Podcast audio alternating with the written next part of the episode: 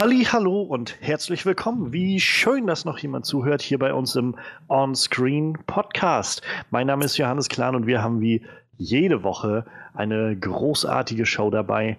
Ähm, dieses Mal mit einem kleinen neuen Marvel-Film, der gerade alle möglichen Rekorde bricht. Äh, wir wollen über Black Panther reden und alles das, was wir darin gesehen oder auch nicht gesehen haben. Wir wollen reden über ein paar neue Trailer, die rausgekommen sind. Es gab einen neuen Trailer für den kommenden Steven Spielberg-Film Ready Player One. Wir wollen reden über die kommende Videospielverfilmung von Dwayne The Rock Johnson. Rampage, die existiert. Und äh, außerdem gibt es News zu The Lion King, dem äh, Live-Action-Remake von John Favreau, das im Moment in Produktion ist. Auch darüber wollen wir reden. Und ja, ein Flashlight gibt es auch noch. Wir wollen äh, nochmal den Oscar-Kandidaten ähm, The Phantom Thread, der seidene Faden, beleuchten für einen kleinen Moment. Und insofern ist das Programm voll und wir wollen gar nicht so lange warten. Deshalb möchte ich gerne das Panel vorstellen, das heute sich versammelt hat. Wie immer unser Talking Head on Walking Dead. Es ist noch eine Woche, oder? Ja, am 26. geht's weiter. Ich bin schon sehr gespannt. Ich, äh, es, wird, es wird sehr spannend. Haltet auf jeden Fall die Augen offen. In den kommenden Tagen wird es auch nochmal eine kleine Recap geben von äh, unserem Talking Head und Walking Dead zur vergangenen Staffel, die er zusammen angefertigt hat mit unserem Horror-Experten Manuel, wenn das nicht eine gute Überleitung war. nicht wahr, Manuel? Hervorragend, du wirst immer besser. Jedes Jahr ein bisschen besser. Jedes Jahr, wow, die, die Fortschritte kommen langsam. Aber ja, und äh, wir wollen äh, heute natürlich, äh, gerade weil wir bei einem Marvel-Film sind, haben wir wieder einen Gast uns eingeladen, eine Gästin sozusagen. Und auch wenn ihr wahrscheinlich schon wisst, wer es ist, denn ihr habt wahrscheinlich den Titel gelesen, möchte ich äh, diese, diese gerade diese schöne, diesen Anlauf gerade von meinem Ankündigung nicht abreißen lassen und mit viel Fanfare ankündigen, dass wir heute als Gast dabei haben, die als äh, Nova Prime in dem Guardians of the Galaxy Stück von Kira Kira Hik Hikaru zu sehende talentierte äh, Cosplayerin und natürlich Freundin des Podcasts, Misha von Thunderhawk Cosplay. Guten Abend. Ist, ist, das jetzt quasi der erste Podcast, wo du deinen Namen geändert hast? Ja, ich heiße jetzt offiziell Thunderhawk Cosplay, weil ich das jetzt mit meiner Frau offiziell zusammengelegt habe. Das sollte man äh, erwähnen, weil sonst sind die Leute jetzt verwirrt. Da denken die so, früher war doch immer diese Micha von Michalistus. Micha, das kann ich nicht mehr aussprechen. Ich habe schon vergessen. So lange ist das jetzt schon her.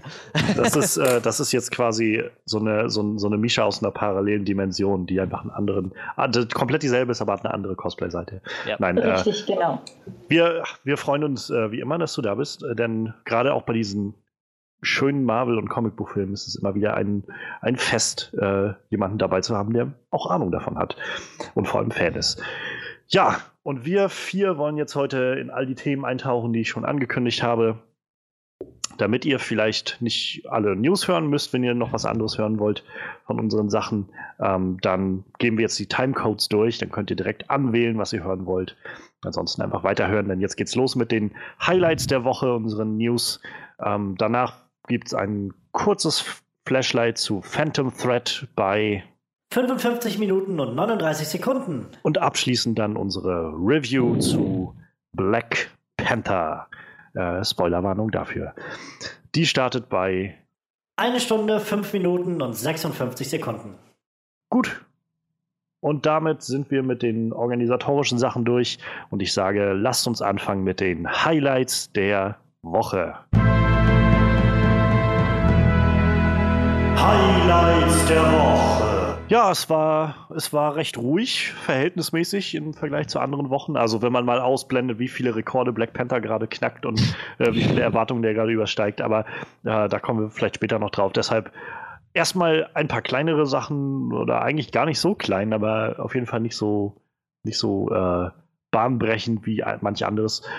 Ja, wir haben uns drei Sachen rausgesucht. Ich glaube, ich möchte jetzt gleich mal reinstarten, denn äh, mich interessiert echt so eure Meinung dazu. Und es ist so ein Thema, was gerade so ein bisschen, finde ich, äh, außen vor ist. Also ich glaube, kaum einer hat es auf dem Schirm und doch steht es irgendwie bald an, denn äh, John Favreau, der talentierte Regisseur von Iron Man, äh, nicht ganz so talentiert bei Iron Man 2, ähm, aber durchaus sehr talentiert bei The Jungle Book, dem Remake, das Disney gemacht hatte vor ein paar Jahren. Arbeitet jetzt seit bestimmt schon einem Jahr ähm, an einem neuen Remake, nämlich einem Remake des Disney Animation Klassikers The Lion King, der König der Löwen. Und ja, also Disney ist ja gerade dabei, so ihre verschiedenen Filme, animierten Filme, die sie so in ihrer Laufzeit hatten, alle nochmal irgendwie neu aufzulegen, die dann mit neuen äh, Schauspielern und echten Schauspielern rauskommen. Wir hatten, ähm, ich glaube, los ging das Ganze mit ähm, Alice im Wunderland und dann hatten wir ähm, Maleficent und Cinderella und Alice im Wunderland 2 und äh, dann halt auch The Jungle Book, der unglaublich gelobt wurde, unglaublich gut ankam. Ich persönlich habe ihn gesehen und fand ihn großartig. Ähm, und es ist unglaublich echt, wie alles aussah. Ja, das, letztes Jahr war Die Schöne und das Biest, Beauty and the Beast im Kino mit Dan Stevens und äh, Emma Watson. Und ja, das nächste Projekt, was jetzt ansteht, ist The Lion King.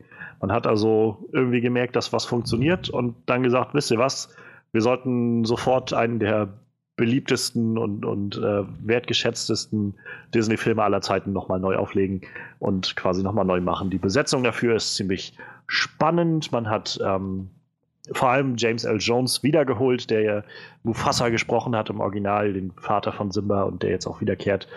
Aber ansonsten alles ziemlich neu besetzt. Ähm, wir haben äh, Donald Glover, der jetzt, äh, den ich immer noch als Troy aus äh, Community kenne, aber der vor allem demnächst, glaube ich, im Mai großen, äh, großen Erfolg haben wird als Lando Calrissian in den Han Solo Solo-Film. Ich hasse das, dass sie einen Solo-Film von einem Charakter gemacht haben, der Solo heißt. Ähm, ja, aber genau, der wird den, äh, den Simba sprechen, den, den jugendlichen, erwachsenen Jim, Simba. Chuatal Ejiofor ist dabei, er wird ähm, ähm, wird Scar sprechen. Shweta Ejiofor war jetzt zum Beispiel als Mordo aus, äh, ist zum Beispiel als Mordo aus Doctor Strange bekannt. Und Elton John ist wieder mit dabei und wird mit Beyoncé, die Nala spricht, zusammen wohl an neuen Liedern arbeiten. Äh, John Oliver von Last Week Tonight wird äh, Sasu sprechen, den Vogel, äh, ja, Berater von, vom König. Ja, es gibt noch viele andere Charaktere, aber ich will jetzt gar nicht so viel darüber reden, denn der wichtige Punkt, der jetzt, oder einer der Punkte, die jetzt rausgekommen sind, ist, dass äh, John Favreau bekannt gegeben hat, der neue Disney, diese neue Disney-Verfilmung wird letztendlich nur vier Lieder aus dem alten Disney-Film enthalten. Und das sind dann Can You Feel the Love Tonight von Elton John, Hakuna Matata, bekannte Lied, dann I Just Can't Wait to Be King, oder im Deutschen halt Ich will jetzt gleich König sein und natürlich The Circle of Life des der große, große Titel, der irgendwie immer mit äh, König der Löwen verbunden wird. Das sind alle Titel, die aus dem ursprünglichen Film rüberkommen. Das heißt, vor allem, wo jetzt viele Leute sich drauf gestützt haben, war das äh, Scars-Song, dieser im Original ist er Be Prepared, im Deutschen habe ich dieses Seid bereit, dass der nicht äh, zu hören sein wird. Gleichzeitig hieß es, dass ein paar neue Songs geschrieben werden, wahrscheinlich ähnlich wie für Beauty and the Beast. Ja, und äh, für mich hat das gerade zum einen überhaupt mal wieder auf den Schirm gerufen, dass dieser Film ja noch kommt. Ähm, weil es, ich habe schon wieder vergessen, ich meine, es ist noch ein bisschen hin. Ich glaube, nächstes Jahr kommt der raus, aber eigentlich auch nur noch bis nächstes Jahr. Und ja, ich, ich bin so langsam irgendwie so sehr zwiegespalten, was diesen Film angeht. Also gerade nach The Jungle Book, nachdem ich den gesehen habe und den so großartig fand, ähm, war ich eigentlich erst ziemlich an Bord und habe gesagt, John Favreau hat mit Jungle Book ziemlich gute Arbeit geleistet. Der Film ist sehr, sehr äh, ergreifend gewesen. Er finde ich, den doch sehr, meiner Meinung nach, langweiligen Original-Dschungelbuch-Film sehr aufgepeppt mit vielen Sachen, hat die, die langweiligen Songs rausgeschmissen und nur die, die guten drinne gelassen, so ungefähr. Ähm, ja, und dann habe ich gedacht, gut, dass der jetzt Lion King übernimmt, ist vielleicht eine coole Sache. Also, wenn das ähnlich realistisch wieder aussieht, also wie gesagt, im Dschungelbuch, wie es ist, es ist mir nach wie vor unbegreiflich, wie ich wie, wie man das hinkriegt, dass man das sieht und denkt, okay, das ist, das ist ein echter Löwe, mit dem er da gerade spricht. Äh, ein echter, echter Wolf, mit dem er da gerade spricht. Natürlich, klar, was auch sonst. Und wenn das ähnlich wird in dem Film, ist das schon mal sehr beeindruckend. Davon ab frage ich mich aber so langsam, was man Neues dem Material hinzufügen kann, dass es sich lohnt, das irgendwie zu remaken. Ähm, bei, wie gesagt, beim äh, Jungle Book fand ich es halt gerade so spannend, weil sie doch eine andere Richtung eingeschlagen sind als beim Original. Ich frage mich, ob man die Möglichkeit hat bei Löwen, also König der Löwen, weil irgendwie erwarten Leute wahrscheinlich genau das, was sie kennen. Und ja, jetzt zu hören, dass auch einige von den Liedern rausfliegen. Ich persönlich mochte eigentlich die Lieder alle davon. Und wenn man dann noch überlegt, dass es ein Musical dazu gibt, das irgendwie alle Lieder drin hat, ist es vielleicht eine sehr seltsame Entscheidung, einige Lieder wieder rauszunehmen und neue zu machen. Also ja, ich bin, ich bin so langsam etwas hin und her gerissen, was das Ganze angeht. Ich, äh, da bin ich nämlich mal ehrlich gesagt gespannt, was eure Meinung so dazu ist. Ich glaube, wenn ich mich recht erinnere, dass Freddy das Original nicht gesehen hat. Äh, Gerade da würde mich mal interessieren, Frederik, hast du so generell dein Interesse daran, an so einem Film? Ich denke schon, ja. Also, ich habe das Original nicht gesehen, muss ich zu meiner Schande gestehen. Gerade deshalb denke ich, wenn sich eine Gelegenheit gibt, nochmal quasi eine, eine neue Auflage davon zu sehen, dann werde ich die nutzen. So, ich kenne jetzt wirklich nur so Bruchstücke aus einzelnen Liedern aus dem Original. Deswegen habe ich nicht das Gefühl, dass mir das fehlen wird, dass da jetzt irgendwie, weiß nicht, wie viele Lieder, wie viele Lieder waren es denn insgesamt im Original? Ähm, ich hatte irgendwo die Liste hier auf. Ich weiß jetzt nicht, wie viele davon gesungen sind, aber es sind, glaube ich, mindestens, das sind schon mal fünf, sechs, sechs, sechs ungefähr, sechs bis sieben Titel, die im Original sind. Wie gesagt, der große, der so rausfliegt, ist vor allem der Villain-Song, den, den halt Jeremy Irons im Original gesungen hat, der jetzt halt nicht mehr Ska spricht. Hm. Tja, wie gesagt, da kann, da kann ich mich gar nicht positionieren. Das wird mir, das wird mir nicht fehlen, denn ich habe ich hab das nie gehört. Deswegen mhm. denke ich so, ja, vier Songs von sieben oder acht ähm, ist immer noch irgendwie eine ganz gute Quote. Und naja, ich meine, wenn sie, wenn sie ansonsten einen guten Film draus machen, dann ist mir das vollkommen recht. Aber wie gesagt, ich habe dann auch irgendwo diesen Vorteil, würde ich das mal nennen, ja. dass ich das Original nicht gesehen habe und eben völlig unbefangen bin, mir das eigentlich nicht so wichtig ist, wie sehr sie sich jetzt am Original orientieren. Oder würdest nicht. du denn, also ich höre jetzt so ein bisschen raus, du würdest eher bevorzugen, jetzt diese neue Version zu sehen, als jetzt nochmal den alten Film zu gucken? Naja, bei dem alten Film ist halt das Ding, ich müsste mich nochmal aufraffen und zu sagen, ja, ich nehme jetzt nochmal die Zeit, guck mir diesen ähm, diesen animierten Kinderfilm mehr oder weniger an. Und irgendwie glaube ich nicht, dass das in naher Zukunft passieren wird. Da habe ich nicht so die Motivation. Wenn so ein Remake kommt, so aller Jungle Book mit fettem 3D und alles super realistisch und naja, ich meine, das ist dann. Schön und das, das Beast letztes Jahr. Ja, das, naja, okay. Aber halt so, das ist dann irgendwie, ja, weiß nicht, das, da habe ich, da ich eher den Anreiz zu sagen, das ist das ist meine Zeit wert. Das gucke ich mir, mhm. das, das interessiert mich, das, das gucke ich mir an. Das finde ich sehr spannend, insofern halt, weil das schon mal vielleicht ein gutes Beispiel dafür ist, warum es Sinn macht, solche Sachen vielleicht nochmal neu aufzulegen, weil es halt eben immer noch Leute gibt, die vielleicht das noch nicht gesehen haben und auch nicht so den Zugang haben zu diesem, zu den älteren Sachen. Also für mich war zum Beispiel The Jungle Book, also das Dschungelbuch, der, das Original war genau so ein Fall für mich. Ich habe nie einen Zugang zu diesem alten Film gehabt. Ich glaube, er ist in den späten 60ern rausgekommen. Ich meine, es war der letzte Film, an dem Walt Disney noch mitgearbeitet hat, bevor er gestorben ist. Und ich habe nie einen Zugang zu ihm. Ich fand den immer stinklangweilig. Ich fand das, die Charaktere nicht, nicht cool. Ich fand die Lieder auch nicht sehr gut und so. Und umso überraschter war ich halt dann, dass dieser neue Film mich so erreicht hat. Und vielleicht ist es halt genau, äh, genau das. Ähm, wie sieht das bei dir aus, Misha? Du kennst doch bestimmt das Original, oder? Also ich kenne natürlich das Original von König der Löwen. Ich habe das Musical gesehen. Ich würde sagen ein, zweimal. Einmal auf jeden Fall. Und ich bin jetzt echt bestürzt zu hören, dass mein Lieblingssong rausgeschmissen wurde, weil Scar ist für mich einer der besten Disney-Bösewichte, den sie jemals aufgezogen haben. Und dieser Song ist sowas von cool gemacht gewesen und so weiter. Und er war auch mein totaler Lieblingssong im Musical. Oh, Überraschung.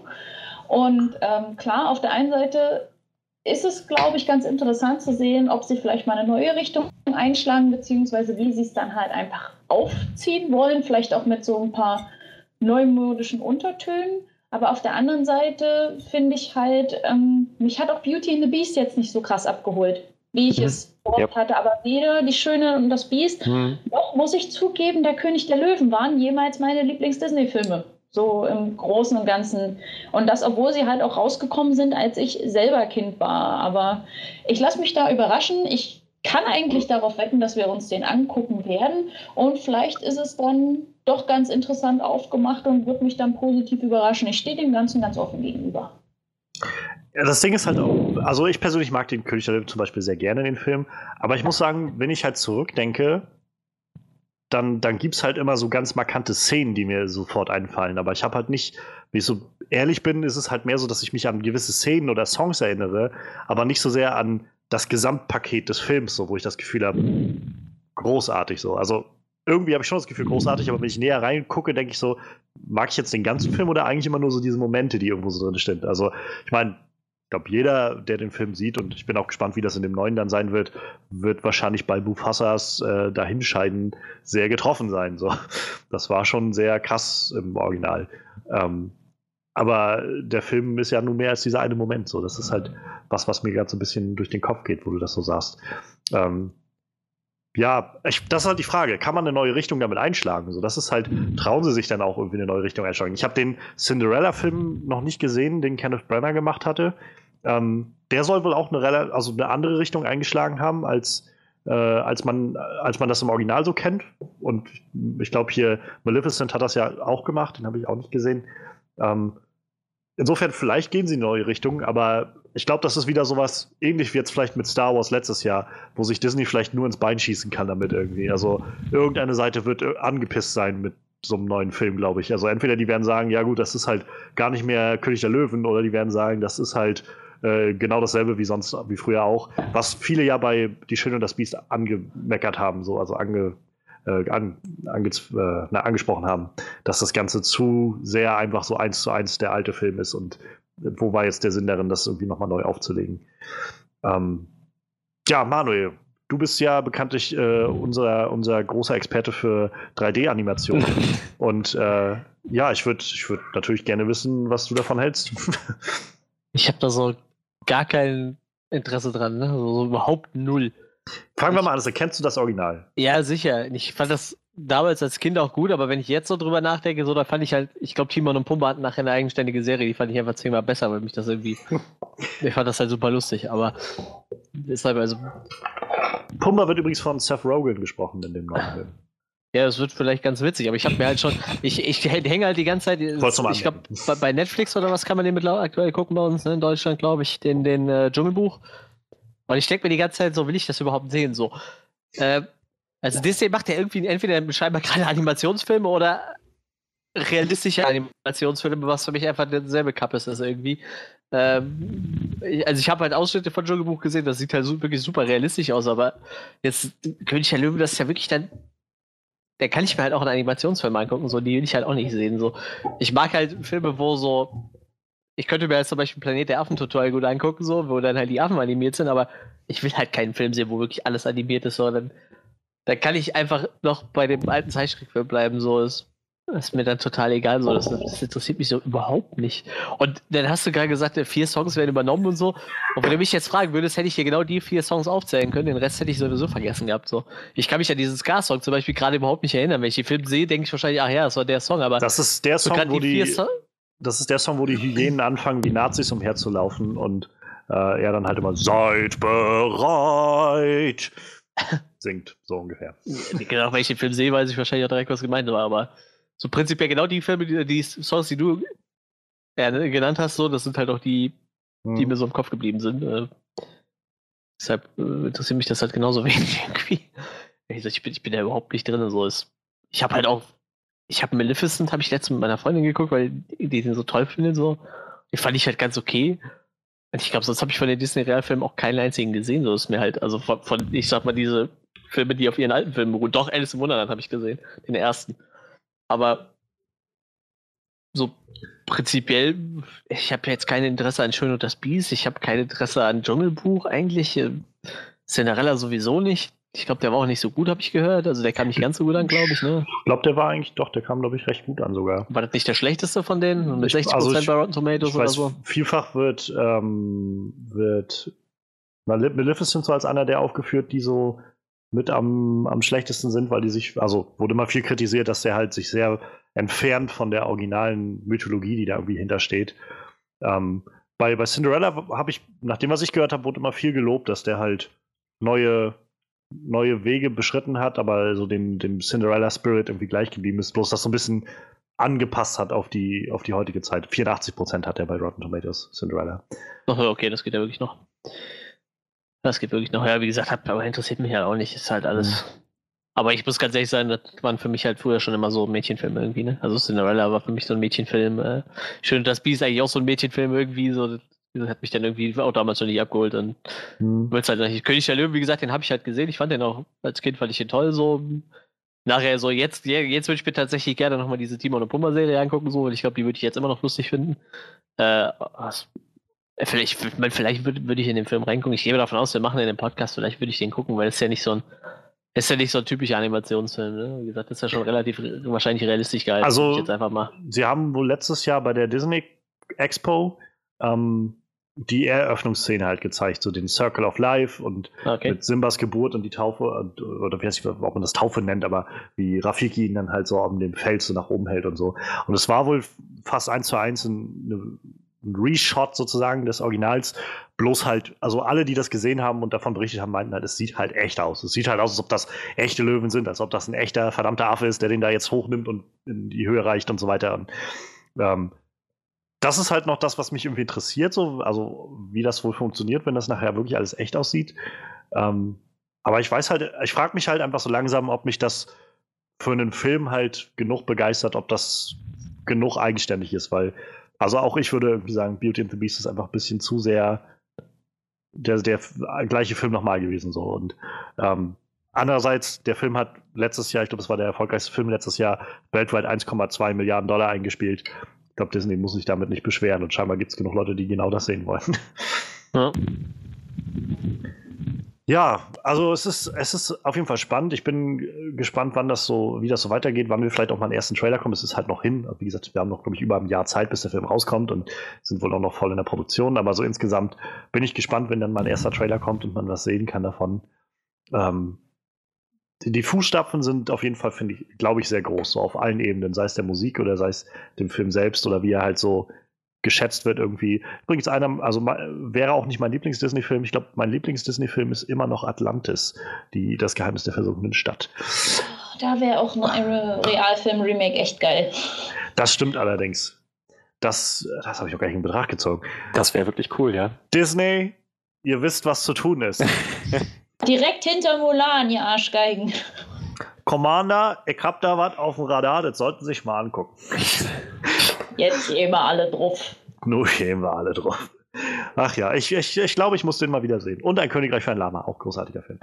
Ich so. muss tatsächlich sagen, den Film habe ich sogar, das ist doch gar nicht so lange her, dass ich den geguckt habe.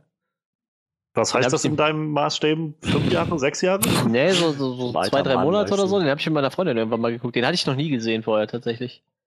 Den haben wir irgendwann mal geguckt. Ich fand den sogar ganz gut. Das heißt, das bei der ist schon echt lustig. Sehr schön. Sehr schön. Das heißt, Manuel, was lernen wir daraus? Immer neue Sachen ausprobieren. Und in irgendeinen Animationsfilm kriegen wir dich dieses Jahr auch noch rein.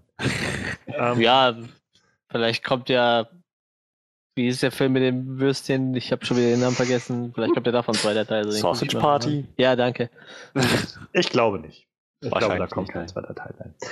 Aber so viel dazu und ich, wie gesagt, äh, ich bin, bin gespannt, wo das noch alles hingeht und äh, insofern, um das vielleicht abzuschließen, ich finde, dieser Rundgang gerade durch unsere eigenen Meinungen dazu hat irgendwie, glaube ich, gezeigt, wie gespalten doch irgendwie man dem Ganzen entgegensehen kann und ich bin, bin halt gespannt, wie die, äh, Groß, der Großteil der Zuschauer dem entgegensehen wird, wenn das Ganze rauskommt. Aber genug davon. Ich würde sagen, gehen wir mal zu Sachen, die äh, zu, zu Sachen, die vielleicht näher dran sind und vor allem die hm, Potenzial haben, dann doch äh, erfolgreicher zu sein. Auf jeden Fall, also es ist kein wirkliches Remake bei keinem der Sachen. Aber ich glaube erstmal, äh, Frederik, was hast du dir noch rausgesucht? Es gab vor ein paar Tagen einen neuen Trailer zu wieder einem weiteren Dwayne Johnson-Film, der noch ansteht. Und es ist nicht der mit den Hochhäusern, oder? ich, es, es, Hochhäuser kommen auch vor. Ich, ich weiß nicht, ich habe langsam echt den Überblick verloren. Ähm, Rampage. Und die, wir hatten uns schon mal drüber unterhalten. Ich weiß gar nicht, wie lange das her ist. Das kommt mir nicht so lange als hervor. Als der erste Trailer rauskam, das müsste irgendwann Ende letzten Jahres gewesen sein. Ja, naja. Aber da, da meint, ich glaube, mich zu erinnern, dass wir halt gesagt haben, dass wir dieses ähm, Konzept von der Videospielverfilmung in der Hinsicht cool fanden, dass eigentlich von, von der Idee her so das Ganze nur relativ dünn und minimal ausgesehen hat. Du hast halt drei große Monster, die sich durch die Gegend schlagen. So, daraus einen Film zu machen, hätten wir uns alle nicht gedacht, dass das funktioniert, aber irgendwie scheint sich da das jemand doch angenommen zu haben und hm. ähm, dessen angenommen zu haben und das umzusetzen. Und ja, der erste Trailer sah halt ziemlich, ziemlich so verrückt aus. Also ja, das, ich glaube, das trifft. Also es sah halt ziemlich cool aus. So gerade, ich glaube, mich zu erinnern zu können, so gerade Manuel und ich, ähm, wenn man so für Pacific Rim zu haben ist, dann ist man, glaube ich, auch für Rampage irgendwie noch mit an Bord und so sagt so, yeah, geil. Oder halt so die Jurassic World Sachen, einfach große Monstrositäten, die Sachen kaputt machen, so irgendwie sieht das geil aus und es kann funktionieren. So, und naja, es, es wirkte halt vor allem mit Dwayne Johnson in der Rolle. Ich glaube, ich weiß nicht, welchen, wie der Charakter heißt, den er spielt, aber halt mit ihm in der Rolle ähm, als zu dieser Art Mentor von George, den großgezogen hat, mit dem er halt so diese äh, enge, enge Verbindung hat, wirkte das halt so wie eine interessante Story-Komponente, die dann noch so, mm, dazu beigefügt wurde, um diese ganze bombastische Action zusammenzuhalten. Und irgendwie gab es, ich fand in diesem Trailer gab es jetzt ein bisschen mehr davon. So, aber also wirklich nicht viel mehr, aber ein bisschen mehr. So, die, es wurde erstmal überhaupt wirklich klargestellt, dass er ihn eigenhändig großgezogen hat, dass die also eine Bindung haben über Jahre aufgebaut ist. George noch ein kleines Baby war, hat ihn gerettet, er ist Teil der Familie, sagt er auch selber. Und naja, dann gehen auf einmal diese Veränderungen los mit George, dass er immer größer wird und immer aggressiver anscheinend auch. Und ähm, ich, ich denke mal, das soll uns jetzt vermitteln, dass sich der Film nicht hauptsächlich darum drehen wird, wie Gorillas und Krokodile und fliegende Wölfe Sachen kaputt machen, sondern dass halt auch diese, dass das im Mittelpunkt stehen wird, wie Dwayne Johnsons Charakter seinen George irgendwie rettet oder zurückholt oder irgendwie aufhält, zumindest, in welche Richtung, in welche Richtung das geht. Ja, und davon ab haben wir natürlich noch ein paar ähm, extra Action-Szenen bekommen, die nochmal für mich unterstrichen haben, wie bombastisch und cool das alles werden wird. So, ja, ich muss sagen, ich war schon nach dem ersten Trailer relativ positiv gestimmt. So. Hab mich darauf gefreut, diesen Film zu sehen, weil ich dieses Konzept einfach unheimlich cool fand. Erst nach dem Trailer, finde ich, war jetzt irgendwie mehr von demselben, was wir im ersten Trailer schon bekommen haben. Ich glaube, sie haben dieses Konzept eines Gott, was, welche Konsole war das noch damals? Atari? Was, ich meine, das ist. Ich glaube sogar erst war es ein Arcade-Game und dann Super Nintendo N64 auf jeden Fall. Ich glaube, es ja. hat mal als äh, Arcade-Game angefangen. Also definitiv ähm, kein Story-basiertes AAA-Game, sondern es ist wirklich einfach nur so, so, so ein, wie nennt man das? So Smash? Smash? Ja, irgendwie so Hit and Run oder sowas. Hit and Run Game, so das als Film umzusetzen, finde ich halt immer noch nach wie vor cool. Und in dem Trailer war jetzt zu sehen, dass sie sich noch so nette kleine Sachen überlegt haben, damit da halt doch noch ein bisschen mehr Substanz dran ist, als nur halt so ein, wie so ein, naja, im Prinzip längeres YouTube-Video. Ja, äh, aber wie, wie, geht's, wie geht's euch damit? Was hat euch der Trailer gegeben? Ja. Manuel. äh,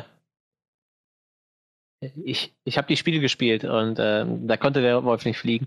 Nee, Ich glaube, mit dem Film ist mir auch alles egal, was sie da machen. So, wie gesagt, im Spiel konnte der Wolf nicht fliegen und eigentlich war es auch kein Krokodil, sondern der Echse so, aber ich glaube, das ist mir eigentlich egal. Ich will einfach nur riesige Monster sehen, die mal Sachen kaputt machen. So. das habe ich im ersten Trailer schon bekommen, das habe ich im zweiten Trailer schon wieder bekommen und wenn es noch einen dritten Trailer gibt, kriege ich das wahrscheinlich genauso so. Also, ich meine, die, Tra die, die Trailer, so, ich habe da jetzt nicht so hohe Erwartungen dran an dem Film. Ne? Das wird mit Sicherheit kein äh, literarisches Meisterwerk so, aber. Wie die anderen Dwayne The Rock Johnson Filme, meinst du? Ja, ja, so, so halt. Und, äh, deshalb, ja, wegen mir verfilmen wir halt auch Spiele, wo man einfach nur mit Monstern den Hochhäuser kaputt machen. So. das wird mit Sicherheit ein super Popcorn-Film. So. Ich mhm. weiß noch nicht mal, warum die sich da überhaupt eine Story drum ausgedacht haben. So, mir wird das reichen, wenn er einfach so, ja, der Affe rennt durch den Wald, äh, kommt mit dem Zeug in Kontakt und schlägt alles kaputt. Reicht mir vollkommen als Story, haben die mich schon mit abgeholt. So, ist mir total egal. Ich glaube, da wäre ich dann doch wieder an dem Punkt zu sagen, so, dass, ähm, dann, dann, dann, dann kann ich mir das auch als YouTube-Video oder so anschauen oder das Spiel spielen. So. Weil das, dann ist, dann ist mir da, glaube ich, dann, dann sehe ich nicht ein, wie das noch in irgendeiner Weise ein Film ist, wenn das nicht so eine naja, so, so, eine, so, so, so, eine Art Spannungsbogen wenigstens hat. Ja. Ach, ja, Spannungsbogen kannst du damit ja erzeugen, aber. er macht manchmal mehr Bäume kaputt als sonst. Das sind dann so diese klimaktischen Momente. ja, wie gesagt, ist mir total egal, was sie mit dem Film machen. So, ich, ich, ich setze mich da zwei Stunden ins Kino, hole mir eine große Packung Popcorn und dann bin ich zufrieden damit. So. Das, das ist vollkommen okay für mich. So, ich, ich bin da dabei. Ich, ich freue mich schon auf den äh, zweiten Teil. Da gibt es da noch ein mutiertes Nashorn, eine Maus und was war das andere, glaube ich? Äh, ein Hummer. Ein mutierter Hummer. So. Das, das wird richtig Scheiße. super. So. Das wird noch, noch besser. oh Gott. Also, ich muss sagen, ich finde, ich find, der Trailer hat so ein bisschen was, was irgendwie mich neugierig macht und so ein bisschen was, wo ich so denke, naja. Ähm, wie gesagt, also gerade so, dass der Wolf fliegen kann, ist irgendwie was, was mich so ein bisschen irritiert.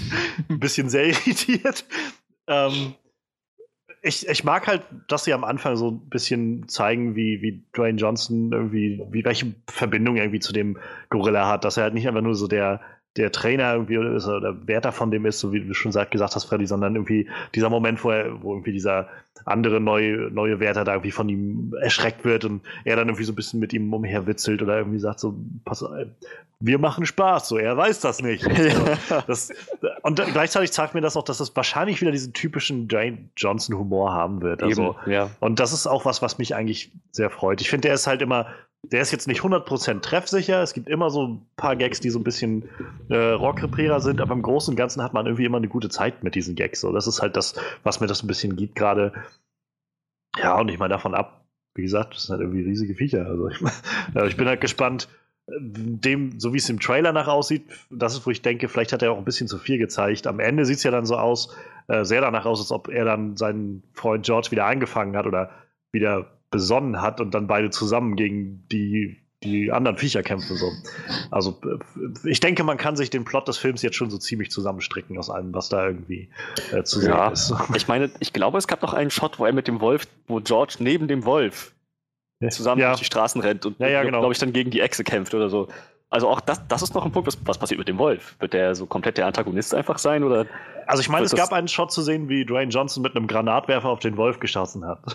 Ja, aber meine dann gab es halt auch wieder den Shot, wo der Wolf Seite an Seite mit George durch die Gegend gerannt ist. Also ja, also meine Vermutung wäre jetzt für den Plot des Films, das heißt, der, der Affe wird groß und rastet aus und dann trifft er in der Stadt auf den Wolf und dann machen die da zusammen Rampage.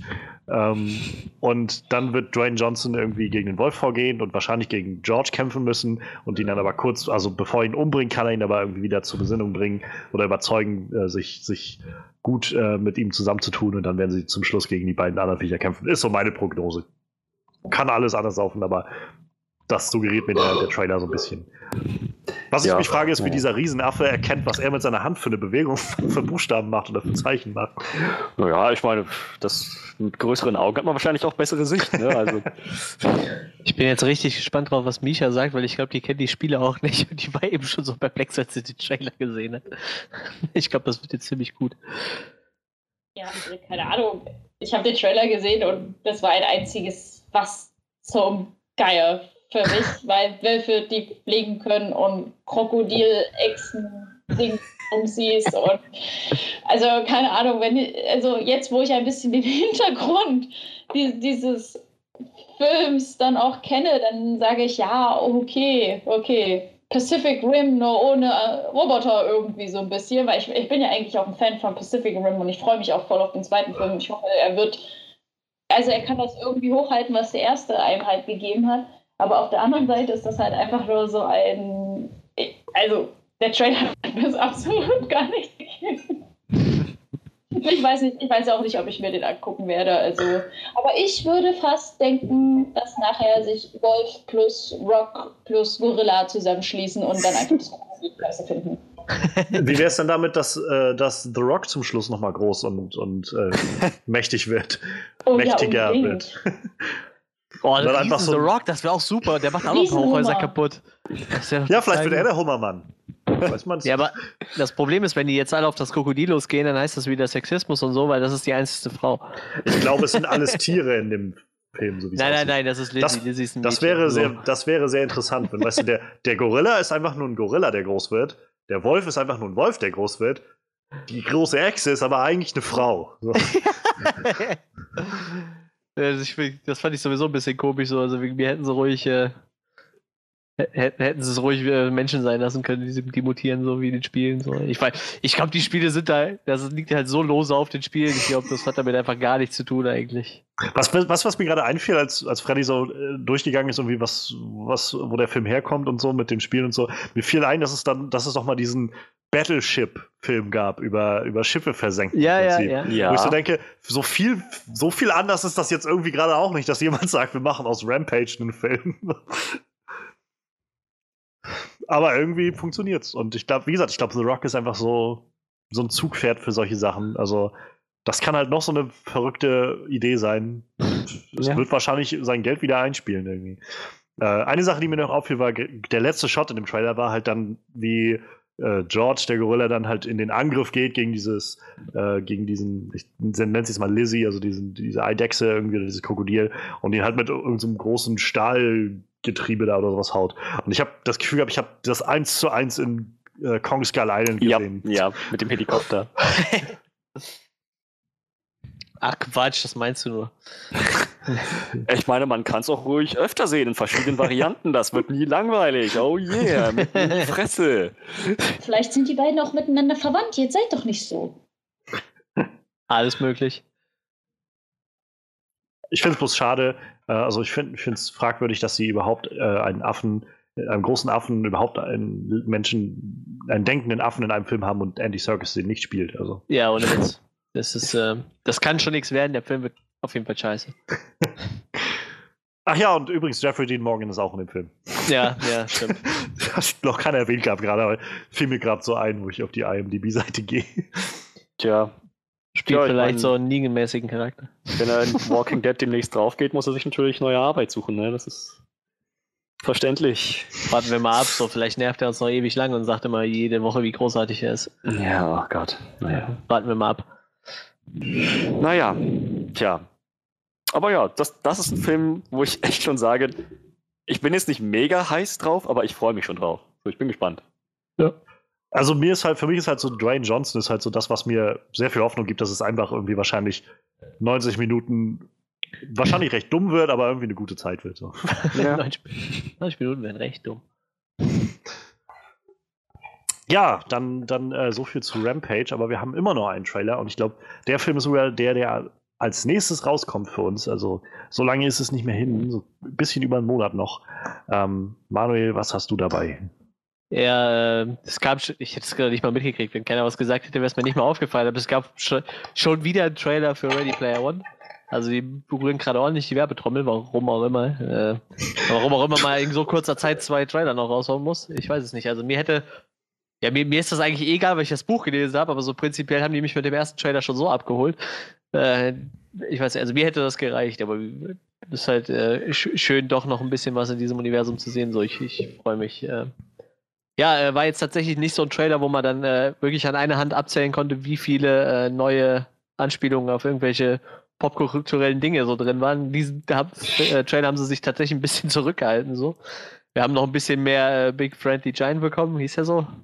Giant. Ähm, wie heißt dieser Giant? Iron Giant. Iron, Giant, ach ja, Mhm. genau, das ist wieder was anderes, ne?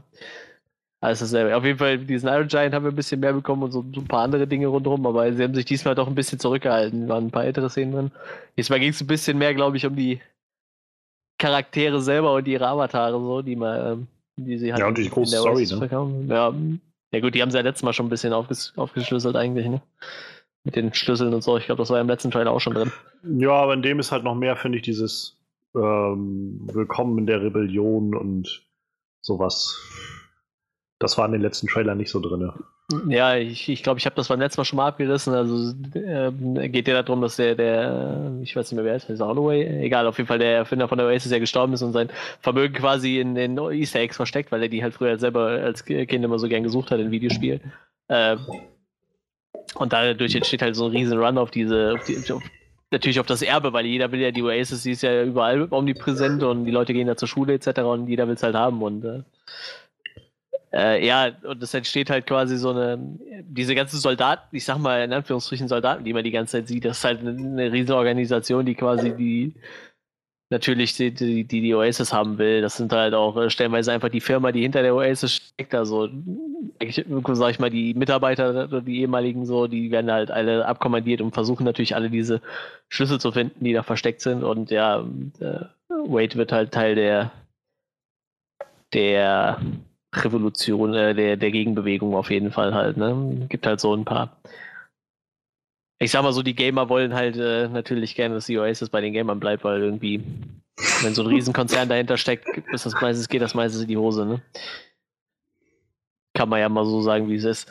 Äh, ja, wie gesagt, man hat ein bisschen mehr von den, von den Avataren gesehen, die sie so in der Welt verkörpern. Äh, ich, ich weiß gar nicht mehr, sein bester Kumpel war, glaube ich, dieser, dieser Ork-mäßige, der da so rumspringt. Äh, die andere Dame wird dann später mal sein Love Interest, äh, wird im Trailer schon so ein bisschen angedeutet.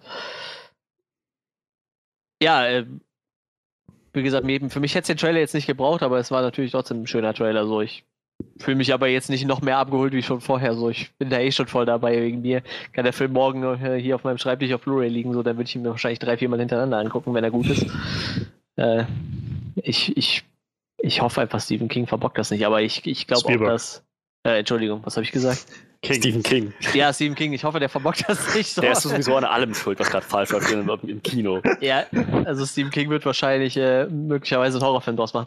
Nein, äh, natürlich Steven Spielberg. Äh, aber ich glaube auch, dass äh, das eines kleinen äh, genug Einfluss drauf hat. So, ich meine, der schreibt seine Bücher ja schon so, dass man die gut verfilmen kann hat immer gesagt, er war ja, glaube ich, früher nur Screenwriter. Er hat ja, glaube ich, eigentlich früher gar keine Bücher geschrieben und äh, so, so äh, sein, sein Schreibstil ist schon sehr, wie nennt man das, aussagekräftig, ja, sehr, der gibt schon viel vor, sage ich mal, ne? Also der, mhm. der ich glaube, der holt auch so einen Regisseur quasi direkt schon ab, ne? Dass er, also wenn du das siehst, du kannst dir das direkt sehr bildlich vorstellen. Und auch jetzt der neue Trailer, der hat mir halt wieder gezeigt, so, da die Leute wissen auf jeden Fall, wie sie es umzusetzen haben. Also wenn ich das, wenn du das liest und du, du siehst jetzt den Trailer, dann denkst du dir so, ja, so könnte das im Buch echt beschrieben sein. So, so sieht es halt auch aus.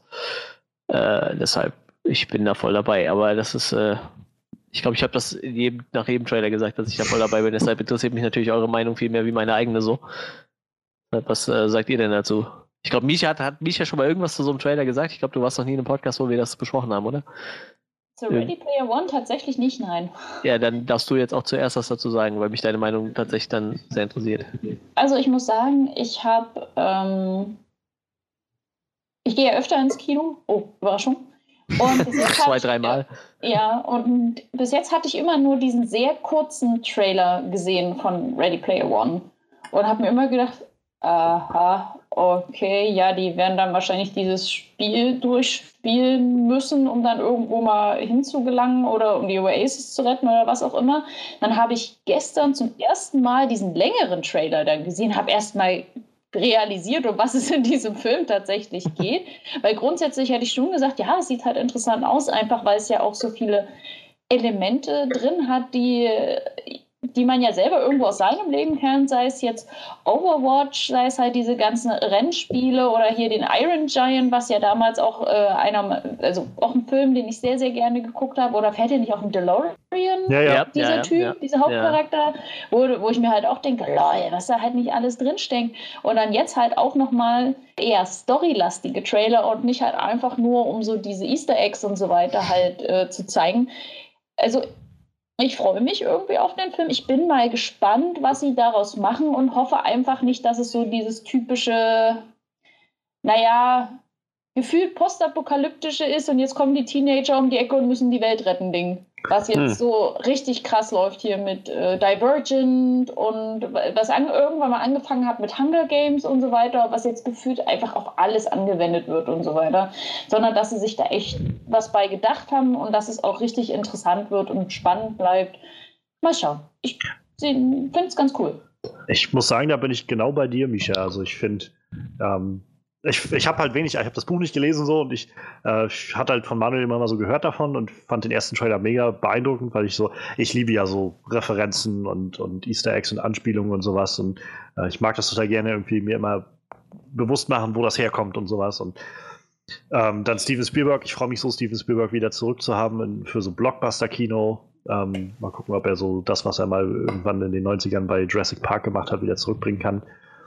Ähm, aber in diesem neuen Trailer gibt es halt einfach diesen, genau diesen Moment, wo sie dann irgendwie zu ihm sagt, so willkommen in der Rebellion. Und dann sieht man irgendwie, wie sein, sein Trailer da in die Luft fliegt, so sein Trailerturm und sowas. Und das ist, wo ich jetzt so denke, ich hoffe, dass sie es nicht zu sehr überreizen. Das ist nicht, dass es jetzt nicht wieder ausartet in so ein, wir müssen dann das große Regime besiegen oder sowas so, sondern lasst es vielleicht einfach lieber bei der kleineren Handlung, so be bevor ihr so klischeehaft macht, oh yeah, und jetzt wird das, das böse Regime noch niedergeschlagen nebenbei. Also ich, das ist, glaube ich, das Einzige, was mir gerade so ein bisschen Bedenken gibt bei den Sachen. Ähm, übrigens, ich habe gerade mal nachgeguckt, der Hauptdarsteller, der den, äh, der den, wie heißt der, Wade spielt, mhm. der Ty Sheridan, der kam mir die ganze Zeit so bekannt vor. Und jetzt habe ich geguckt und ja, er kam mir bekannt vor. Er müsste euch auch bekannt vorkommen, denn er hat in X-Men Apocalypse Scott Summers gespielt. Stimmt, mhm. stimmt. Nur mit weniger Haaren. Also jetzt. Ja, und, und mit einer fetten Brille halt bei X-Men. So. ja, aber soweit, äh, ich glaube, das ist so, so das, was ich. Ich hoffe, dass das cool wird und ich glaube, allein die Referenzen werden halt schon cool. Ich hoffe nur, der Film kann auch darüber hinaus halt standhalten, dass es man, dass man eben mehr hat als einfach nur, oh, das kenne ich, das kenne ich, das kenne ich, das kenne ich, das, das ist was, was ich mag. So, dann hoffentlich hat der Film auch innerlich eine gute Story und Kohärenz. So. Aber eigentlich vertraue ich da auf Steven Spielberg. Vertraue da lieber auf alles klein. Naja, ich hoffe einfach, also ich glaube, wenn, die anfangen, da irgendwas umzuschreiben, dann gehe ich wahrscheinlich aus dem Kino raus. So. wenn Steven Spielberg da zu viel drum experimentiert, dann bin ich raus. Aber ich hoffe, das lässt alles klein nicht zu. Der, ich, wie gesagt, ich glaube, der war in den kompletten Film mit involviert. Ich bin mir aber nicht sicher. Und wenn der seinen, seinen Segen dafür gibt, dann bin ich da dabei. Warten wir mal ab. Tja, ich glaube, ich habe nach dem ersten Trailer schon gesagt, so zwei Drittel der Referenzen habe ich überhaupt nicht gesehen und es war mir auch zu blöd, dann nochmal den Trailer nochmal neu anzumachen, zu gucken, okay, mal gucken, wo, was, was, wo ist jetzt hier welche Referenz und wo, was, was, was, was entgeht mir hier gerade, das ist mir, nee, irgendwie ist mir das zu doof. Wenn mir das nicht beim ersten Mal schauen auffällt, dann ist es für mich auch irgendwie nicht, nicht wert, nochmal dann extra reinzugehen und nochmal genau zu gucken im Detail, Frame für Frame, was ich da verpasst habe, sondern naja, ich wünsche mir halt, dass dieser Film nicht nur davon lebt. Dass er, dass der Film halt nicht nur die ganze Zeit eine Referenz nach der anderen ist, so nach dem Motto, hier, guck mal, das haben wir reingebracht und das kennt ihr auch noch und jenes. So ist das nicht unglaublich geil. Alle 30 Sekunden gibt es eine neue Referenz zu einem anderen Film oder zu einem anderen Franchise. So, wenn, wenn das der ganze Film ist und an, ansonsten an der Story nichts Besonderes dran ist, dann fände ich das schon ziemlich lang, langweilig, ehrlich gesagt. Und ja, so optisch wird das garantiert ganz cool. Und selbst, selbst wenn mir einige Referenzen völlig entgehen, denke ich, wird das, wird das interessant. Aber naja, so dieses ganze ähm, Getue von wegen, äh, die Welt muss gerettet werden, das Regime muss, muss gestürzt werden oder so. Das, ich glaube, wenn sie das, das sollten sie einfach nicht überreizen, dann wird das funktionieren. Davon ab habe ich, glaube ich, schon beim ersten Trailer gesagt, dass dieses Konzept anscheinend wieder ausmelken. Dieses, es ist nicht nur ein Spiel. Wenn du im Spiel stirbst, stirbst du auch in der Realität. Ich habe das Gefühl, sie ziehen das jetzt ein bisschen anders auf, sodass einfach, dass man nicht durch das Spiel stirbt, sondern halt durch die große böse Geheimorganisation, die dahinter steht, in Lebensgefahr schwebt. Aber auch das ist nicht sehr weit entfernt davon, wo ich dann denke, okay, ähm, das ist jetzt, das ist jetzt irgendwie ziemlich ausgelutscht. So, aber ja, das ist, das ist meine Meinung. Ich, ich weiß gerade nicht, wie ich dir das jetzt vermitteln soll, dass es nicht so ist, ohne zu spoilern, deshalb lasse ich es einfach. Okay. Aber ähm, ich kann dir schon sagen, dieser Film wird voll sein mit Referenzen auf alles Mögliche. Weil das ballert dir im Buch so um die Ohren und kannst sagen, wenigstens jede zweite Seite wird irgendwas erwähnt, was in den 70ern oder 80ern in war. ich habe halt nur ein bisschen, ich bin mir da nicht so sicher, wie sie jetzt die, die äh, 2000er noch damit einbauen, so, weil das ist halt natürlich im, im, im äh, Buch nicht so krass halt. Ne? Im Buch geht es halt im ersten Linie, weil der Typ halt, der, der, der, der Erfinder von der Oasis halt selber äh, der ist ja, äh, weil der halt da in der Zeit aufgewachsen ist und da selber halt alles liebt, so deshalb äh, konsumieren die halt die ganze Zeit nur diese Sachen, weil die halt diese Easter Eggs suchen halt, ne? deshalb, da kommt halt die ganze Zeit so, bei einem Kumpel steht halt eine Arcade-Automatik, die zocken halt die ganze Zeit nur Arcade-Games aus den 70ern so oder aus den 80ern und gucken die ganze Zeit nur Serien aus den 70ern und 80ern so. Also wie gesagt, die Serie, dieses Buch ist halt voll damit. Und ich gehe davon aus, das wird halt im Film nicht anders sein. Und dadurch, dass du ja, dass dir ja sagen, so, da kann halt alles passieren in der Oasis, beziehungsweise du kannst ja auch alles machen in der Oasis, äh, ist das halt auch überhaupt kein Problem, dass du da alles an Referenzen reinpackst, was du so gerade findest. So, weil irgendwie, das macht halt alles im Kontext Sinn, aber halt natürlich nur, solange die sich in der Oasis befinden. Naja, also die Anzahl der Referenzen hm, meinte ich jetzt gar nicht so, das macht mir keine Sorgen. Das Problem ist, wenn außerhalb der Referenzen eigentlich nichts weiter an dem Film ja, ja gut, das, oder so das eine Anreihung halt von, von Referenzen ist. Also, wenn halt Referenzen, also gerade so Easter Eggs, für mich immer ein schönes Beispiel ist halt äh, Bojack Horseman. Wie viel Krams du so im Hintergrund in dieser Serie immer findest, wenn du einfach mal anhältst und dir Sachen anguckst. Aber es ist nicht wichtig. Es ist einfach nur da für die Leute, die halt eben nach ja. Easter Eggs suchen. Aber wenn ich halt so einen Film gucke und jede Szene ist nur dafür da, dass man mir eine Referenz nach der nächsten um die Ohren hauen kann, so, dann frage ich mich halt auch, okay, ist es das jetzt irgendwie wert? Ist das jetzt ein, ein ganzer Film? Oder ist das jetzt einfach nur, übrigens, Leute, wir machen jetzt so einen kleinen Trip down Memory Lane. Wir fahren jetzt einfach mal so alle Referenzen ab und dann könnt ihr euch erinnern, wie cool diese ganzen alten Filme und Sachen irgendwie waren. So. Das fand ich zum Beispiel ziemlich lame. Ja. Aber ich weiß auch, genau, genauso werde ich dann da drinnen sitzen und wenn, äh, und ich gehe davon aus, weil Alan Silvestri den, den Score macht und er auch den Score gemacht hat für Zurück in die Zukunft. Das heißt, ich bin mir sicher, dass dann irgendwo an diesem Film kommen wird und ich glaube, dann werde ich aber auch Gänsehaut kriegen. Ja, auf, auf jeden so. Fall habe ich gerade gesehen, dass äh, Ernest Klein auch äh, Screenplay bei dem Film macht tatsächlich. Das beruhigt mich alles sehr. Dann, dann wird das schon passen. Wie gesagt, äh, ich, ich, ich bin da voll dabei. Äh. ich verstehe zwar, was ihr so euch um, äh, für Sorgen macht, aber ich, ich kann auch versichern, also das meiste, worum ihr euch Sorgen macht, äh, ist nicht so, aber ich kann euch das jetzt auch nicht vermitteln, um zu spoilern, deshalb ich will nicht spoilern. Das hm. müsst ihr euch selber angucken. Schon okay. Und, und am besten liest ihr euch dann danach das Buch noch durch. Gut, von einem Experten zu wissen, dass wir mit unseren Bedenken wahrscheinlich etwas übertrieben haben jetzt gerade. Ja, ich meine, natürlich können die jetzt noch hergehen und den kompletten Film umschreiben und nicht so machen wie das Buch. Aber wie gesagt, ich habe halt die Hoffnung, dass halt sowohl der Autor mitarbeitet, also dass der Autor mitarbeitet, das ist für mich immer ein sehr gutes Zeichen. Das muss zwar nicht immer funktionieren, das hat bei Stephen King auch nicht immer funktioniert, aber wie gesagt, ich, ich gehe davon aus, wenn ich an Maximum Overdrive erinnern darf, den Film, den äh, Stephen King selbst geschrieben und auch Regie geführt hat, wo irgendwie einfach alle äh, Elektrosachen in, in der, dieser einen Stadt lebendig werden. Boah, ich kriege keine Ahnung, was den habe ich wieder gesehen, noch habe ich das Ich habe hab einen Trailer dazu gesehen und das war schon unglaublich lächerlich. ich glaube, der Anführer dieser, dieser, äh, dieser Maschinen wird so ein großer Truck, der den grünen Kobold irgendwie vorne drauf hat. Und das ist okay. total, also dieser Trailer war schon so lächerlich. Keine Ahnung. Tja. Aber so weit, so gut, dann würde ich sagen. Ähm, wie gesagt, Ready Player One ist so der Film, der mit als nächstes ansteht. Wir haben halt Zeit, äh, noch ungefähr einen Monat, bis das Ganze rauskommt. Und dann werden wir uns eine Meinung bilden können über Steven Spielbergs neuesten Film. Bild dir deine Meinung? Ja, wollte gerade sagen. Oh Gott. Oh Gott, nein, bitte nicht, nein. Das, das, das, das war nicht so geplant. Nein, wir sollten an dieser Stelle wirklich alle nochmal ganz klar sagen, wir sind keine Fans der Bildzeitung. Nee, weiß Gott nicht. Absolut nicht. Don't buy it. Mhm. Ähm, und damit äh, würde ich sagen, machen wir jetzt weiter mit unserem Flashlight zu äh, Phantom Threat. Der sei aber, aber, aber, aber, ich will jetzt gehen. Dann geh doch. Mach ich jetzt auch. Nein, ich, um, ich habe das haben wir nämlich noch gar nicht erwähnt. Ich habe natürlich Black Panther gar nicht gesehen. Das äh, bürgert sich jetzt so ein, dass ich nicht, nicht mehr ins Kino gehe für den Podcast. So ist mir jetzt egal. Ich habe ja gar keinen Bock mehr drauf. So. nee, Tja. tatsächlich äh, aus privaten Gründen kon konnte ich den dann nicht sehen und äh, ich werde ihn aber tatsächlich morgen gucken und äh, je nachdem, wann Johannes den Film schneidet, werde ich vielleicht einfach noch so ein Abschlussresümee ihm geben. Und schreiben, ich werde ihn morgen schreiben. Äh, schneiden, nicht schreiben. Also ich habe gerade mal geguckt, also um 16.45 Uhr kann ich morgen ins Kino. Dann könnte ich dir das so gegen 20 Uhr zukommen lassen. Dann könnte ich wenigstens noch mein Abschlussresümee dazu äh, geben und äh, wir schneiden das hinten dran. Das kriegen wir bestimmt hin. Also, äh, ich grüße jetzt schon mal den Manuel aus der Zukunft, der dann später die, die Reviews äh, erzählen kann. Nee, also wie gesagt, ich habe es äh, einfach zeitlich nicht gepackt. Ich will den Film aber unbedingt noch sehen, deshalb äh, will ich mich auf jeden Fall nicht spoilern lassen und ich werde auf jeden Fall morgen noch ins Kino gehen und mir den Film angucken. Ähm, bei unserer nächsten Review bin ich dann aber auf jeden Fall dabei. Den Film werde ich mir, vielleicht gucke ich mir den, nee, kann ich ja dann nicht, morgen nicht, aber übermorgen gucke ich mir wahrscheinlich dann direkt den nächsten Film an, den wir dann gucken wollen. Das wird schon.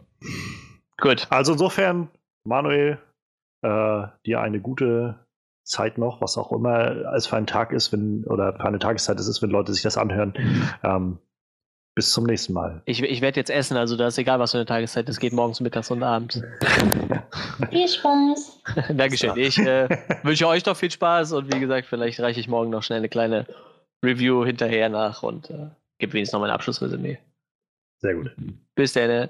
Bis dann. Bis dann. Bye bye. So, dann nun aber zur, zum Flashlight von Phantom Thread, der seidene Faden. Ja, der neue Film von Paul Thomas Anderson. Ich muss immer aufpassen, dass ich nicht Paul mhm. W.S. Anderson sage. Ähm, Paul, der neue Film von Paul Thomas Anderson äh, mit Daniel Day-Lewis und Vicky Creeps in den Hauptrollen. Gerade auch Daniel Day-Lewis letzter Film, der, den er jetzt macht. Also jedenfalls ist das momentan der Stand, dass er jetzt in Rente gehen möchte, in Schauspielerrente. Ja, ich, äh, der Film lief hier bei uns im kleinen Kino und ich ich, einfach dadurch, dass ich so viel von gehört habe, dass ich, dadurch, dass ich ähm, Daniel Day-Lewis unglaublich schätze als Schauspieler, meiner Meinung nach eigentlich der, der einer der besten Schauspieler, die es irgendwie gerade gibt, ähm, wenn man so sich anguckt, was er in den letzten Jahren äh, in seiner Karriere irgendwie überhaupt gemacht hat. Ähm, und dadurch, dass er auch mit Paul Thomas Anderson wieder zusammenarbeitet, wie auch bei There Will Be Blood, was auch so ein unglaublich abgefuckter Film irgendwie ist, war ich halt sehr daran interessiert, mir den Film anzugucken. Die Trailer haben mir so ein bisschen so ein Künstler, Drama, Thriller, irgendwas in der Richtung so versprochen über die, die Abgründe von so einem Künstlerdasein oder sowas. Und ja, ich bin letzten Mittwoch dann reingegangen in den Film, in die englische Version, Gott sei Dank, denn ich wollte das auch im, Original ansehen und ähm, will jetzt gar nichts weiter spoilern, ich will einfach nur kurz abreißen. Also ich finde, der Film ist sehr sehenswert. Man sollte wissen, worauf man sich einlässt, ähm, denn der Film ist sehr anders und intensiv an vielen Stellen. Ähm, also so emotional intensiv. Es gibt, der Film an sich ist recht ruhig, sehr, auch recht langsam, er nimmt sich viel Zeit an vielen Stellen. Es gibt halt auch, es geht halt hauptsächlich um diese Beziehung zwischen Daniel Day-Lewis Charakter, der ähm, Reyn Reynolds Woodcock heißt. Ähm, wow. Ta tatsächlich der Name ist wohl entstanden dadurch, dass, äh, dass Daniel Day-Lewis und Paul Thomas Anderson zusammen halt äh, über das Projekt geredet haben, als das so entstanden ist. Die haben so mehr oder weniger alle zusammen, die ganze Crew zusammen, haben so das Skript irgendwie mit erstellt. Und äh, irgendwie haben sie diesen Namen als Witz ent entworfen und dann war es ein, ey, pass auf, das können wir nicht reinnehmen, oder?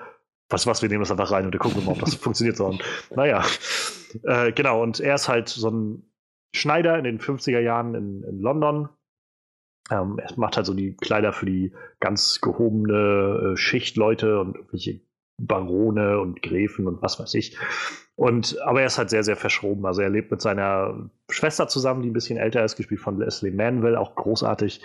Ähm, die, sie haben so ein, also sie weiß so, was ihn halt antreibt, weil, was, wie so seine Gedankenzüge sind. Er ist sehr, sehr penibel, er ist sehr, sehr, ähm, ja, fast schon neurotisch irgendwie in seiner Vorgehensweise. Also er hat so einen klaren Ablauf, wie er irgendwie durch den Tag gehen will und so. Und gleichzeitig fühlt er sich selbst sehr verflucht, dass er das Gefühl hat, also Beziehungen und sowas werden ihm nie nah sein können. Und am Anfang sehen wir halt auch noch, wie er, also ganz am Anfang, wie er quasi äh, am Frühstückstisch sitzt mit seiner, äh, mit seiner Schwester und äh, schon am Zeichnen ist für ein neues Kostüm. Und dann kommt halt eine Frau rein, die ganz offensichtlich irgendwie eine Nähe zu ihm hatte, also wie so sich dann später irgendwie rausstellt, ist wo so eine Kurzzeitfreundin wie auch oder Affäre gewesen so. Sie setzt sich halt hin und will halt mit ihm reden und so und er ist halt einfach nur angepisst davon, dass sie ihm gerade, dass sie ihm seinen Morgen versaut. Er braucht Ruhe bei seinem Frühstück, ansonsten kann er nicht denken und so weiter. Und ja, seine Schwester sagt, äh, arrangiert das dann so ungefähr, so von wegen, okay, ich kümmere mich darum, dass sie hier abhaut, so, ich sage ihr, dass du sie nicht mehr sehen willst und so. Also da will er sich dem auch nicht stellen.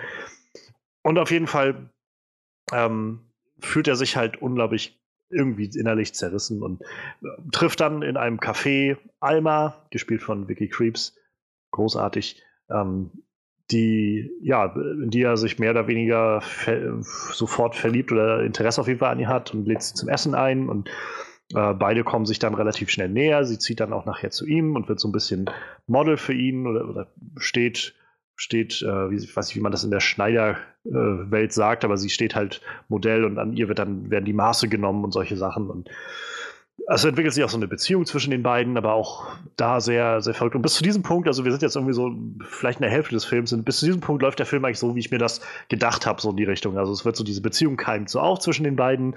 Irgendwie sie haben, sie haben irgendwie so einen gewissen Band zueinander.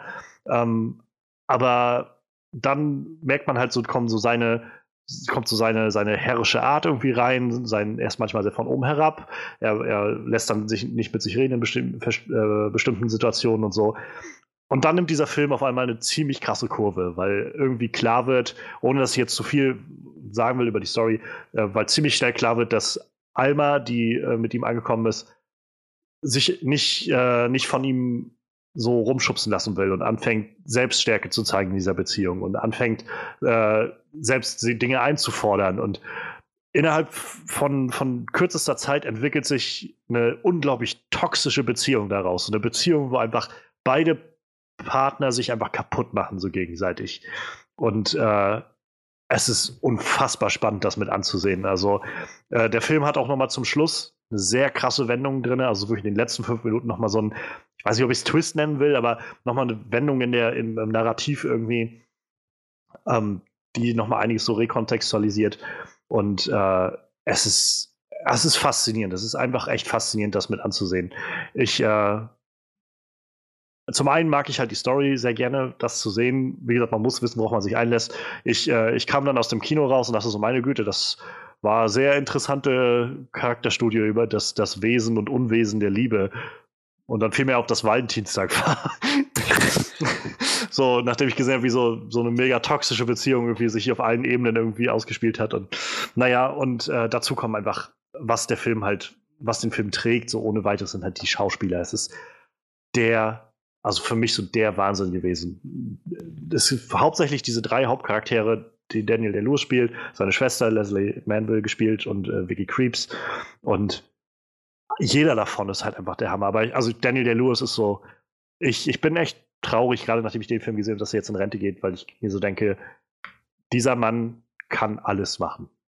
Ich würde mir angucken, wie der Mann äh, drei Stunden lang einfach ein Telefonbuch vorliest, weil er einfach, äh, du würdest einfach gebannt sein darauf. Und das ist so, das ist so das, was mich so fasziniert und überhaupt die Art und Weise, wenn man ihn schon mal in anderen Filmen gesehen hat. Ich hatte halt, gerade There Will Be Blood kenne ich halt von ihm und äh, mit ihm in der Hauptrolle. Und das ist halt so krass. Er spielte halt den mega krassen äh, Südstaatler so und äh, redet auch die ganze Zeit immer recht, recht tief. Das ist irgendwie so ein My name is uh, Daniel Plainview and this is my son H.W. So in, die Art, in der Art und Weise. Und, äh, und in diesem Film ist er so total sanft und redet ganz sanft und hat auch irgendwie, äh, hat auch diesen englischen Akzent drin. Und äh, es ist halt so, als der verschwindet einfach an dieser Rolle. Und das ist so der Wahnsinn. Und äh, ich muss auch sagen, ich habe die dunkelste Stunde ja gesehen mit Winston, also äh, mit Winston Churchill, ja, mit, mit äh, Gary Oldman als Winston Churchill, die, der ja viel gehandelt wird, auch schon so als bester Hauptdarsteller. Und er hat eine, also durchaus realistische Chance, aber ich würde sagen, es ist noch nichts in feuchten Tüchern, meiner Meinung nach. Also während das Porträt von, von äh, Gary Oldman, was er da macht von Winston Churchill, vor allem immer durch dieses You cannot reason with a tiger when your head is in his mouth, irgendwie sowas äh, so, so drauf ist, ist halt der Film, also Danny DeLuce ist so die Nuancen sind so das, was es macht. Die Gesichtsausdrücke, die Art und Weise, wie Dinge betont werden. Und so. es, ist, es kommt in dem Film vielleicht zwei, drei Stellen mal darauf, dass er wirklich laut wird, an, an, aber auch nur, wenn es gerade passt. So. Und dann hast du aber auch einen Effekt und so. Es ist, es ist der Wahnsinn. Man merkt, also auch die Regie ist großartig. Paul Thomas Anderson hat da eine sehr interessante Art gewählt, auch irgendwie dieses, in diese Schneiderei-Welt einzuführen und dass man da irgendwie so einen Bezug zu findet, dieses Künstlerding. Also das Ganze ist auch so ein bisschen metaphorisch für so überhaupt das künstlerische Schaffen, finde ich, ähm, anzusehen. Und Paul Thomas Anderson, also man merkt halt, dass er sehr gut kann mit Daniel Day-Lewis und dass er auch weiß, bis wie weit er quasi vorgeben muss und ab wo er quasi auch zurücktreten kann, um zu sagen, da übernimmt jetzt Daniel Day-Lewis, um Dinge zu führen. Und äh, besonders nochmal hervorheben möchte ich auch Vicky Creeps, die halt äh, seine, die Alma gespielt hat, die ist, glaube ich, äh, luxemburgerische Schauspielerin. Und äh, es ist, also es ist krass, wie sehr sie Daniel Lewis gegenüber die, die Stirn bieten kann. Also nicht nur als Charakter, sondern halt auch als Schauspielerin. Man, weil gerade wenn du irgendwie so einen großartigen Schauspieler hast, finde ich, kann man schnell sehen, wenn halt das der andere nicht so auf der Höhe ist und ähm, sie, sie hält halt locker mit ihm mit so und das ist halt echt der Wahnsinn. Also ich kann, ich kann der seidene Faden Phantom Thread nur empfehlen. Ähm, es ist ein sehr anderer Film, sehr, hat, wie gesagt, sehr ruhig, sehr, sehr in sich gekehrt irgendwie, aber ich war trotzdem die ganze Zeit gebannt auf, auf den Bildschirm und er hat viele Wendungen genommen, die ich so nicht habe kommen sehen. Ähm, ja, ich, ich würde gerne, also wie gesagt, geht, geht ihn euch angucken, wenn ihr die Möglichkeit habt. Ich würde gerne wissen, was eure Meinung dazu ist. Also wenn ihr das, wenn ihr den Film gesehen habt, Phantom Thread, dann lasst das vielleicht auch mal in den Kommentaren wissen. Ähm, und ja, ansonsten würde ich sagen, so viel dazu. Ähm, denn viel mehr, je mehr ich sage, umso mehr könnte ich, glaube ich, noch also wieder verraten darüber, was schade wäre, wenn man das nicht gleich sieht, nicht mit ansehen kann irgendwie. So, so viel dazu würde ich sagen. Wir haben sowieso noch eine recht große Review vor uns, denn wir wollen jetzt eintauchen in die Welt von Wakanda, tief hineingehen und äh, alles Mögliche rauskramen, was uns gefallen oder nicht gefallen hat in Black Panther.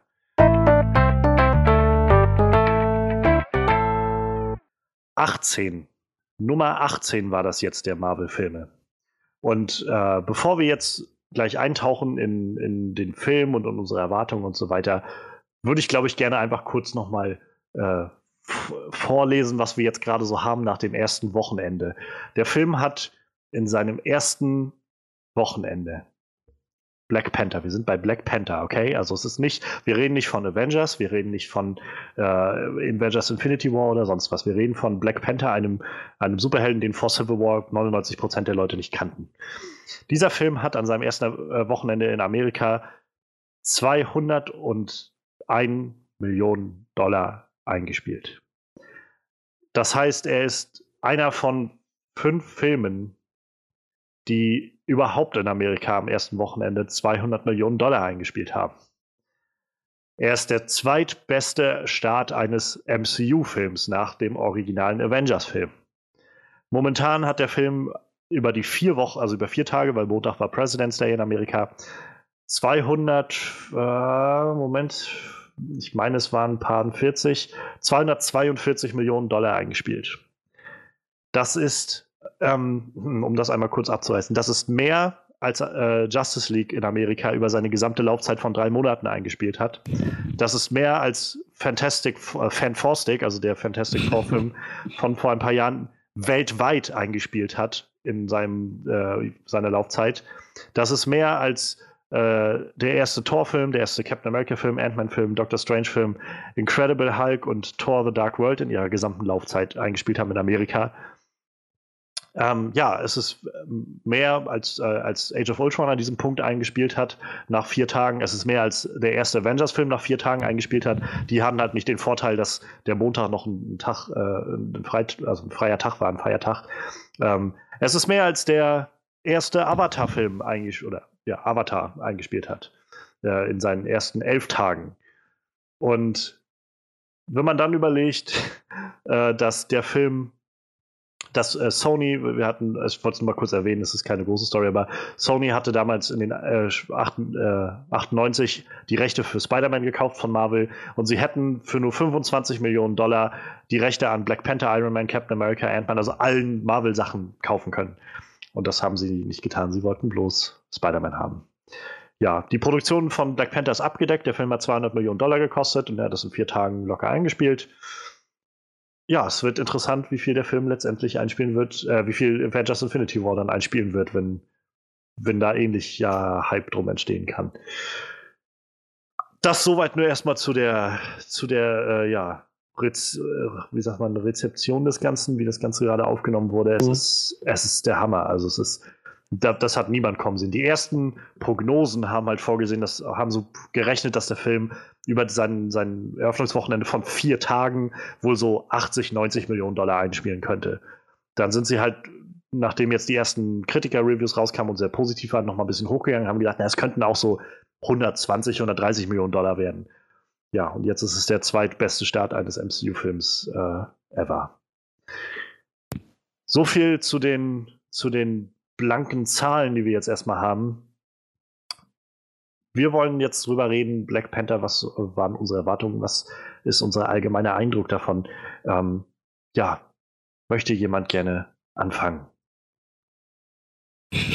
Ich kann anfangen, wenn ihr möchtet. Oh ja, gerne.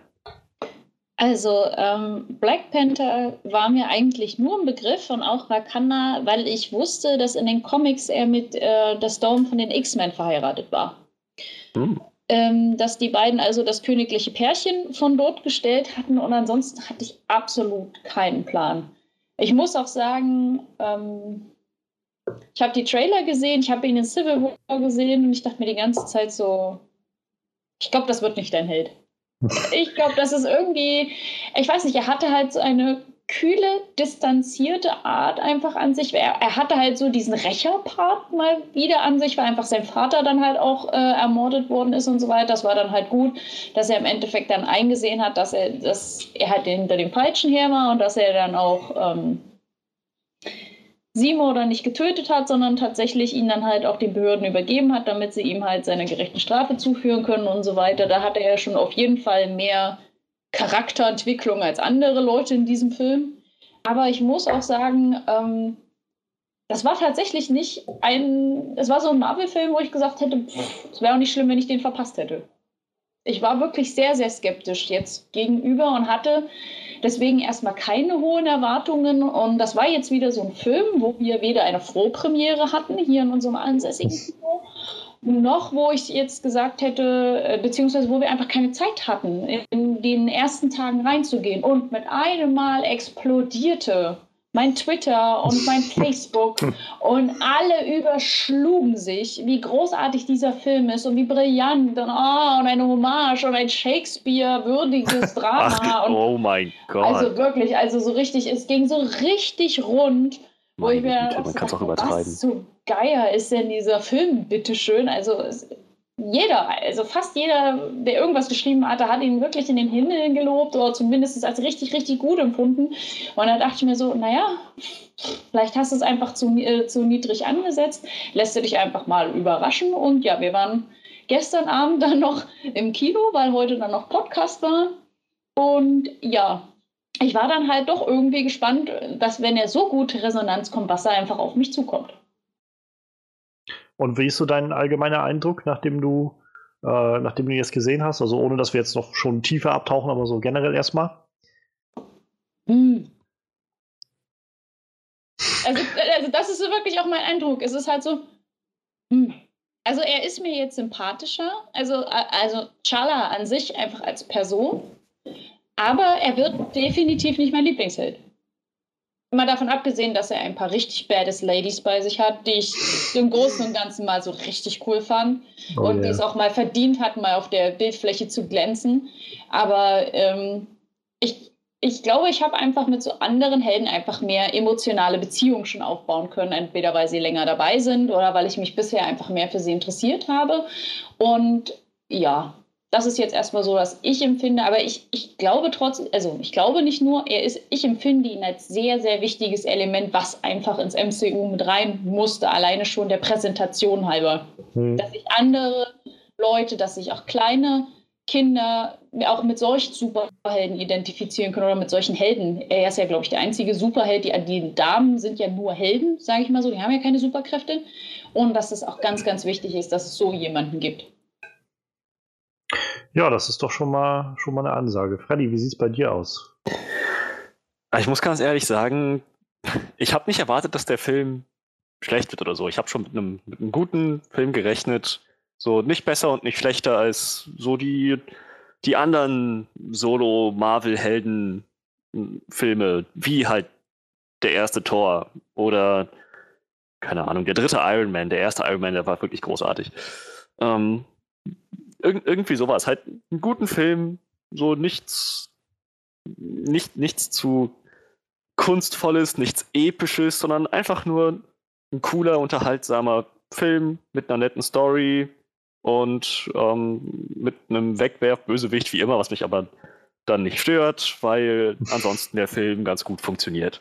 So, das, das habe ich erwartet. Und naja, nachdem dann schon so die ersten Reaktionen kamen, hatte ich dann langsam auch Bedenken bekommen. Denn was immer wieder in Reaktionen zu hören war, war, wie wichtig dieser Film ist und wie, wie bedeutsam das ist. Du hast gerade schon mal gesagt, Misha, wie bedeutsam das ist, dass jetzt auch so ein Film es ins MCU geschafft hat, dass wir jetzt äh, so eine komplett, ähm, ja, wie soll ich das sagen, so, so, dass wir halt jetzt mal eine ganz andere Kultur betrachten als so die ähm, typische westliche Kultur, die wir kennen, westeuropäisch, amerikanisch, wie auch immer. Ähm, dass halt eine neue Kultur da im Vordergrund steht, dass natürlich auch ähm, verschiedenste Hautfarben mit dabei sind, wo dann auch Rasse überhaupt keine, keine Frage mehr ist, überhaupt kein Thema mehr ist. Beziehungsweise wo dann auch ganz bewusst das Augenmerk gelegt wird auf Nicht-Weiße, sage ich mal. So, ich, ich bin mir nämlich nicht, nicht sicher, ob die jetzt alle tatsächlich ähm, einfach nur als schwarz bezeichnet werden können. Aber das, das, ist auch, das ist auch egal. So, das kam immer wieder raus, wie wichtig das ist, dass, dass dieser Film halt so dieses, diesen multikulturellen Aspekt und diesen Fokus auf nicht westlichen, nicht weißen Charakteren hat. So, und dann, das, damit, damit ähm, stimme ich auch überein. So, das, das sehe ich ganz genauso, dass das wichtig ist. Aber ähm, wichtig und gut sind zwei verschiedene Sachen. Es kann sein, dass dieser Film einen wichtigen Symbolcharakter hat, aber an sich von der Qualität her nichts Besonderes ist. Das war meine größte Befürchtung, bevor ich da reingegangen bin. Ich habe wirklich gedacht, Kritiker und Zuschauer feiern diesen Film ohne Gleichen, über alle Maßen. Wenn ich jetzt schon höre Shakespeare-Drama, so dann, das ist, das ist genau die Art von Übertreibung, die ich meine so feiern diesen Film wesentlich mehr, als er es eigentlich verdient hat, einfach weil er vom Ton her und vom Thema her wichtig ist. So, und ich finde, das ist. Ich, da, ich hatte ehrlich gesagt befürchtet, dass der, dass der Film irgendwie nur so durchschnittlich gut wird und ähm, den ganzen Hype, dem ganzen Hype eigentlich nicht gerecht wird, sondern der einfach nur so mega gefeiert wird, weil er eben diese thematische Richtung eingeschlagen hat, die so ganz neu und irgendwie wichtig ist und so inspirierend vielleicht auch. Ähm, aber ja, so von der reinen Qualität des Films her habe ich nichts Besonderes erwartet. Und da muss ich ehrlich sagen, bin ich positiv überrascht gewesen. Ich kam raus aus dem Film und dachte, das war jetzt, das war jetzt nicht extra klasse, aber es war verdammt gut. Definitiv einer der besten Marvel-Filme. So, ich, ich, glaube, ich bin dann wieder an dem Punkt, dass ich, dass ich sage, so, ich glaube nicht, dass der Film den Hype verdient hat, den er jetzt zurzeit bekommt. Als der größte Superheldenfilm aller Zeiten und der über, überhaupt einer der größten Filme, Shakespeare und was weiß ich nicht, also überhaupt einer der größten ähm, äh, Kunstwerke, die jemals geschaffen wurden, oder ähm, wie nennt man das, so the theatralischen Werke, die jemals geschaffen wurden. Shakespeare kann einpacken und keine Ahnung, James Camerons Meisterwerke, Christopher Nolan, das ist alles, das ist alles Schnee von gestern, Black Panther ist der neue Scheiß. So, das kann ich, das finde ich, hat der Film nicht verdient, aber es ist trotzdem ein verdammt guter Film. Und innerhalb des Marvel-Universums einer der besten. Also ich muss mal kurz sagen, ich glaube, hier wird gerade viel Leuten in den Mund gelegt. So, ich habe noch keine einzige Review gelesen, wo Leute gesagt haben, das Ganze wäre Shakespeare oder es wäre der beste Film aller Zeiten oder würde alle anderen Sachen in den Schatten stellen. Ich Selbst die, die meisten Kritiken, professionelle Kritiken, die würde ich gerne lesen. So, Fans, klar, du findest von Fans immer solche, solche Sachen. Und ich wundere mich auch nicht, dass, dass vor allem gerade Leute, also viele afroamerikanische Leute, vor allem in Amerika, das halt unglaublich feiern gerade und sagen, das ist das Beste, was jemals passieren konnte. So. Wundert mich nicht, aber das ist halt eine sehr subjektive Fanmeinung so. Von, von professionellen Kritikern habe ich sowas noch nicht gelesen. Und selbst die professionellen Kritiker sind so, dass sie halt immer noch Probleme in diesem Film finden, also ohne Frage. So. Jedenfalls die, die ich gelesen habe, die Handvoll irgendwie. Ähm, insofern, also will ich bloß nur noch mal sagen, ich glaube, man legt hier jetzt gerade viel Leuten, also so, man, man legt hier gerade vielen Leuten, die einfach generell den Film gut finden, in den Mund, dass sie den viel zu viel zu gro großartig finden oder sowas, wo halt, glaube ich, viele einfach sagen, hey, das war gut, ich habe viel Spaß dabei gehabt oder so. Und es gibt natürlich Leute, die sagen, hey, das war irgendwie das Beste aller Zeiten, aber ich glaube nicht, dass das alle sind. Naja, das, ähm, wollte ich, das wollte ich auch nicht sagen. Ich meinte, nee, aber hey, hey, hey, das war gut, ich hatte Spaß in dem Film, war ein guter Film. Das ist ja genau meine Position, genauso sehe ich den Film. Nee, ich verstehe schon, nur es wurde gerade, also so Misha und du hast jetzt das auch nochmal aufgegriffen, so, das wurde jetzt gerade nochmal so immer wieder gesagt, so Shakespeare und so weiter, als ob das so, so im, im Narrativ die ganze Zeit steht. So. Wie gesagt, ich habe ich hab professionelle Kritiken nicht gelesen, die in die Richtung irgendwie gingen. Ähm, und selbst die, wie gesagt, professionelle Kritiker habe ich noch nicht viele gelesen, die sagen, es wäre so, so der beste Film des MCUs. Gab es, glaube ich, keinen, der das gesagt hätte bisher. Äh, ich gelesen hätte jedenfalls. Ähm, aber also das nur so kurz irgendwie, um das vielleicht noch mal kurz äh, ein bisschen, bisschen zu beleuchten. Aber äh, ja, also ich, für mich war das so, generell, es ist halt irgendwie sehr spannend, finde ich, weil Black Panther ist halt so ein Held wieder, mit dem ich halt so gar nichts anfangen konnte irgendwie. Dann kam Civil War und ich dachte, ja, das ist irgendwie ganz, war ganz cool, den da drin zu sehen und irgendwie gefiel mir das ganz, ganz, aber ich bin mal gespannt, wo es noch hingehen soll. Ich habe halt keine Ahnung von dem Charakter ansonsten irgendwie. Und dann äh, kam irgendwann die, die äh, Casting-Neuigkeiten und die haben, fand ich dann schon ziemlich großartig, muss ich sagen. Also Michael B. Jordan ist großartiger Schauspieler, finde ich. Äh, Lupita Nyong'o auf jeden Fall. Ähm, Martin Freeman sowieso. Dann hatte ich gehört, dass, der, dass äh, Daniel Kaluuya irgendwie in dem Film dabei ist, der halt von, ähm, von Get Out dabei ist. Forrest Whitaker ist da drin, Angela Bassett ist da drin. Das war irgendwie ziemlich großartiger Cast. Ähm, vor allem auch ein sehr schwarzer Cast. Und ähm, ja, also auch das hat mich irgendwie gefreut, weil ich halt auch, also ich persönlich bin der Meinung, dass es halt zu wenig, ähm, zu wenig solcher, also zu wenig Repräsentation solcher Leute, also irgendwie Leute, Leuten mit, mit ethnischen Hintergründen gibt in dieser großen Leinwand. Und gerade wenn ich mir dann halt vorstelle, dass du irgendwie 18 oder 17 Marvel-Filme siehst und irgendwie jedes Mal ist der Held halt weiß, dann, dann fragt man sich vielleicht schon als Nicht-Weißer irgendwie, okay, heißt das, wir bleiben jetzt die Sidekicks für immer irgendwie. Wir dürfen mal ab und an als Falcon rumfliegen, aber gibt es sonst keinen Helden, an den wir uns wenden können. Und insofern fand ich das schon mal, schon mal wichtig. Ähm, aber natürlich, also ich war dann auch vom ersten Trailer nicht so umgehauen irgendwie. Es war irgendwie interessant, aber es war jetzt nicht so, was mich, was mich sofort eingeholt hat. Wo ich so dann angefangen habe, so ein bisschen Hype aufzubauen, war nach dem Avengers Infinity War Trailer, weil da Wakanda ja scheinbar eine recht große Rolle spielte und ich äh, dann umso mehr Interesse daran gekriegt habe, was wohl jetzt passiert in diesem neuen Film. So, dann kamen halt die Kritiken raus, die alle so ziemlich durch die Bank weg gut waren und äh, vielfach halt auch äh, gerade Michael B. Jordans Eric Killmonger sehr gelobt haben und äh, insofern ja, ich war, war dann schon ziemlich gehypt, muss ich sagen. Und ich habe mich dann versucht, so ein bisschen runterzubringen und zu sagen, okay, das, das kann irgendwie jetzt auch so diesen Hype, den der Film jetzt hat, kann der Film auch gar nicht irgendwie erfüllen nachher am Ende. Und ähm, ja, also ich muss sagen, nachdem ich den Film jetzt gesehen habe, ähm, ich kam aus dem Film raus und dachte, es ist verdammt guter, also war ein guter Film. So, es hat mir echt gefallen, gerade das zu sehen. Es war erfrischend anders als, als viele andere Marvel-Filme. Ähm, sie haben halt viele an Dinge anders gemacht als sonst. Ähm, und naja, ich muss sagen, je mehr ich seitdem über diesen Film nachgedacht habe, also ich hatte jetzt so zwei Tage Zeit, um so ein bisschen das alles zu, zu äh, verdauen, so, und umso mehr ich drüber nachdenke, umso mehr mag ich den Film. Also, ähm, der Film hat Schwächen, ohne Frage. Es gibt einige Dinge, die ich so für mich gerade auf technischer Seite irgendwie nicht so ganz äh, gut gelaufen sind. Aber dafür gibt es halt so viele Dinge, die gut gelaufen sind. Und die Dinge, die gut laufen, sind für mich jedenfalls so, dass sie richtig reinhauen. Ähm, und äh, ja, da freue ich mich tatsächlich schon jetzt seit zwei Tagen auch ähm, immer mehr heute auch drüber reden zu können mit euch ähm, und auch vielleicht, dass wir uns da ein bisschen austauschen können. Ja, dann würde ich sagen, können wir an dieser Stelle gleich mal übergehen in die Sachen, die uns gut gefallen haben. Ähm, ich ich habe also ich, ich habe so, so, halt so einige große Sachen, die mir wirklich gut gefallen haben. Und äh, ich glaube, ich, ich fange jetzt einfach mal mit dem, mit dem ersten an. Und zwar hatte ich mir da ein paar kleine, äh, ein paar kleine Phrasen aus verschiedenen Marvel-Filmen rausgesucht. Und ich bin mal gespannt, ob ihr wisst, worauf ich anspielen will. Ich werde jetzt erstmal meinen, meinen besten russischen Akzent raussuchen. Oh.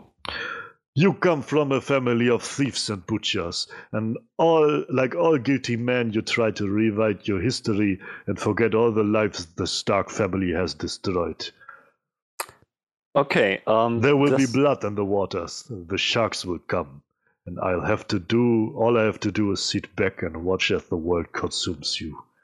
Punkt 1, Punkt 2, wisst ihr, ich muss meinen, meinen besten ähm, äh, Dunkelelfen-Akzent rausholen. Okay. Look upon my legacy, Algrim.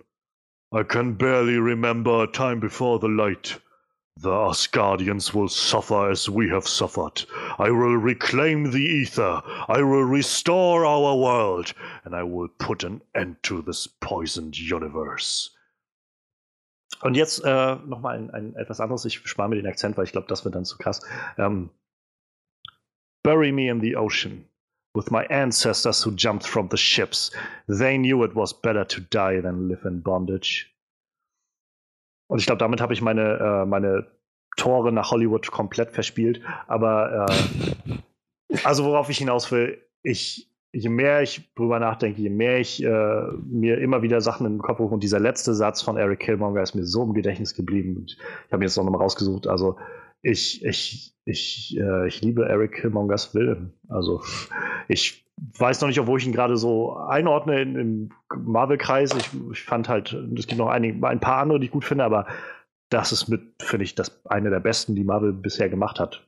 Ja, das, also da bin ich voll auf deiner Seite. Ich finde, der ist auch um einiges besser als Loki, aber mit Loki habe ich sowieso nie so wirklich. Nö, ich war jetzt auch gar nicht bei gehabt. Loki. Ich war jetzt für mich so noch zum Beispiel bei ähm, äh, Tooms aus Spider-Man Homecoming, finde ich auch ein sehr, sehr guter Willen gewesen. Ja. ja. Ähm, ich, ich weiß, damit stoße ich wieder auf Gegenwiderstand. So, ich mag Simo auch sehr gerne, aber ähm, so, trotzdem, so unter anderem, ich finde, das ist Wahnsinn, was sie aus, was Ryan Kugler aus Michael B. Jordans Charakter da gemacht hat. Also, ja. ähm, das ist nicht nur, dass das so ein, so wie bei Tooms war für mich so ein Villain aus Spider-Man Homecoming, wo ich verstehen konnte, warum er das so macht und das irgendwie schon unglaublich geholfen hat, um, um diese Dreidimensionalität zu verstehen. Bei Killmonger war es so, dass ich es nicht nur verstanden habe, ich habe echt bis zu einem gewissen Punkt echt viel Empathie für den gehabt und gedacht, also, seien wir mal ehrlich, eigentlich, irgendwo hat er echt recht mit dem, was er macht. Er ist sehr radikal da drin und das ist, macht ihn, glaube ich, auch zum Villain von dem, von dem Film.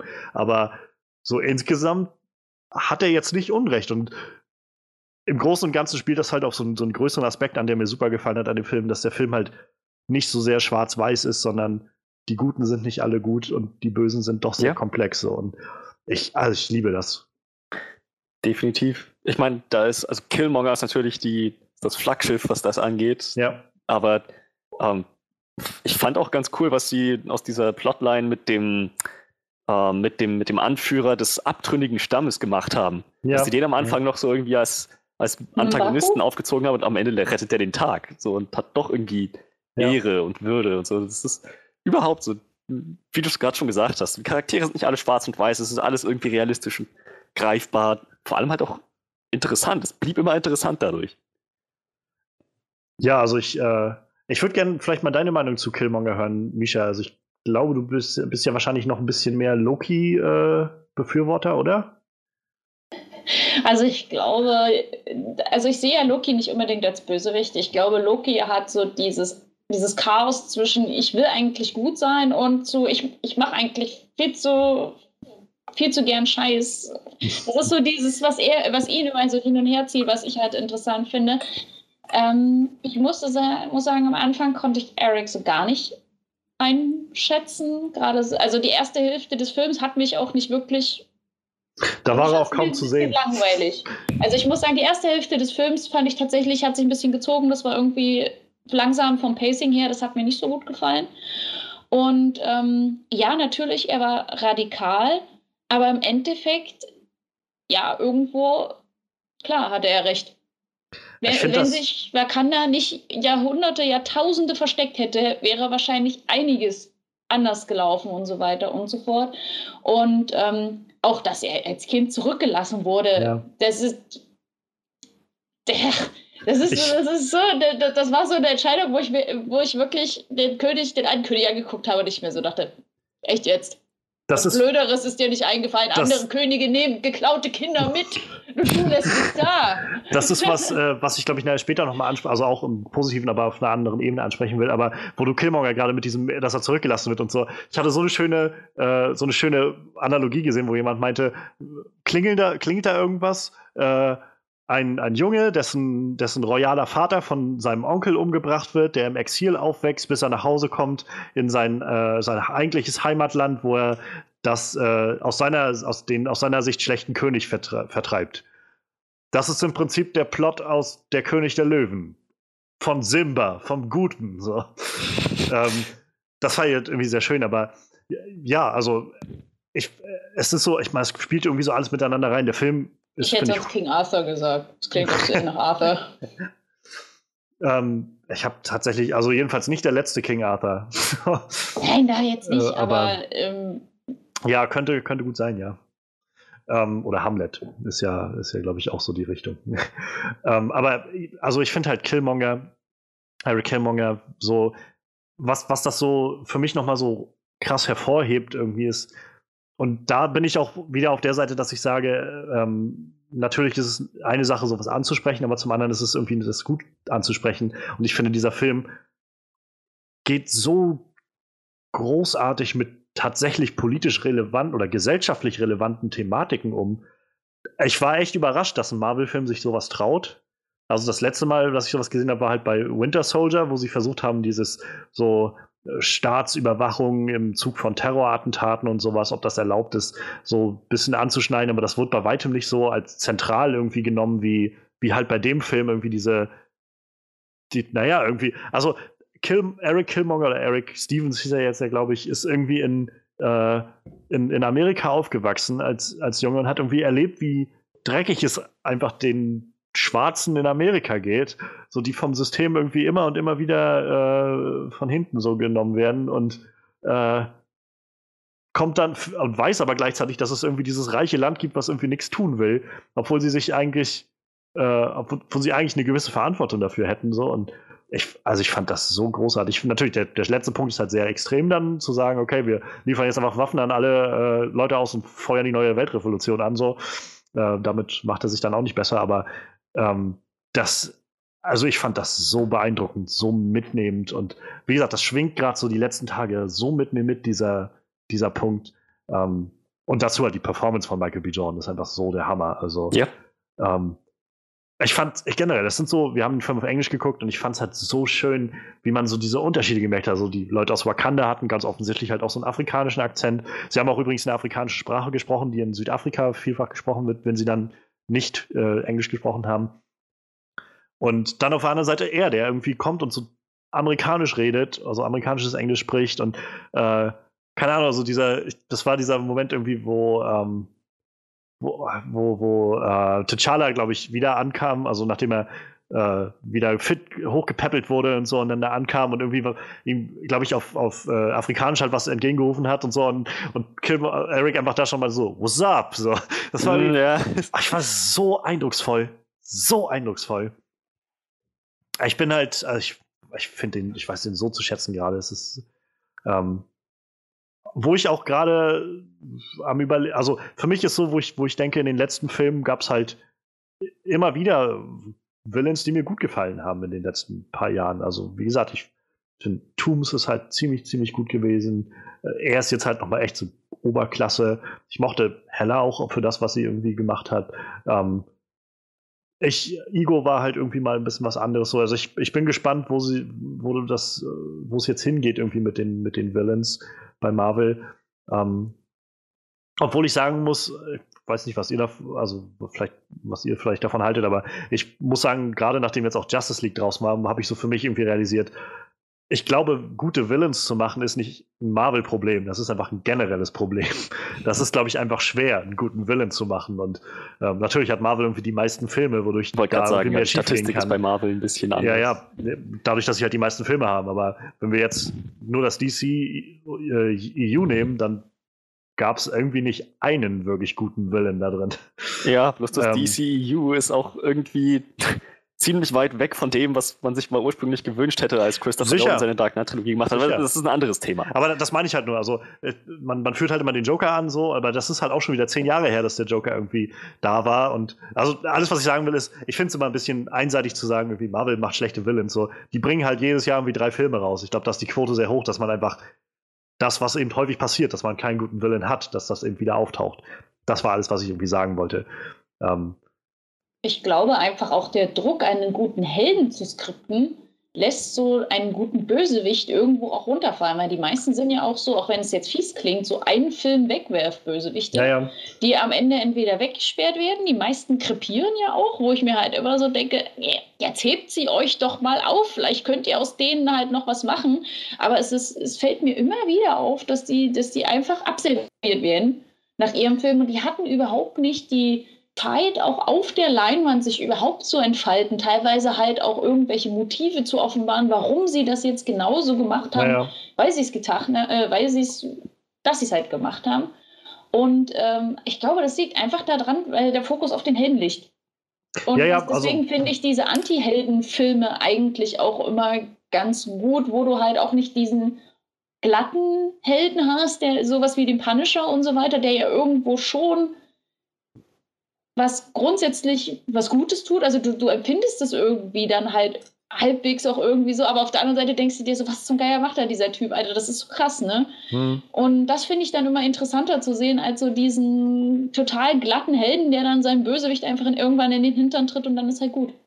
Ja, ich glaube, das ist halt, also was so, was man vielleicht nachvollziehen kann, ist irgendwie, dass Marvel vor allem sehr viel Wert darauf gelegt hat, ihre Helden halt hervorzuheben, besonders hervorzuheben. Und das funktioniert halt am besten, wenn du sie irgendwie Bösen einfach abfertigen lässt. Und dann ab dem Punkt ist dann der Böse auch irgendwann nur noch so ein, so ein, so ein Mittel halt zum Zweck. So. Aber wie gesagt, das ist, ist halt ist halt so, dass ich das Gefühl habe, das habe ich in, den, in anderen Filmen jetzt in den letzten Jahren auch gesehen. so, die nicht Marvel waren. Ähm, aber äh, vielleicht, also soweit nur erstmal dazu. Davon ab, wie gesagt, war das halt herausragend. Also nicht nur, sag ich mal, für den Kontext der Marvel-Filme, wo man halt nicht so viele gute Villains irgendwie bisher hatte, sondern so im Großen und Ganzen war das einfach echt ein komplexer Held, äh, äh, komplexer Villain, der sich selbst als Held gesehen hat, ähm, der, der irgendwie auf seiner Mission war, irgendwie was durchzuführen. Ähm, ich fand das also so nachvollziehbar, alles, was er gemacht hat, so gut erklärt, aber dann auch diese, diesen radikalen Impuls irgendwie gut mit hinterlegt. Also ich fand, es kam so gut raus, dass er nicht nur, also dass er so diesen Antrieb hatte zu sagen, wir müssen quasi als, als Schwarze halt irgendwie zusammen uns gegen, äh, gegen die Unterdrückung erheben. Ich bin sozusagen die, die Rache für die letzten Jahrhunderte der, der Unterdrückung von Sklavenhandel und, äh, und was weiß ich so und Rassengesetzen. Und das ist im Prinzip so die, die Verkörperung davon.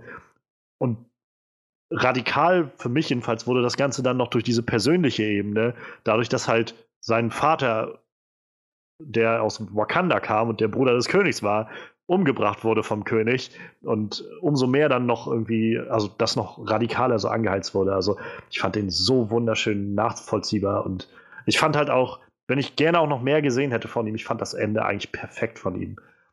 Wie er, wie er quasi da liegt und auch T'Challa nochmal nahe liegt. So, wir können dich auch immer noch irgendwie heilen, denke ich. Und er halt sagt, wie gesagt, also ich hatte es jetzt eben nochmal vorgelesen, zu, zu sagen halt, begrabt mich im Ozean. So, das, äh, das, da, wo meine Vorfahren liegen, äh, die von den Schiffen gesprungen sind, denn die wussten, dass es besser ist, als äh, besser ist zu sterben, als in Ketten zu leben. So, und ich finde, das fasst diesen Charakter unglaublich kraftvoll zusammen.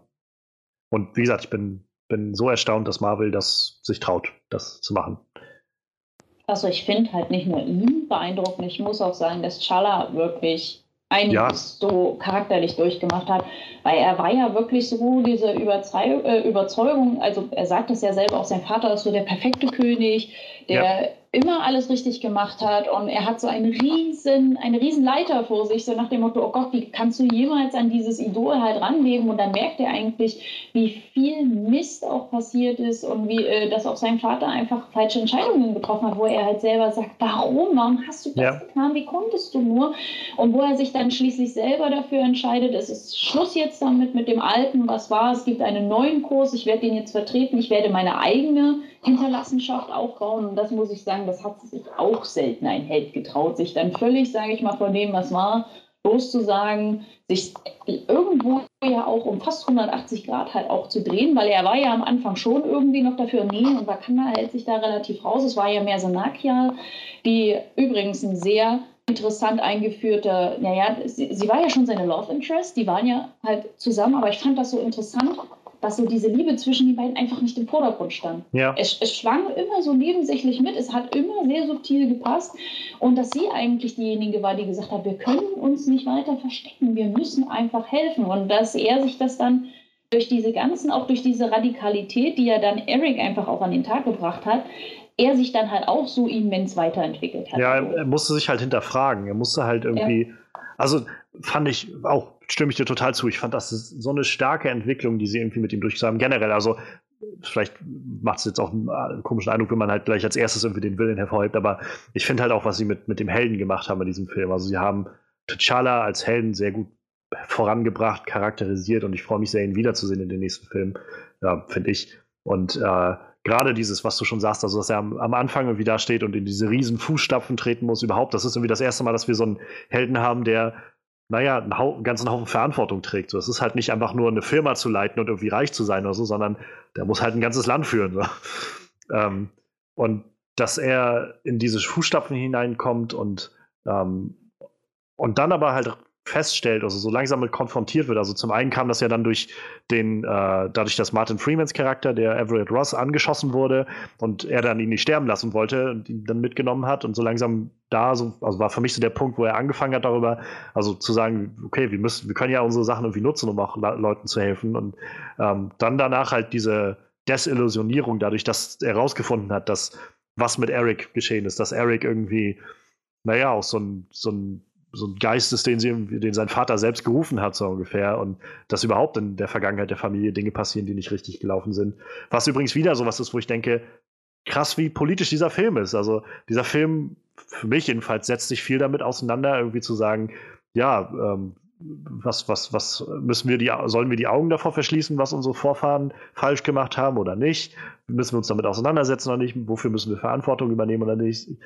Dieser, ich meine, Wakanda an sich ist ja ein Staat, der eigentlich nur durch Isolation lebt und halt ein, ein reicher Industriestaat ist, wenn man so will, der durch Isolation versucht, sich zu schützen oder wie auch immer. Ähm, auch was, was in unserer heutigen Zeit irgendwie sehr aktuell ist. Also ich bin das, ist, äh, schwingt für mich immer und immer wieder mit bei diesen Sachen und hat für diese Charaktere halt den Vorteil gehabt, dass sie auf einmal auf so einer, so einer sehr komplexen Ebene agieren mussten und eben nicht alles war von, das ist das Richtige, das ist das Falsche, sondern, naja, wie man gesehen hat, T'Challa war ja dann irgendwann auch derjenige, der gesagt also ich fand das so ein kraftvoller Moment, wie er nachher, äh, als er da im Schnee war und irgendwie verletzt war und dann mit seinen Vorfahren nochmal geredet hat.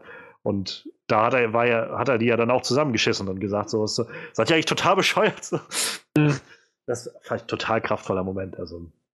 Und ja, das kommt so bei T'Challa mit rum. Also ich, ähm, ich freue mich, den wiederzusehen in äh, Infinity War. Also ohne, ohne Frage. Es geht ja dann auch weiter, in, was, was dessen Kumpel halt gesagt hat, hier der Nashornzüchter, wo er meint, na, äh, wo T'Challa zu ihm sagt, naja, ich bin halt der Meinung, wir sollten halt unser Land für Flüchtlinge öffnen ja. was ja auch ein sehr aktuelles Thema ist ja. und wo derjenige dann sagt, naja, du weißt, Flüchtlinge bringen immer auch ihre eigenen Probleme mit, das können wir ja nicht gebrauchen. Naja. Wo er ja dann auch wieder eigentlich eine sehr aktuelle Meinung vertritt. Ich sage nur Mauern. Hm? Das war ja auch einer von Chalas äh, ähm, Abschlusssätze, wo ich so in mich reingelacht habe. So die Weisen bauen Brücken und die, keine Ahnung, die Dummen oder die anderen äh, bauen Mauern. Mauern. Ja. Ja, oh, da habe ich so gedacht, ja, den habe ich verstanden. Also das ich muss sagen, da haben sie sich schon echt, da haben sie schon echt viel Gedanken rein investiert. Dass das eher, äh, auf der einen Seite subtil ist, aber auf der anderen Seite die Leute irgendwo auch verstehen, wovon sie sprechen und halt sagen, ja, das ist, das ist so. Du wolltest was sagen, Frederik? Nee, ähm, wollte ich nicht. Das war einfach so. nur Bestätigung. Ach so. Ja, ich ganz genauso. Aber du kannst auch gerne noch anschließen mit Dingen, die, die dir gefallen haben. Also, wenn du zum Beispiel zu den Villains oder zu dem Helden noch was sagen musst oder zu anderen Dingen auch noch was sagen Nö, das, das, das, das sind wir doch schon lange mit durch. Aber, ähm, Moment, soll ich sagen? Ach ja, ähm, ich fand es eigentlich ganz schön, wie es ist eigentlich gerade eben schon mal angesprochen. Ich bin mir gar nicht mehr sicher, wo, wo jetzt Punkte aufhören und anfangen. Immer raus damit. Immer raus. Ähm, dieses, diese, diese Erkenntnis, die T'Challa bekommt. So einmal ist es für ihn als Charakter natürlich wichtig, dass er erkennt, ähm, so wie es bisher gelaufen ist, ist es eben nicht der eine wahre richtige Weg. Es gibt auch in seiner Vergangenheit noch Schatten, So, das, das war für ihn als Charakter natürlich wichtig und auch irgendwie als interessanter Punkt im Film, als interessanter Plotpunkt im Film. Aber ich mochte auch so dieses generelle gesellschaftliche Thema, was darüber mitschwang. Und zwar, was ist eigentlich tatsächlich der Unterschied zwischen, ähm, zwischen T'Challas Erkenntnis und äh, Killmongers Plan von vornherein? Killmongers Plan war, ähm, äh, Wakanda öffnet sich gegenüber der Welt und zahlt der Welt heim. So, T'Challa sieht ein, dass Wakanda sich der Welt gegenüber öffnen sollte, aber halt friedlich. So, das, ist, das ist so dieser eine Unterschied. Das ist ja. dieser eine Punkt, warum, warum T'Challa und Killmonger halt auch nach T'Challas Einsicht und nach allem, was er so als Charakter durchmacht, nicht kompatibel gewesen wären. So, ja. Killmonger musste gestürzt werden, so oder so, weil er einfach zu radikal war. Sein Ansatz war vielleicht richtig, aber er hat es zu sehr, zu doll, zu heftig durchgezogen. Ja, zu radikal halt, ne? Zu radikal. Das heißt, das zu, sagen, zu sagen, wir, wir machen jetzt dasselbe mit euch, was ihr mit uns gemacht habt, so Geschichte ist ein Kreis. So, an sich, an sich, das muss man vielleicht mal sagen, an sich bin ich immer äh, für Rache zu haben in Filmen und ähm, von mir auch, von mir aus auch, wenn die Gesetze es zulassen im realen Leben. Aber ähm, für mich ist Rache was Individuelles und Persönliches. Das sollte niemals genozide Ausmaße annehmen. Dementsprechend halt fand ich das ziemlich stark, was sie daraus, daraus gemacht haben mit dieser Thematik. Vor allem das, also was ich dann so clever finde und was mir auch immer wieder erst auffällt, je mehr ich drüber nachdenke, ist halt so diese, so der Punkt, dass, was ich auch noch herausheben, dass Eric ja von äh, vom amerikanischen Militär ausgebildet wurde und irgendwie in Einsätzen war und dafür eingesetzt wurde, Regime zu stürzen und sowas. Und ähm, letztendlich er dann, er sagt ja, also es wird ja so klar gemacht irgendwie, dass die Weißen so als die, die Conquerors sind, die, die Eroberer irgendwie. Also ich finde es so schön, wenn, wenn äh, Shuri, die Schwester von, äh, von, von T'Challa, wenn, wenn Martin Freeman aufwacht und irgendwie fragt, wo er ist und sie God, don't, don't, uh, don't scare me like that, Conqueror, das sagt. Und ähm, also es wird ja irgendwie relativ gut klar gemacht und das letztendlich, wie du schon sagst, so irgendwie dieses dieses Rachekonzept, dass er im Prinzip genau das macht, einfach nur das Gegenteil macht oder genau das machen will, was sein, sein Gegenüber gemacht hat. So. Und das sagt ja T'Challa auch zu ihm nachher in diesem Schlusskampf, den die beiden haben, wo er wie meint, du bist das geworden, was du irgendwie bekämpfen willst. So. Und ähm, auch da wieder, der, der, das Ende von T'Challa, äh, von, von, von Eric Killmonger hätte halt, finde ich, nicht besser laufen können. Also es wäre halt, ich hätte keine Situation gesehen, wo es mich überzeugt hätte, dass er gesagt hätte, gut, nimmt mich fest, so. Ja. So, das ja. war halt einfach, dass er sagt, okay, es hat nicht hingehauen, das heißt, ich muss jetzt weiter in Ketten leben, dann, dann spielt's, dann sterbe ich lieber so. Das fand ich halt sehr stark. Und übrigens auch was, was mir erst nach, im Nachhinein aufgefallen ist, wo ich mich, wo ich gerne wissen würde, ob ihr das gecheckt habt oder nicht, weil ich, ich habe es nicht gecheckt beim Gucken beim ersten Mal. Äh, der Film geht ja los mit dieser Erzähl, mit diesem kleinen Narrativ, wo dann äh, der Vater dem Sohn erzählt, wie da die Geschichte von Wakanda und so ist. Mit diesen schönen äh, Figuren aus Sand und wie sich das dann alles zeigt mit diesen fünf, fünf verschiedenen Tribes und alles das. Ähm, ich dachte, als ich den Film geguckt habe, dass das halt T'Chaka ist, der seinem Sohn T'Challa die Geschichte von, äh, von Wakanda erzählt ich glaube, es macht mehr Sinn, dass das halt ähm, der, der Bruder von T'Chaka ist, dessen Namen ich jetzt gerade nicht auf dem, auf dem Schirm habe. Jobu, so hieß er. Äh, dass das ein Jobu ist, der quasi seinem Sohn Eric die Geschichte von der Heimat erzählt, weil er sagt ja auch, äh, I'm, I'm telling you, uh, what is the story about? It's about home. So, dass, dass der kleine Eric Killmonger von Anfang an halt diese Eric Killmonger, Eric Steven, dass er halt von Anfang an diese Geschichte von der Heimat, von der vakandianischen Heimat irgendwie und der, der, diesem glorreichen Land irgendwie so von, von klein auf irgendwie kennt und also fand ich super, also im Nachhinein hat mich das nochmal so super geflasht, so weil ich gedacht habe, das macht es nochmal viel tiefer irgendwie mit diesem Charakter. Ich würde auch sagen, das war der Vater. Sie haben, sie haben ja auch das Ende nochmal ganz explizit so darauf hinauslaufen lassen. Übrigens auch so eine wunderbare Szene, ähm, als, als halt Killmonger schon so mehr oder weniger am Sterben lag und dann halt nochmal mit, mit seinen letzten Atemzügen gesagt hat, so mein Vater hat mir mal erzählt, wie, wie schön es hier in Wakanda sein soll. Das, das ist, ich glaube. Die Sonnenuntergänge sagt er, glaube genau, ich, oder Aufgänge ja. oder sowas, naja. So, ich, ich glaube, also das ist, denke ich mal, ein Indiz dafür, dass auch die Geschichte am Anfang sein Vater war und halt diese Szene da am Ende, was, was für ein Respekt da zwischen den beiden noch geherrscht hat. Ja. Dass T'Challa gesagt hat, gut, ich nehme ihn jetzt noch mit rauf, zeige ihm den Sonnenuntergang. Das war, das war schon ziemlich, ziemlich Ja, das fand ich halt auch so stark an dem Moment, wo äh, T'Challa dann re realisiert hat, wer Eric ist und was, was er irgendwie überhaupt durchgemacht hat und so, dass sie ihn halt zurückgelassen haben, dass ihm Unrecht getan wurde auch und so. ähm, ich fand das, wie gesagt, das ist so, ich liebe sowas, wenn Charaktere so vielschichtig sind und er weiß, er ist der Böse und er will irgendwie das Böse, aber trotzdem empfindet er auch irgendwie mit ihm mit und denkt, ich habe auch irgendwie eine gewisse Verantwortung ihm gegenüber. Und also, ah, großartig. Ja. Und äh, das ist halt, wo ich so denke, dann für sowas holt man sich halt irgendwie dann so einen Filmemacher wie Ryan Kugler, der irgendwie sowas immer und immer wieder macht mit so, also bisher zwei Folgen vorher, aber halt sehr, sehr charakterstarke Filme irgendwie machen kann. So. Und, ähm, und äh, um vielleicht jetzt ohne jetzt irgendwie schon noch viel äh, vorwegzunehmen oder so, oder das zum Ende zu bringen, aber ich finde, das ist halt das, was das Marvel-Universum machen muss in den nächsten Jahren, um relevant zu bleiben. Weil ich, also ich für meinen Empfinden, ich weiß nicht, wie ihr das so seht, vielleicht, ich würde auch gerne vielleicht von Misha wissen, wie du gerade so stehst im Vergleich so in den letzten Jahren, irgendwie, wie sich das entwickelt hat, aber ich weiß, für mich war zum Beispiel Doctor Strange war für mich so ein bisschen, wo ich gedacht habe, meh, irgendwie habe ich das schon gesehen. So, es war irgendwie nett fürs Auge, aber so die Story war irgendwie sehr vorhersehbar und alles schon mal so gesehen. Guardians 2 hat mich nicht wirklich geflasht, wo ich das Gefühl hatte, das war auch nur Guardians 1 nochmal mit mehr. Und was mich dann aber wieder rausgeholt hat, war halt Homecoming, der halt neu was gemacht hat und irgendwie versucht hat, eine neue Perspektive reinzubringen, einen neuen Style reinzubringen. Thor Ragnarök, der völlig alles, äh, alles über Bord geworfen hat und gesagt hat, hey, wir machen einfach den Krams, den wir machen wollen. So. Und jetzt Black Panther, der auch sagt, weißt du was, wir, wir machen einfach was anderes, was Neues. So. Ähm, das ist, wo ich, wo ich das Gefühl habe, in die Richtung muss das Marvel-Universum gehen, um, um relevant zu bleiben, damit man nicht, ich meine, wenn die jedes Jahr jetzt irgendwie drei Filme rausbringen in den kommenden zehn Jahren oder sowas, dann wird es schwer, nicht übersättigt zu werden, glaube ich.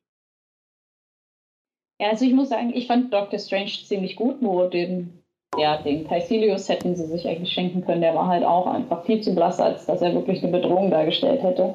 Aber ich finde auch diese Richtungen, die halt die Marvel-Filme gehen, sind die richtigen. Es muss anders werden, es muss immer wieder interessant sein.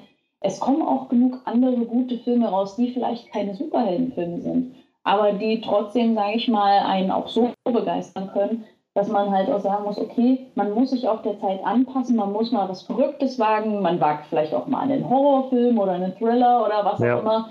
Also ich, ich hoffe einfach, also ich fürchte es fast ein bisschen, dass Infinity Wars wirklich so einen, vielleicht irgendwo auch so einen, so einen krassen Wendepunkt auch darstellt, wo es halt als so, so richtig dramatisch wird, wo so richtig viele Leute hops gehen und weiß ich nicht was und ähm, also was ich gerne, wo ich, was ich halt auch gerne sehen würde, gerade nachdem halt äh, diese drei Filme, die du selber auch aufgezählt hast, einfach mal gezeigt haben, dass es anders halt auch erfolgreich sein kann. Und dass es halt nicht immer Slapstick und witzig und, und äh, alles ist Sonnenschein und Juhu, wir halten uns an den Händen sein muss, sondern dass es halt auch irgendwie anders geht. Und deswegen, ähm, ja, also es, es gab viele stimmige Sachen im Black Panther.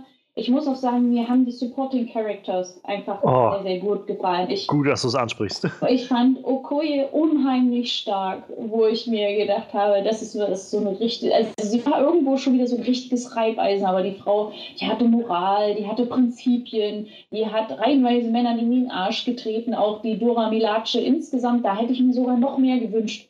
Teilweise standen sie ja doch sehr, sehr daneben und waren, waren nur hübsch anzusehen. Ich hätte mir da noch ein bisschen mehr Kampfkunst von den Mädels gewünscht oder mehr Screentime, wo sie es einfach zeigen können. Ich fand Nakia auch einen sehr gut eingesetzten ja. Charakter, aber auch seine Mutter. Also sie war nicht so viel zu sehen. Aber Angela Bassett ist der Hammer. Den ich immer nachvollziehen konnte, auch in dem, was sie halt gemacht hat und so weiter und so fort. Und ähm, ja, wie gesagt, Baku fand ich wirklich gut. Also, ja. das war so ein funny Character. Das Einzige, was ihn wirklich alles abgebrochen hat, weil wir haben es ja auf Deutsch geguckt. Seine deutsche Synchro ist so rotzdumm. Ah, ich bin froh, dass das kommt, Englisch gesehen Das kommt äh, später halt, also das wird dann halt mal so ein negativer Punkt. Also die deutsche Synchro muss ich an einigen Sachen äh, echt mal was überlegen, weil die waren echt bitter. Und ähm, aber so, ich habe auch am Anfang gedacht, was denn das für ein Spinner? Aber so später, wo er halt dann auch Chala ja gerettet hat und so weiter und seine Leute dann auch eingreifen, da war er mir schon echt sympathisch. Und ja. dafür, dass er halt so ein Anti-Gegner, also so, Anti so ein Gegenspieler am Anfang war, ja. das muss man halt erstmal machen. Und das ist auch, wo ich das Gefühl habe, gerade am Anfang diese Szene mit diesem, äh, mit diesem Ritual, wo es dann darum geht, dass er jetzt der neue König wird und so. Ähm, und er dann auftaucht, dann hat man zu Anfang das Gefühl, der ist jetzt irgendwie einfach so auf Krawall gebürstet irgendwie, der Typ und Baku und äh, so. Und ähm, gerade mit, diesem, mit dieser Wendung am Schluss, dass er ihn halt aufgenommen hat und irgendwie wenigstens irgendwie äh, im Tiefschlaf da im Kühl Kühlregal gehalten hat, bis er wieder irgendwie aufstehen kann, so ungefähr, und ihm geholfen hat, so. Das hat für mich dann zum Beispiel nochmal diese Dimension hinzugefügt, dass Baku zu dieser, zu dieser Vereidigung von, von äh, T'Challa gekommen ist, nicht um ihn irgendwie ans Bein zu pissen, sondern wirklich, weil er, wie er es ja auch sagt, irgendwie, du hast es nicht mal geschafft, deinen eigenen Vater zu beschützen, so wie willst du dieses Land irgendwie leiten? Und dass er halt wirklich zweifelt an ihm als König, so und nicht einfach so, boah, ich, jetzt ist diese Herausforderungsnummer, jetzt kann ich ihm mal schön ans Bein pissen. So, das fand ich halt wieder so unglaublich clever gedreht und das hat diesen Charakter dann auch wieder tief gemacht. Und also auch, ich stimme dir total zu, der restliche Supporting Cast ist generell erstmal durch die Bank weg grandios irgendwie. Fast so ziemlich alle Schauspieler davon sind der Wahnsinn. Ähm, und er inklusive, also wie du schon sagst, dieser Moment irgendwie, noch ein Wort, Weißer, und wir werden dich an äh, unsere Kinder verfüttern. Nein, das hätten wir nicht gemacht. Wir sind Vegetarier. Also, es war ja. einer ja, der größten oh, Lacher im Kino.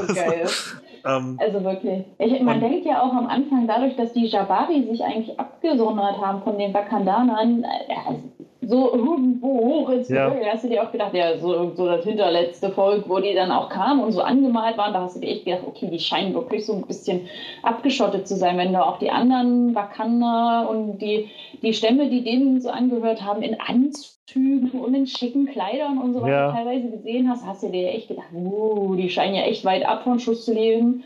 Und dann siehst du aber diese Jabari-Dörfer, die eigentlich Wakanda gar nicht so krass hinterher sind. Nee. Also auch modern und mit Glas vor links und mit diesen riesigen Statuen, wo du dir so dachtest, alter Bezugsholder, ja, cool.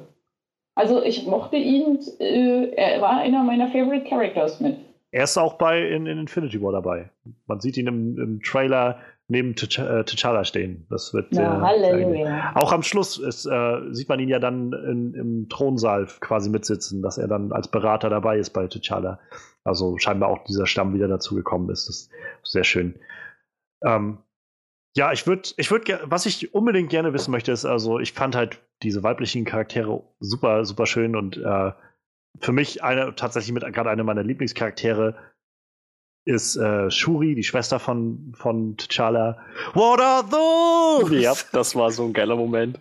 Und überhaupt, also ich mochte ihren Humor total gerne, wie sie auch am Anfang schon dasteht bei dieser, bei der, bei der äh, Traditionszeremonie da und sie dann irgendwie die Hand hebt und alle sie angucken, irgendwie, können wir so langsam mal in den Knick kommen, so, das dauert ja alles gerade ganz schön lange so und das hat das so gut aufgezogen, sie war so genau der richtige Schuss Humor für das alles irgendwie drin. Ich, also ich finde den Charakter unglaublich cool. Ich bin so gespannt, ich hoffe, dass sie auf Peter Parker trifft oder auf Tony Stark, ähm, so diese Tech-Genies irgendwie zusammen äh, irgendeinen irgendein Krams machen können würde ich mich super drüber freuen. Und ich muss auch einfach nochmal an der Stelle hervorheben, was für eine großartige schauspielerische Leistung das ist.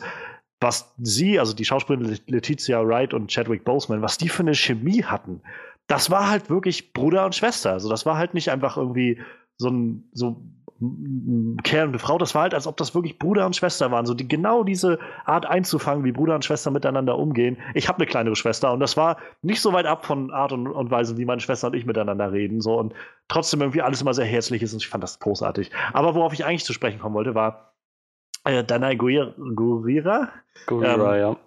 Und zwar, genau, da wollte ich nämlich zu dir kommen, Freddy, weil ich habe, also ich habe Walking Dead nie gesehen.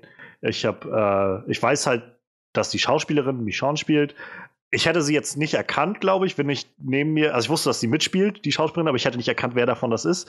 Äh, Gerade dadurch, dass sie alle eine Glatze hatten, so. Ähm, aber dadurch, dass neben mir irgendwie äh, die beiden, die da saßen, als sie das erste Mal auftauchte, sagte dann irgendwie die eine, flüsterte ihrem Partner so irgendwie zu, dann, das ist sie, das ist sie aus Walking Dead.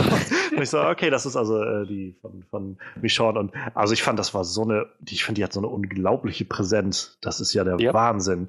Ja, ja. Ähm, und äh, auch, also dazu kommt, zu, auch zu, zu Shuris Charakter und auch zu Nakais, äh, Nakias äh, Charakter, das sind halt so starke weibliche Charaktere, die aber tiefer sind als einfach nur, die können halt hart draufhauen, so, sondern haben trotzdem irgendwie viele Schichten so und sie, wie sie mit sich selbst hadert im, im, in der Loyalitätskonflikt zu Krone oder zu den anderen. Und ich wollte einfach gerne mal von dir wissen, Freddy, wie du äh, das, wie, wie, wie hast du dem so entgegengeschaut irgendwie? Oder war dir das noch auf dem Schirm, dass sie auch dabei ist bei dem Film?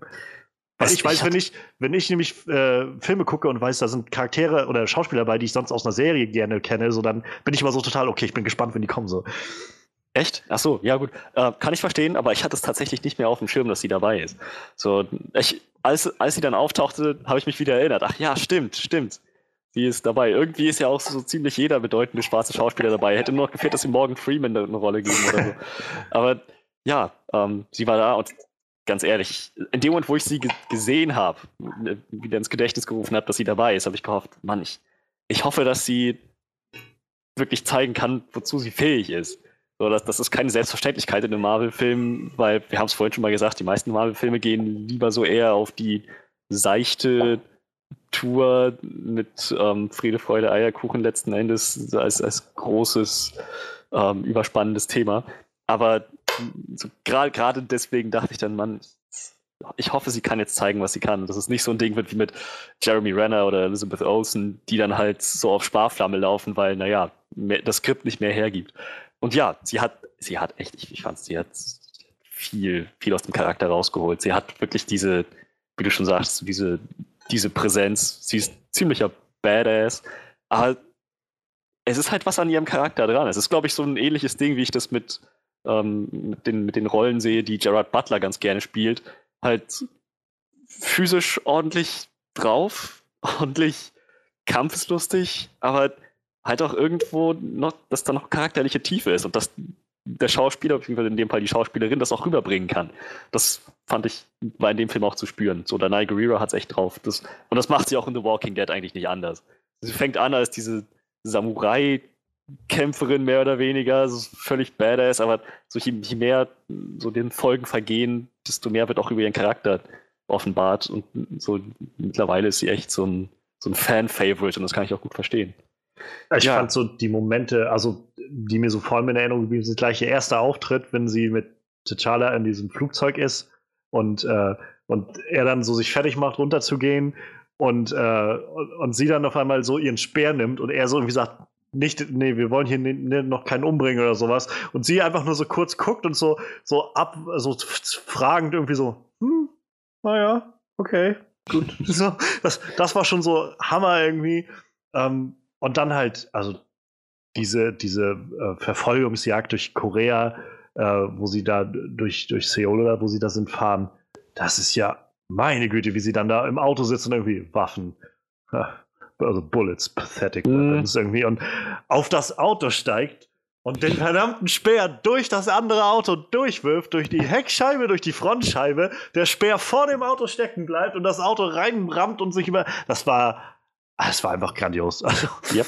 ähm, aber wie gesagt, darüber hinaus, neben diesen unglaublich starken Momenten, halt auch dieser, ich fand diesen, diesen Kontrast so krass, nachdem sie alle geglaubt haben, halt T'Challa ist tot und, äh, und naja, und dann äh, Nakia dann zu ihr kam, um sie irgendwie mitzunehmen. Sie sagt, ich kann nicht weg, so ich bin dem Thron verpflichtet und so. Yep. Und herrlich. Also es ist so wieder unglaublich, man, man hat, man legt so Wert auf die Kleinigkeiten, auf die kleinen Charaktere und das, ach, ich weiß das echt so zu schätzen.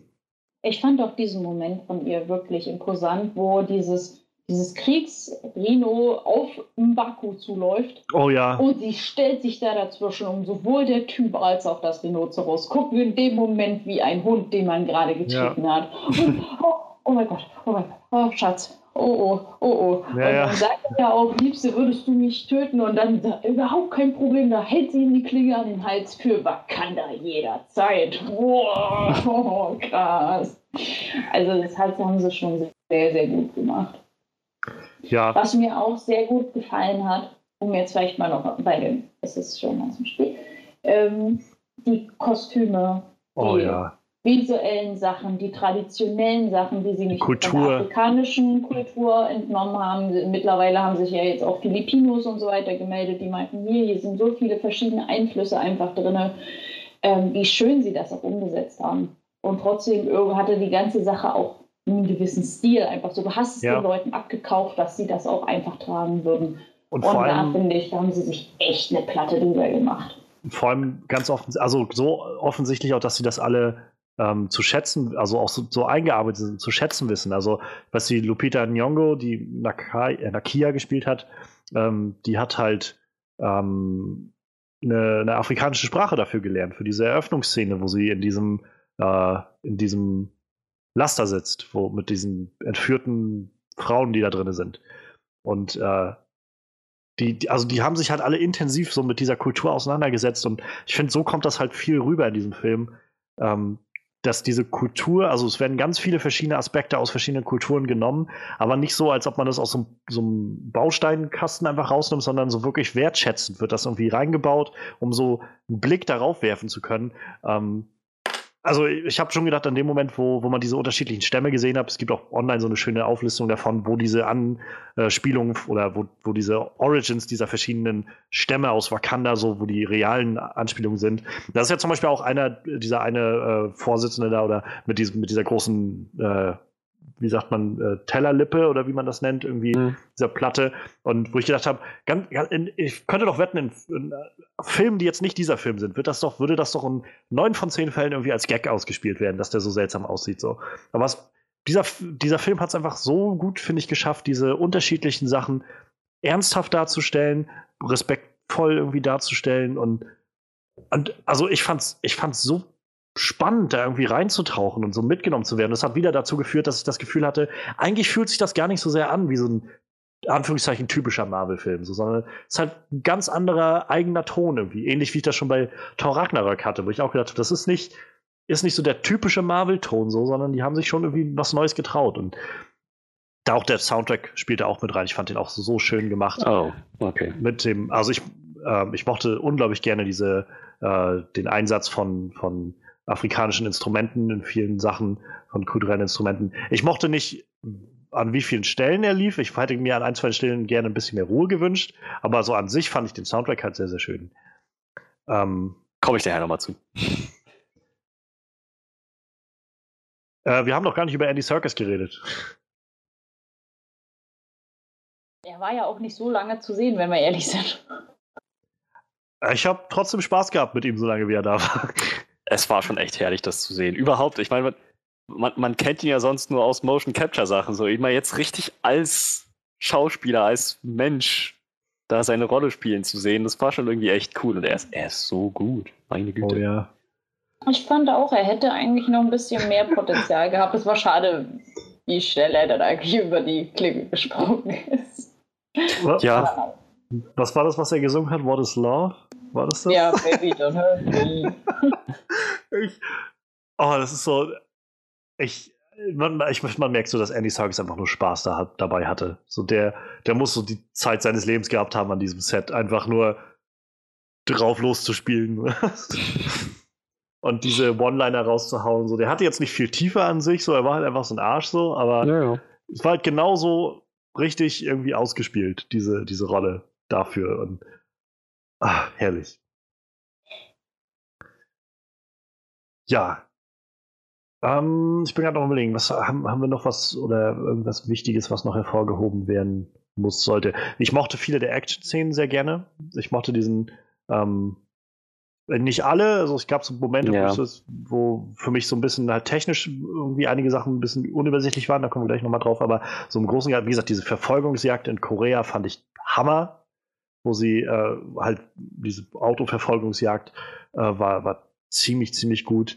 Ähm, ich mochte auch eigentlich zum Schluss diese, diese Schlachtsequenz, die sie da im Prinzip hatten, wo dann der Stamm von Wakabi und, ähm, und von, von, also im Prinzip die anderen Wakandianer oder die äh, um, um Okoye halt gegen die gekämpft haben. So, das fand ich ziemlich spannend und in, inszeniert. Und äh, was ich gerade wieder einer dieser Charaktere, die man leicht vergisst, ich fand Martin Freeman echt gut in dem Film.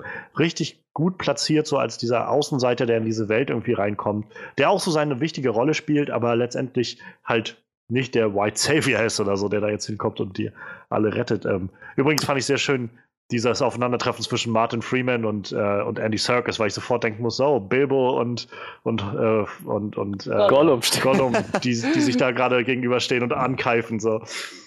Stimmt. Erneut so. Das fand ich sehr, sehr schön. Ja, also ähm, das mit dem White Savior-Ding, dass die diesen Weg nicht eingeschlagen haben, fand ich, fand ich auch gut. Ich muss aber sagen, ich habe gar nicht damit gerechnet, dass Martin Freeman, überhaupt irgendein weißer Schauspieler, doch nochmal eine, eine Schlüsselrolle zu spielen bekommt in dem ganzen Ding. So, sie haben es sie haben's irgendwie doch hingekriegt, ähm, einem, einem weißen amerikanischen Charakter eine Bedeutung zuzuschreiben, eine bedeutungsvolle Rolle zuzuschreiben, ohne halt, wie du sagtest, diesen White Savior-Weg zu gehen, aber auch gleichzeitig ohne so den ganzen Film im Prinzip so aufzuziehen wie wir brauchen euch überhaupt nicht. Ihr seid ja. der letzte Scheiß und wir machen euch fertig, wenn unsere Zeit gekommen ist. So, ich finde es ganz gut, dass die so eine Balance gefunden haben. Ich glaube, das ist so der, der letzte große Punkt, den ich noch anbringen will. Ich glaube, mir fällt sonst bestimmt noch viel ein, aber das ist so das wichtig große noch, und zwar das Ende des Films. Diese, also der Film basiert halt, finde ich, so viel im letzten Akt darauf, dass gemeinsam gearbeitet wird. Ja, genau. Dass es halt nicht der eine Held ist, der loszieht und irgendwie ähm, und halt gegen den anderen Bösen kämpft. Das ist ja auch passiert, aber das war nur ein kleiner Aspekt von dem großen Bild, weil jeder irgendwie eine richtige Rolle gespielt hat. Und das ist halt, was ich, wo ich wieder finde, dieser Film ist sehr clever konzipiert, weil das genau das irgendwie im, im Skript im Großen und Ganzen wieder sich widerspiegelt. In dem Moment, wenn T'Challa am Schluss vor der UN steht und sagt, wir müssen alle wie ein großer äh, Stamm oder so wie der Tribe, glaube ich, sagt er, halt zusammenleben, halt alle Menschen. Ähm, so, genau das ist, find, was ich großartig finde. Also, dass dieser Film auf so vielen Ebenen das irgendwie hinkriegt, clever zu sein, anders zu sein, relevant zu sein und dann in den richtigen Entscheidungen halt auch praktisch das zu zeigen. Wie am Schluss nämlich, wenn es darum geht, dass die Leute zusammenarbeiten und nicht, dass einfach der eine böse besiegt wird und dann ist gut so. Und ja, also so, glaube ich, mein. Mir fällt bestimmt sonst noch mehr ein, aber ich glaube, dass die großen Sachen sind erstmal, werden das sonst erstmal äh, fertig dafür. Habt ihr noch was? Oder wollen wir weitergehen? Von mir aus können wir weitergehen. weitergehen. Gut, dann lasst uns nochmal gucken, was vielleicht nicht so gut funktioniert hat in dem Film. Oder was wir uns vielleicht besser gewünscht hätten in dem Film. Ähm, ich werfe jetzt erstmal für mich ein. Also für mich ist es halt großteils ähm, wirklich technische Sachen. Also ich hatte das Gefühl, dass ich meine, ich hatte es eben schon mal gesagt, mit dem Soundtrack war so, ich mochte ihn sehr gerne, aber es gab so Momente, wo ich gedacht habe, ich hätte jetzt gerne, ich glaube, der Moment wäre kraftvoller, wenn es gerade still wäre.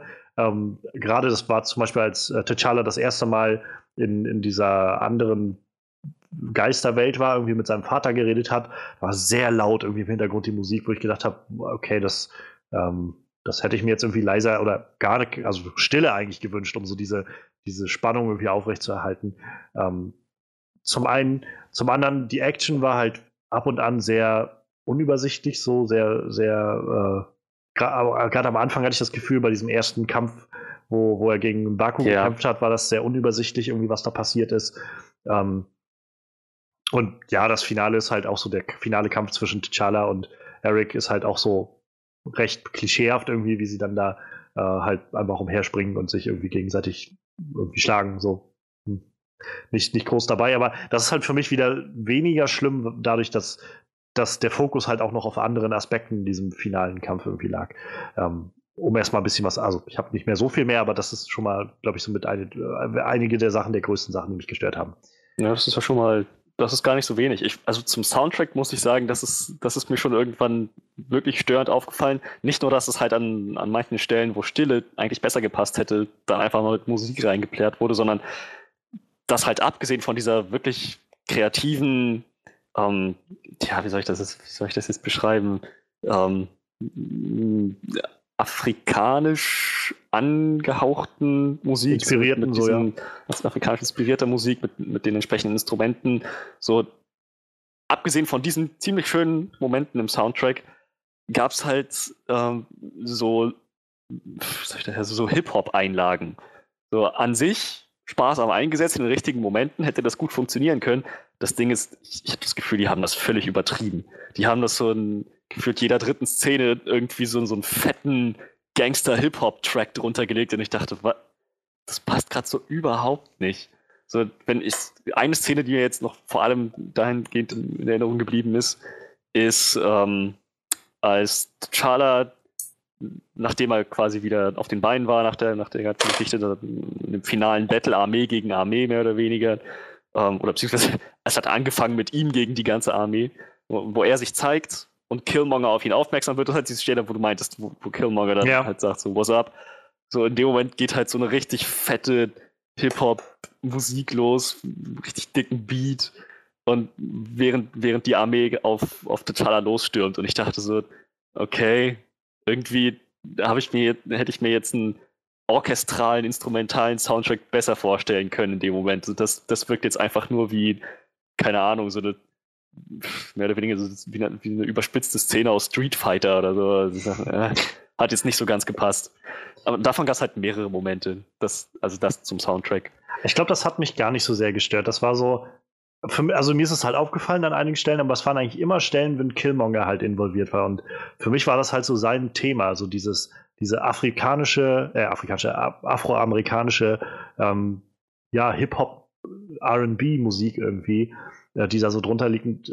Ich weiß ich, also es ist mir nie störend aufgefallen dadurch. Ich habe das sofort irgendwie mit ihm verbunden und gedacht, dass das irgendwie ein guter Einsatz dafür war. Aber ja, also ich, ich würde, es würde mich schon interessieren, mal eine, einen anderen Cut, sag ich mal, davon zu sehen, wo das vielleicht orchestraler gemacht wäre, wie das wohl so rüberkommt. Also ich muss auch dazu sagen, bei uns im Kino bezüglich der Lautstärke, äh, es hat in manchen Szenen total übersteuert, der Ton. Oh, das ist ja scheiße was der, was einfach der ganzen Szene dann auch einen Abbruch gemacht ja. hat. Also wo ich mir halt auch so dachte, warum ist es jetzt nochmal so laut? Und ja, ich, ich gebe euch auch recht, manche Szenen, gerade wo halt gekämpft wurde oder was auch immer waren, einfach unübersichtlich wurde dir so dachtest, äh, aha, äh, aha, okay, okay äh, ja, was passiert jetzt gerade? Äh, so, hm? Ich fand zum Beispiel in Korea, dieser, als sie angefangen haben im Casino zu kämpfen, war es zu Anfang echt unübersichtlich. Und dann irgendwann gab es so diesen Moment, wo wir auf einmal T'Challa gefolgt sind und dann hat er einen Moment noch drin gekämpft, das war ziemlich fett. Und dann ist er nachher rausgegangen und dann ging diese Verfolgungsjagd durch und die fand ich dann wieder, also da konnte ich dann wieder gut durchsehen, so, aber ähm, so im nahen Aufeinander war es irgendwie ein bisschen sehr unübersichtlich manchmal. Ja, also das, das wäre nicht der nächste Punkt gewesen. So, ich fand die Action-Szenen waren mal gut, mal weniger. So, das, wie, wie ihr schon gerade gesagt habt. So, gerade die erste Szene. Bei der ersten Szene habe ich noch am meisten das Zittern gekriegt, weil ich dachte, toll, wird jetzt der ganze Film so sein? Aber nein, nein, es wird nicht. Aber davon ab, ich will, will nichts von dem Moment nehmen, wenn, äh, wenn Okoye ihr äh, diese olle Perücke dem anderen Typen ins Gesicht wirft und die verprügelt mit ihrem Speer. Also das ist, das ist, das sind so diese Momente, die wieder so unglaublich kreativ sind, fand ich. Und so. Ähm, übrigens so eine Szene, wo ich, wo ich äh, gedacht, also wo ich mir zum Beispiel nicht viel bei denke. Ich denke, so ist dann irgendwie, ha, ist so ein netter Wegwerfgag mit dieser Perücke, die sie nicht mag. Ähm, ich hatte ein Video dazu gesehen von einer, ähm, von einer afroamerikanischen äh, Filmkritikerin, so die sehr nerdig so Sachen viel macht und hatte so ein bisschen auseinandergenommen, was so, äh, welche Bezüge zu schwarzer Kultur, afroamerikanischer Kultur in Amerika dieser Film so viel hat. Sie meinte, also hat sie dann zum Beispiel sehr clever aufgedröselt, wo ich zum Beispiel nie das in Betracht gezogen hätte, weil mich tangiert das einfach nicht. Diese Szene äh, macht zum Beispiel für Afroamerikaner sehr viel Sinn, dadurch, dass ähm, in Amerika ist es wohl sehr, sehr üblich immer noch, dass man an Arbeitsplätzen und gerade wenn du öffentlich irgendwo arbeitest, mit Menschen äh, interagierst, dass die Arbeitgeber lockige Haare nicht mögen. Und also sagen, mit lockigen Haaren kriegst du keinen Job. Was im Prinzip heißt, dass der Großteil der afroamerikanischen Frauen, die halt irgendwie da Arbeit finden wollen, ähm, gezwungen sind, ihre eigentliche Haare, ja eigentlich Haarform immer zu ändern, entweder glatt zu bügeln oder, oder was weiß ich, was man damit so machen kann. Ich kenne mich nicht aus mit Haaren. Aber auf jeden Fall das immer zu verändern, weil ihre ganz normale, natürliche Haarform nicht akzeptiert wird. Und äh, wenn man dann halt in Betracht zieht, dass die Autoren des Films schwarz sind, dass der Regisseur schwarz ist und irgendwie, dass sie alle Ahnung davon haben, was sie da machen und irgendwie in dieser Debatte irgendwie drin stecken, kriegt das gleich nochmal eine ganz andere Dimension, irgendwie, dass sie sich über die Haare äh, aufregt, die sie da tragen muss und die Haare dann wegwirft. So. Und fand ich, fand ich super spannend. So, ist wieder, wo ich so denke, ähm, dieser Film ist, glaube ich, auch gar nicht so sehr an, in allererster Stelle an uns gerichtet, sondern an vielleicht auch ein anderes Publikum gerichtet, was auch gar nicht so verkehrt sein muss. Also ich muss auch sagen, dafür, dass der Team, äh, der Film sonst so viel Tiefgang hatte, war ich ein bisschen geschockt darüber. Ich glaube, er hieß Wakabi, ne? Dieser, dieser ja. Grenzdings, wie schnell der umgekippt ist ja, so Loyalität. Ich habe genau das gleiche gedacht. Das war echt so. Das war, das war's jetzt. Chala hat, hat, hat einmal verbockt und du weißt nicht mal ja. warum. Und, und jetzt bist du auf einmal auf Erics Seite? Gerade weil, weil sie auch vorher noch so aufziehen, als ob die beiden so voll die Buddies wären irgendwie. Und, ja, äh, eben. Und oh, ich habe hab dein Rhinoceros aufwachsen sehen. Oh. Das war so eine dieser Szenen, wo ich gedacht habe, ja, ähm, man, man merkt irgendwie, dass sie, dass nicht für alle gerade Zeit war. So. Sie haben so viel Zeit sich für alle anderen genommen, aber irgendwie für ihn war dann keine Zeit mehr. Da war das so ein, gut, dann bin ich jetzt sauer auf dich. Und ab dann war es dann auch vorhersehbar, dass er irgendwie jetzt dann überlaufen wird oder so. Und, ähm, was insofern schade ist, weil Daniel Kaluuya echt ein verdammt guter Schauspieler ist. Also, der hätte, da hätte man wieder mehr machen können, so theoretisch. Aber also genau den Punkt wollte ich auch noch ansprechen. Insofern äh, hast du mir da echt was äh, gerade abgenommen, Misha. ja, wie gesagt, äh, die deutsche Synchro.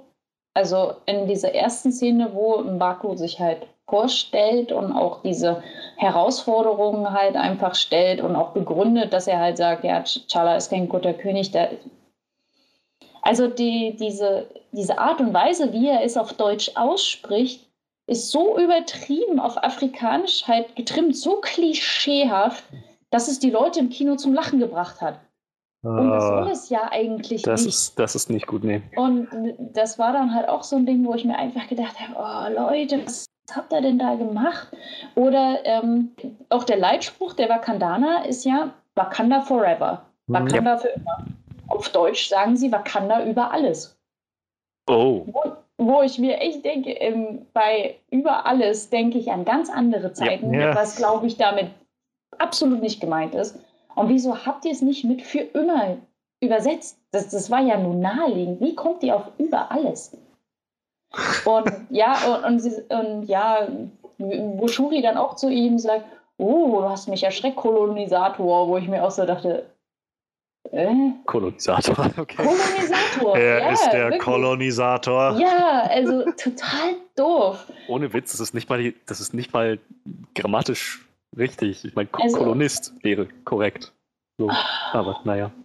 Ne, also, wie gesagt, das hat halt absolut teilweise keinen Sinn gemacht. Oder halt auch dieser, dieser Wortwitz, wo sie halt sagt, hier, ich habe dir diese neuen Schuhe gebaut, ich nenne sie Sneakers, weil damit kannst du... das, das war herrlich. I Aber call them Sneakers. Guess what I call them? Sneakers. Einfach äh, dieser, dieser Wortwitz, äh, alleine schon, weil du halt wissen musst, dass to sneak halt schleichen ist auf Englisch, ist im Deutschen absolut abhanden gekommen. Den, den, hat kein Schwein gecheckt, glaube ich, außer oh, Mann. so ein paar wenige, sowas, sowas wie ich, wo ich so gemacht habe in dem Moment.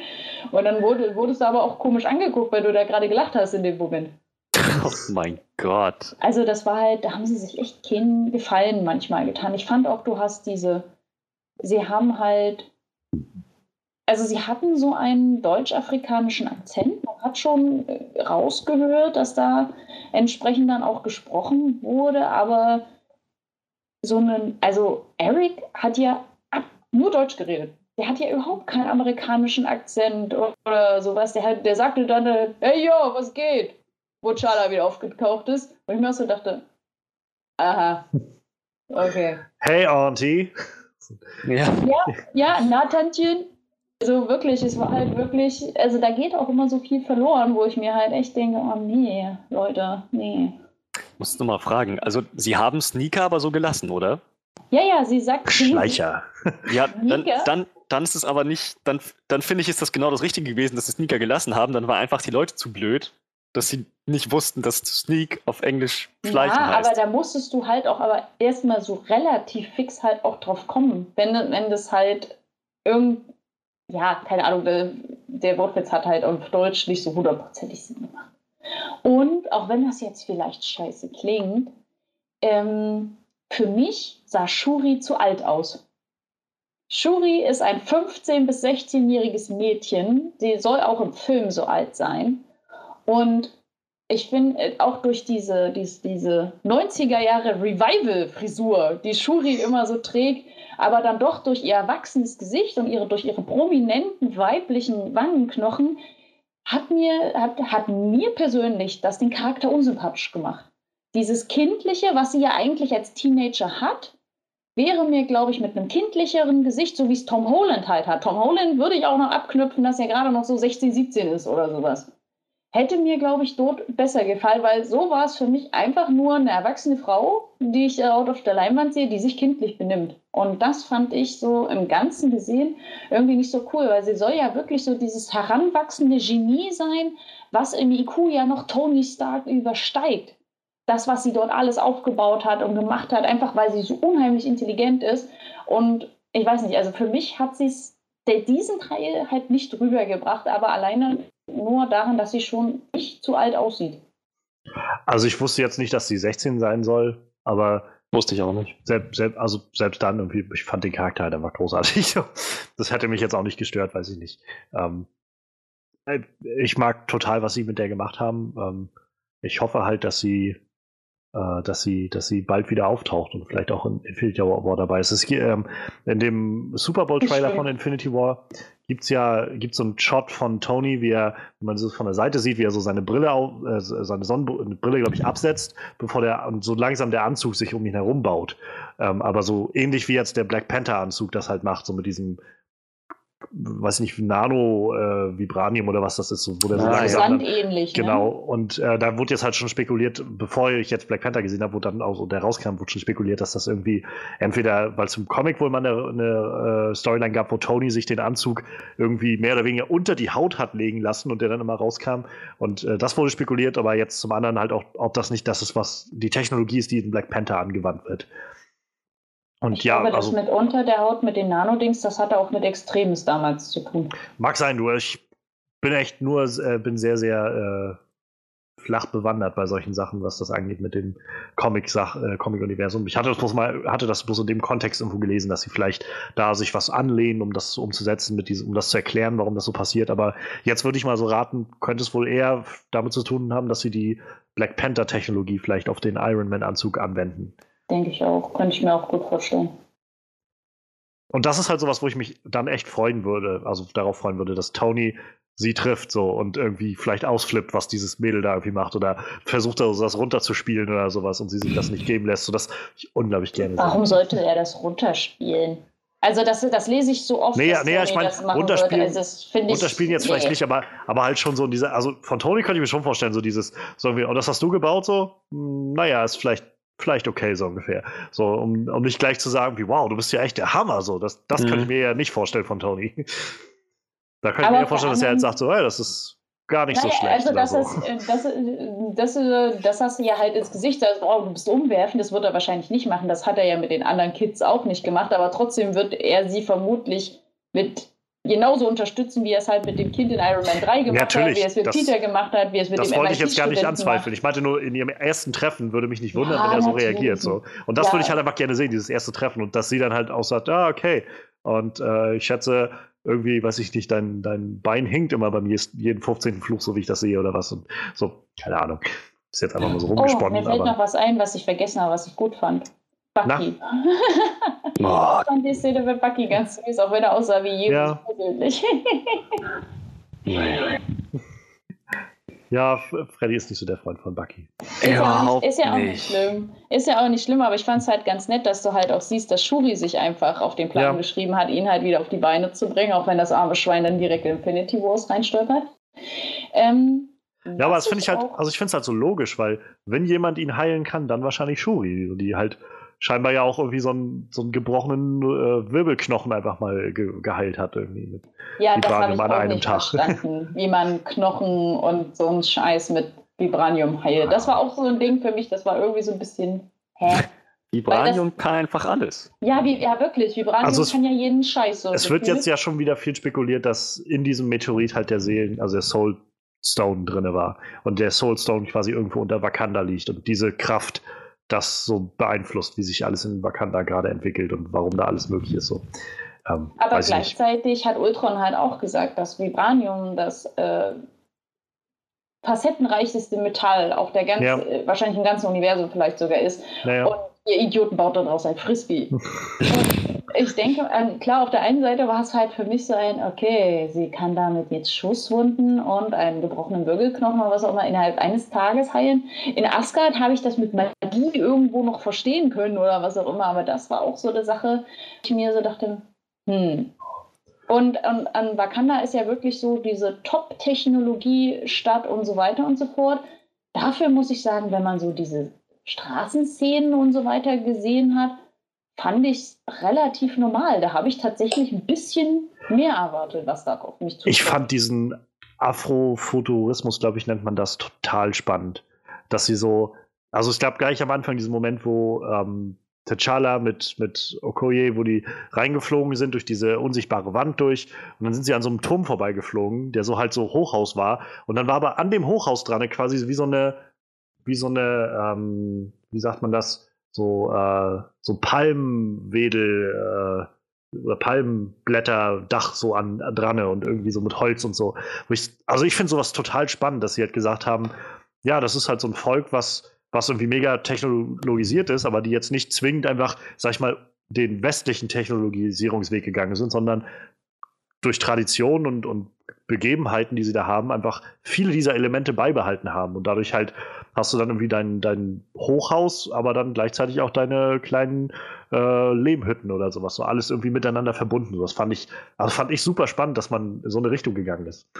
Also ich muss halt sagen, wenn du halt so im Kontrast dazu einfach das gesehen hast, was Shuri gebaut hat, diese Magnetzüge und diese ja, Anzüge und tralala. Und ich weiß nicht, das war dann für mich schon wieder so ein sehr starker Kontrast. Ich meine, klar, sie ist von der natürlichen Familie, sie macht so ihr eigenes Ding, aber ähm, ich hätte mir ich glaub, Wakanda tatsächlich noch ein bisschen beeindruckender vorgestellt. Da kam für mich halt wieder genug rüber, dass äh, Shuri einfach mit diesem ganzen traditionellen Ding gar nicht so viel am Hut hat. So, das war ja irgendwie oft genug herausgehoben, dass sie eigentlich, dass ihr das so ein bisschen am Arsch vorbeigeht, diese ganzen Traditionssachen so und äh, dass sie, dass sie dann da ihr eigenes Labor irgendwie aufbaut, wie ihr das so gefällt, das fand ich dann schon sinnvoll irgendwie. Ähm, ja, also mich, mich jedenfalls hat Wakanda sehr überzeugt eigentlich von der Darstellung und von, von all dem, was da so passiert ist. Aber ich bin, bin ich dir das abzusprechen, wenn es dir nicht gefallen hat. Also. ja, habt ihr noch was? Ich, also du hast es vorhin schon mal ein bisschen angeschnitten. Ich, ich, war nicht so der Fan von dem finalen Kampf zwischen Killmonger und Black Panther. Gar nicht so wegen der technischen Umsetzung der Action, sondern wegen des Konzepts, was dahinter stand, was sich den ganzen Film über aufgebaut hat. So Killmonger und, und also ja, Kill, Killmonger und T'Challa im, im, rituellen Zweikampf stehen sich einmal gegenüber und Killmonger entscheidet das ziemlich klar für sich, zeigt, er ist der überlegende Kämpfer. Obwohl sich T'Challa weiß ich wie verausgabt hat. Dann kriegt Killmonger auch noch seinen, äh, sein, sein Heart-Shaped Herb zu trinken und wird mit der Kraft des Black Panthers ähm, ausgestattet. So, das, das, das, das war der erste Moment, wo ich dachte, das kann interessant werden. So, wie schafft jetzt T'Challa es, ihn zu besiegen, obwohl, obwohl ähm, Killmonger den Black Panther-Vorteil hat, den, den, den T'Challa nicht hat. Das hätte mich interessiert zu sehen. So in dem Moment, wo dann die, diese, diese Frucht geklaut wurde ähm, von, Gott, wie hieß sie? Seine Ex-Freundin? Äh, Naka, Nakia. Nakia, genau. Wusste ich, okay, gut, es, es wird dann also doch Black Panther Power gegen Black Panther Power stehen. So, und selbst dann hätte ich mir was anderes gewünscht, also vom, vom reinen Kampfkonzept her, als, naja, T'Challa strengt sich jetzt an und dann ist er besser als Killmonger. So, das fand ich, das, das fand ich total lame. Ich fand das naja, er hat ja, er hat ja schon die Technologie noch, also noch clever genutzt, da was sie mit den, den Sonic-Dingen hatten. Ja, aber auch nicht so wirklich. Denn letzten Endes, was er gemacht hat, war, er hat die, den Vorteil des, des Vibranium-Anzugs, des unzerstörbaren Vibranium-Anzugs, hat er im Prinzip annulliert. Allerdings für Killmonger und für sich selbst. War also wieder ein ausgeglichener Kampf. Ja, aber er hat, glaube ich, also zum einen war ja der Punkt, glaube ich, dass er, also für mich jedenfalls kam es so rüber, dass er ja eigentlich äh, Killmonger wollte ihn ja, er ist ja nicht eigentlich, um ihn eigentlich zu töten, er ist ja eigentlich hin, um ihn äh, zu, zu Verstand zu bringen. Das war ja gerade der Punkt, dass er meinte irgendwie, du musst, pass auf, Mann, du bist zu dem geworden, was du irgendwie ne, äh, ne, nicht wolltest so und das ist halt irgendwie scheiße gelaufen, das tut mir auch leid, aber wir müssen irgendwie, wir können das anders regeln so. Und äh, dann ist halt dieser Kampf ausgeworden. So. Also äh, insofern, also ich stimme dir zu, dass der Kampf halt irgendwie so ein bisschen verpufft ist, irgendwie so, aber ich hatte halt nicht so das Problem mit der, mit der, mit der äh, narrativen Seite des Kampfes so. Gerade, also gerade auch den Punkt, dass äh, Killmonger derjenige ist, der sich ja so gegen Traditionen auch irgendwie stellt und derjenige war, der gesagt hat, oh, du lebst noch? Nö, ich werde den Kampf nicht weiterführen so und dann ja eigentlich mehr oder weniger gezwungen wurde irgendwie äh, von ihm, beim, als er ihn dann irgendwie angegriffen hat oder um seine Schwester zu schützen, ähm, ihn angegriffen hat. So, das fand ich eigentlich sehr spannend. So, dass, äh, hat wieder so nochmal irgendwie unterstrichen, wie Killmonger irgendwie drauf ist. So. Ähm, ja. Uh, ich, ich, ich, weiß nicht, ob mein Punkt wirklich rübergekommen ist. Ich, du, ich weiß schon, ich weiß schon, was dein Punkt war. Ich meine nur, ähm, für mich gab es halt genug andere Punkte, die das wieder ausgeglichen haben, dass ich gedacht habe, ähm, also dass mich das gestört, das Narrativ des Kampfes gestört hätte, also die Botschaft, die irgendwie dahinter steht, die du jetzt ja, glaube ich, eher kritisiert hast, zu sagen, dass es halt letztendlich auf Black Panther versus Black Panther hinauskam. Ähm, einfach nur in so einem Zweikampf, wo sich der eine bloß ein bisschen anstrengen muss. So, das äh, war halt nicht so mein Problem irgendwie. Ich hatte halt irgendwie eher, also dafür gab es halt andere Gründe, die das Ganze wieder für mich mehr legitimiert haben. Okay. Also, für mich war einfach die Inszenierung an sich so ein bisschen so. War, hm. Ja, nee, also mit der Inszenierung selber hatte ich, hatte ich nicht so das Problem. Ich hätte mir wirklich gewünscht, dass sie vielleicht mh, hm, den Weg gehen, zu sagen, es gehört mehr dazu, Black Panther zu sein, als einfach nur diese Frucht, diesen Fruchtsaft zu trinken. So, und let letzten Endes ist das aber, was irgendwie rübergekommen ist. Du bist Black Panther, wenn du den Fruchtsaft trinkst und viel mehr, viel mehr brauchst du nicht. Du musst nicht irgendwie strategisch schlau sein, du musst nicht irgendwie besonders intelligent sein oder dich gut vorbereiten können. Es ist einfach nur, trink den Saft und hau drauf. So, das fand ich, das fand ich ziemlich schade. So hast, man hat ja in Spider-Man Homecoming zum Beispiel gerade diese Botschaft gehabt von Tony, so, wenn, wenn du nichts ohne diesen Anzug bist, dann verdienst du ihn nicht. So, und Black Panther bei, ich hätte mir jetzt echt gewünscht, dass sie bei Black Panther in eine ähnliche Richtung gehen. Zu sagen, er braucht den Anzug nicht, er braucht diese magische Frucht nicht. Ähm, er kann auch ohne, er, er verdient es, Black Panther zu sein, auch ohne, dass er diese Kräfte von vornherein hat. Nur haben sie das irgendwie verschenkt. Das war mein Punkt. Ja. Ich weiß nicht, ich glaube, mich, mich stört das nicht so sehr in dem Punkt, weil ich doch gut genug irgendwie für mich etabliert bekommen habe, dass dieser Anzug an sich ziemlich äh, so eine ziemliche Überwaffe ist, was ja auch irgendwie so den Kern des Konflikts überhaupt darstellt, wenn die halt so eine Megatechnologie haben, ob das zu teilen sein sollte oder nicht. Ähm, wo ich halt das Gefühl habe, ähm, das ist eher wieder so ein, dadurch, dass der eine das hat, ist es halt irgendwie zwingen oder irgendwann bedingt, dass der andere das halt auch hat. Und letztendlich, also man könnte es ja auch auslegen, wenn du sagst, irgendwie, es gehört halt mehr dazu, der Black Panther zu sein. Ja, ganz offensichtlich gehörte ja mehr dazu, der Black Panther zu sein, denn also äh, T'Challa hat ihn ja letztendlich besiegt, auch wenn sie beide eigentlich dieselben Kräfte hatten. So. Ja, aber auch das war ja völliger Bullshit. Man, man, auf, auf, welcher Grundlage hat T'Challa ihn besiegt, wenn man vorher gesehen hat, dass Killmonger der bessere, Nahkämpfer, das, der bessere Nahkämpfer ist? Sie hatten die gleiche Ausrüstung, denselben Nachteil durch den durch den äh, Magnet, äh, durch die Magnetschwebebahn. Eigentlich hätte Killmonger den Kampf gewinnen müssen. So. Ne? Das meine ich. Tja, da hat T'Challa wohl nochmal Ressourcen gefunden oder so. Ja, aber oder das, das, das, das, ist ja genau der Punkt. Er strengt sich ein bisschen an und dann funktioniert das. Das ist irgendwie, das ist ziemlich nichtssagend. Ja. Ja, Stört mich jetzt nicht so, aber ich verstehe, was du meinst. Tja. Das war noch ein Punkt, den, den ich anmerken wollte. Ja, ich habe so das Gefühl, wir sind so langsam leer gelaufen. Ja, ich hätte, denke ich, nichts weiter. Ich bin auch soweit durch. Dann lass uns ins Resümee gehen, um ein bisschen Klarheit zu schaffen. Wer möchte gerne anfangen? Dann fange ich an. Also, wie gesagt, ich bin an diesen Film rangegangen mit so ein bisschen so einem hm, Gefühl, einfach, was wird das? Ähm, der erste Eindruck, den man ja in Civil War gewonnen hat, war ja so relativ spärlich, sage ich mal so. Ähm, ich muss sagen, der Film war gut. Ähm, hat mir auch soweit gefallen. Er hat mir Black Panther auf jeden Fall, also alleine Chala einfach den Charakter an sich wesentlich näher gebracht. Aber er hatte auch so seine Schwächen. Ich muss sagen, er hat mich zum Beispiel emotional einfach gar nicht abgeholt.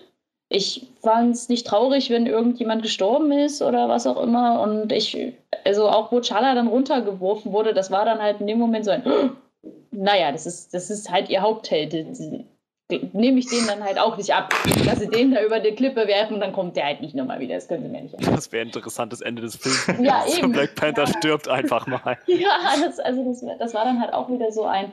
Und ich muss, wie ich schon gesagt habe, ja, die Filme sind halt auf jeden Fall wichtig. Ähm, sie sind repräsentativ und sie schneiden viele ähm, aktuelle Themen auf ein, wo ich selber auch sage, solche Richtungen muss auch Marvel gehen, gerade weil sie so viele Filme bringen und weil sie so viele Fans haben, weil sie junge Leute auch erreichen können. Aber es wird, es ist definitiv nicht mein Lieblings-Marvel-Film. Und ich muss auch nicht sagen, ich fand ihn im Endeffekt nicht super gut. Also ich fand ihn schon gut, er war stabil, er hat die Charaktere gut entwickelt und so weiter. Aber er ist halt er ist halt einfach nicht mein Liebling. Das muss er ja auch gar nicht sein. Ähm, Richtig. Hast du noch ein paar Pünktchen? Kann man das, kann man das äh, punktmäßig irgendwie festhalten in einer Ziffer? Ja, also ähm, ich persönlich wäre jetzt eigentlich so für mich, ich habe den Film jetzt gesehen ich müsste ihn mir auch nicht nochmal angucken. Es wäre jetzt also kein Film, wo ich sage, ich muss jetzt unbedingt nochmal ins Kino wegen mir das nochmal geben, aber ich schaue ihn nochmal, weil andere Freunde von mir auch nochmal mit mir den angucken wollen. Und ich denke, auch von einer Skala von 1 bis 10 ist er doch, denke ich, schon eine solide 8, die man auf jeden Fall gesehen haben sollte. Ob jetzt man jetzt halt dafür ins Kino geht oder halt sagt, okay, ich warte halt zu Hause, bis ich halt mir die Blu-ray kaufen kann, das ist, glaube ich, dann jedem selber überlassen. Nice. Ja, ähm, ich hatte es am Anfang schon gesagt, ich habe erwartet, einen halbwegs guten Film zu bekommen, der völlig overhyped wird, einfach für, die, für das wichtige Thema und für den wichtigen Ton, den er anschneidet. Letzten Endes war das aber wirklich ein ziemlich, ziemlich guter Film. Ähm, Chadwick Boseman überhaupt der ganze, der ganze Cast, die liefern alle super ab. Die Charaktere sind so schön geschrieben. Und überhaupt die ganze, die ganze Thematik, mit der, der der Plot funktioniert, wird, wird sehr, sehr gut gehandelt. Ein paar Schwächen hat der Film halt, wie gesagt, der Soundtrack war an manchen Stellen nicht so ganz stimmig. Und ich hätte mir gewünscht, dass sie mit diesem T'Challa vs. Killmonger, abgesehen von, von deren ähm, politphilosophischen Standpunkten, vielleicht auch nochmal in eine andere Richtung gehen mit dem Skillset, das es braucht, der Black Panther zu sein. Aber ähm, das, das wurde halt verschenkt. Aber letzten Endes hat der Film dafür sehr viele, sehr viele Sachen auch richtig gemacht. Wie gesagt, es ist mal was anderes. Es ist kein typischer Marvel-Film. Und der Film hat verdammt gut funktioniert, so gerade was die Charaktere angeht. Einer der besten Marvel-Filme überhaupt. Denke, ich bin bei 8 von 10. Ja, also ich habe es am Anfang schon mal gesagt, für mich ist das so, ich kam aus dem Film raus und war irgendwie sehr glücklich damit. Und je mehr ich gerade drüber nachdenke, umso mehr wird mir bewusst, dass echt eine ganze Menge da drin steckt, so an, an Themen, an, an äh, ja, so an, an, an Botschaften, die irgendwo so verpackt werden, an Kleinigkeiten und ähm, es ist alles viel zum, so, so weit, dass ich sagen würde, also ich möchte mir eigentlich gerne nochmal ansehen, um, äh, um mir irgendwie nochmal einige Sachen vor Augen zu führen, um nochmal ein zweites Mal ein Auge drauf zu werfen. Denn, also das wäre es mir auf jeden Fall wert, nur habe ich ehrlich gesagt keine Lust, den auf Deutsch zu gucken. Und das wird schwer, glaube ich, da jetzt nochmal eine englische Vorstellung zu kommen. Aber ja, auf, so oder so, ich finde den Film unglaublich sehenswert. Ähm, wir haben gerade eine ganz lange Zeit darüber geredet, was alles toll war an dem Film. Also ich mag den Cast unglaublich gerne, ich mag den Ton des Films wahnsinnig gerne. Ähm, die ganze, die ganze Aufmachung, die, was, was so etabliert wird als Atmosphäre von, ähm, von, von Kultur, also dieses ganze Worldbuilding, was veranstaltet wird, ich finde, das funktioniert alles. Killmonger ist für mich gerade einer der absoluten Lieblingsvillains, äh, die es so gibt, gerade durch diese komplexe Situation, die da ist und nicht alle sind gut, nicht alle sind böse und irgendwie sind alles in so einem Graubereich und ich, ich mochte das total gerne. Ähm, es gab halt wie immer so ein paar Sachen, die nicht gut funktioniert haben, oder nicht gut, aber die nicht ganz so gut funktioniert haben. Also, wie gesagt, gerade die technische Seite war, wo ich gedacht habe, ja, man, man merkt vielleicht dann auch, dass äh, Ryan Kugler vorher halt eher kleinere Filme gemacht hat und vielleicht das erste Mal jetzt mit so einem wirklichen Big Blockbuster Action-Geballer irgendwie auch konfrontiert war ähm, und da nicht alles 1A geklappt hat. Ähm, Wakabi ist so der einzige Charakter, den ich so ein bisschen äh, halbherzig geschrieben fand. Ansonsten fand ich, also das Skript muss so stark gewesen sein von diesem Film mit diesen ganzen starken Charakteren, so clevere Dialoge und ähm, der Humor hat immer gestimmt. Also ich könnte schon wieder viel zu weit abtauchen, aber für mich, ich mag den Film sehr gerne.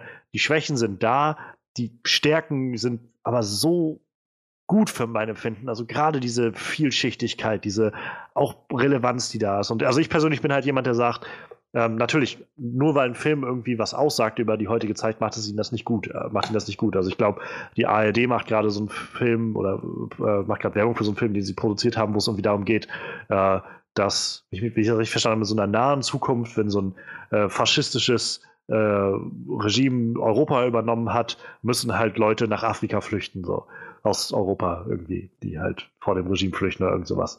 So, das ist so, wo ich schon die Prämisse höre, denke ich so, das ist mir ein bisschen zu aufdringlich. Ich meine, es kann gut sein, aber es muss halt nicht gut sein, nur weil, weil das äh, so dargestellt ist. Aber was ich dem Film, also was ich Black Panther jetzt sehr zugute halte, ist, dass es ein guter Film ist, der gleichzeitig wichtige Themen anspricht, der gleichzeitig wichtige Repräsentationen leistet.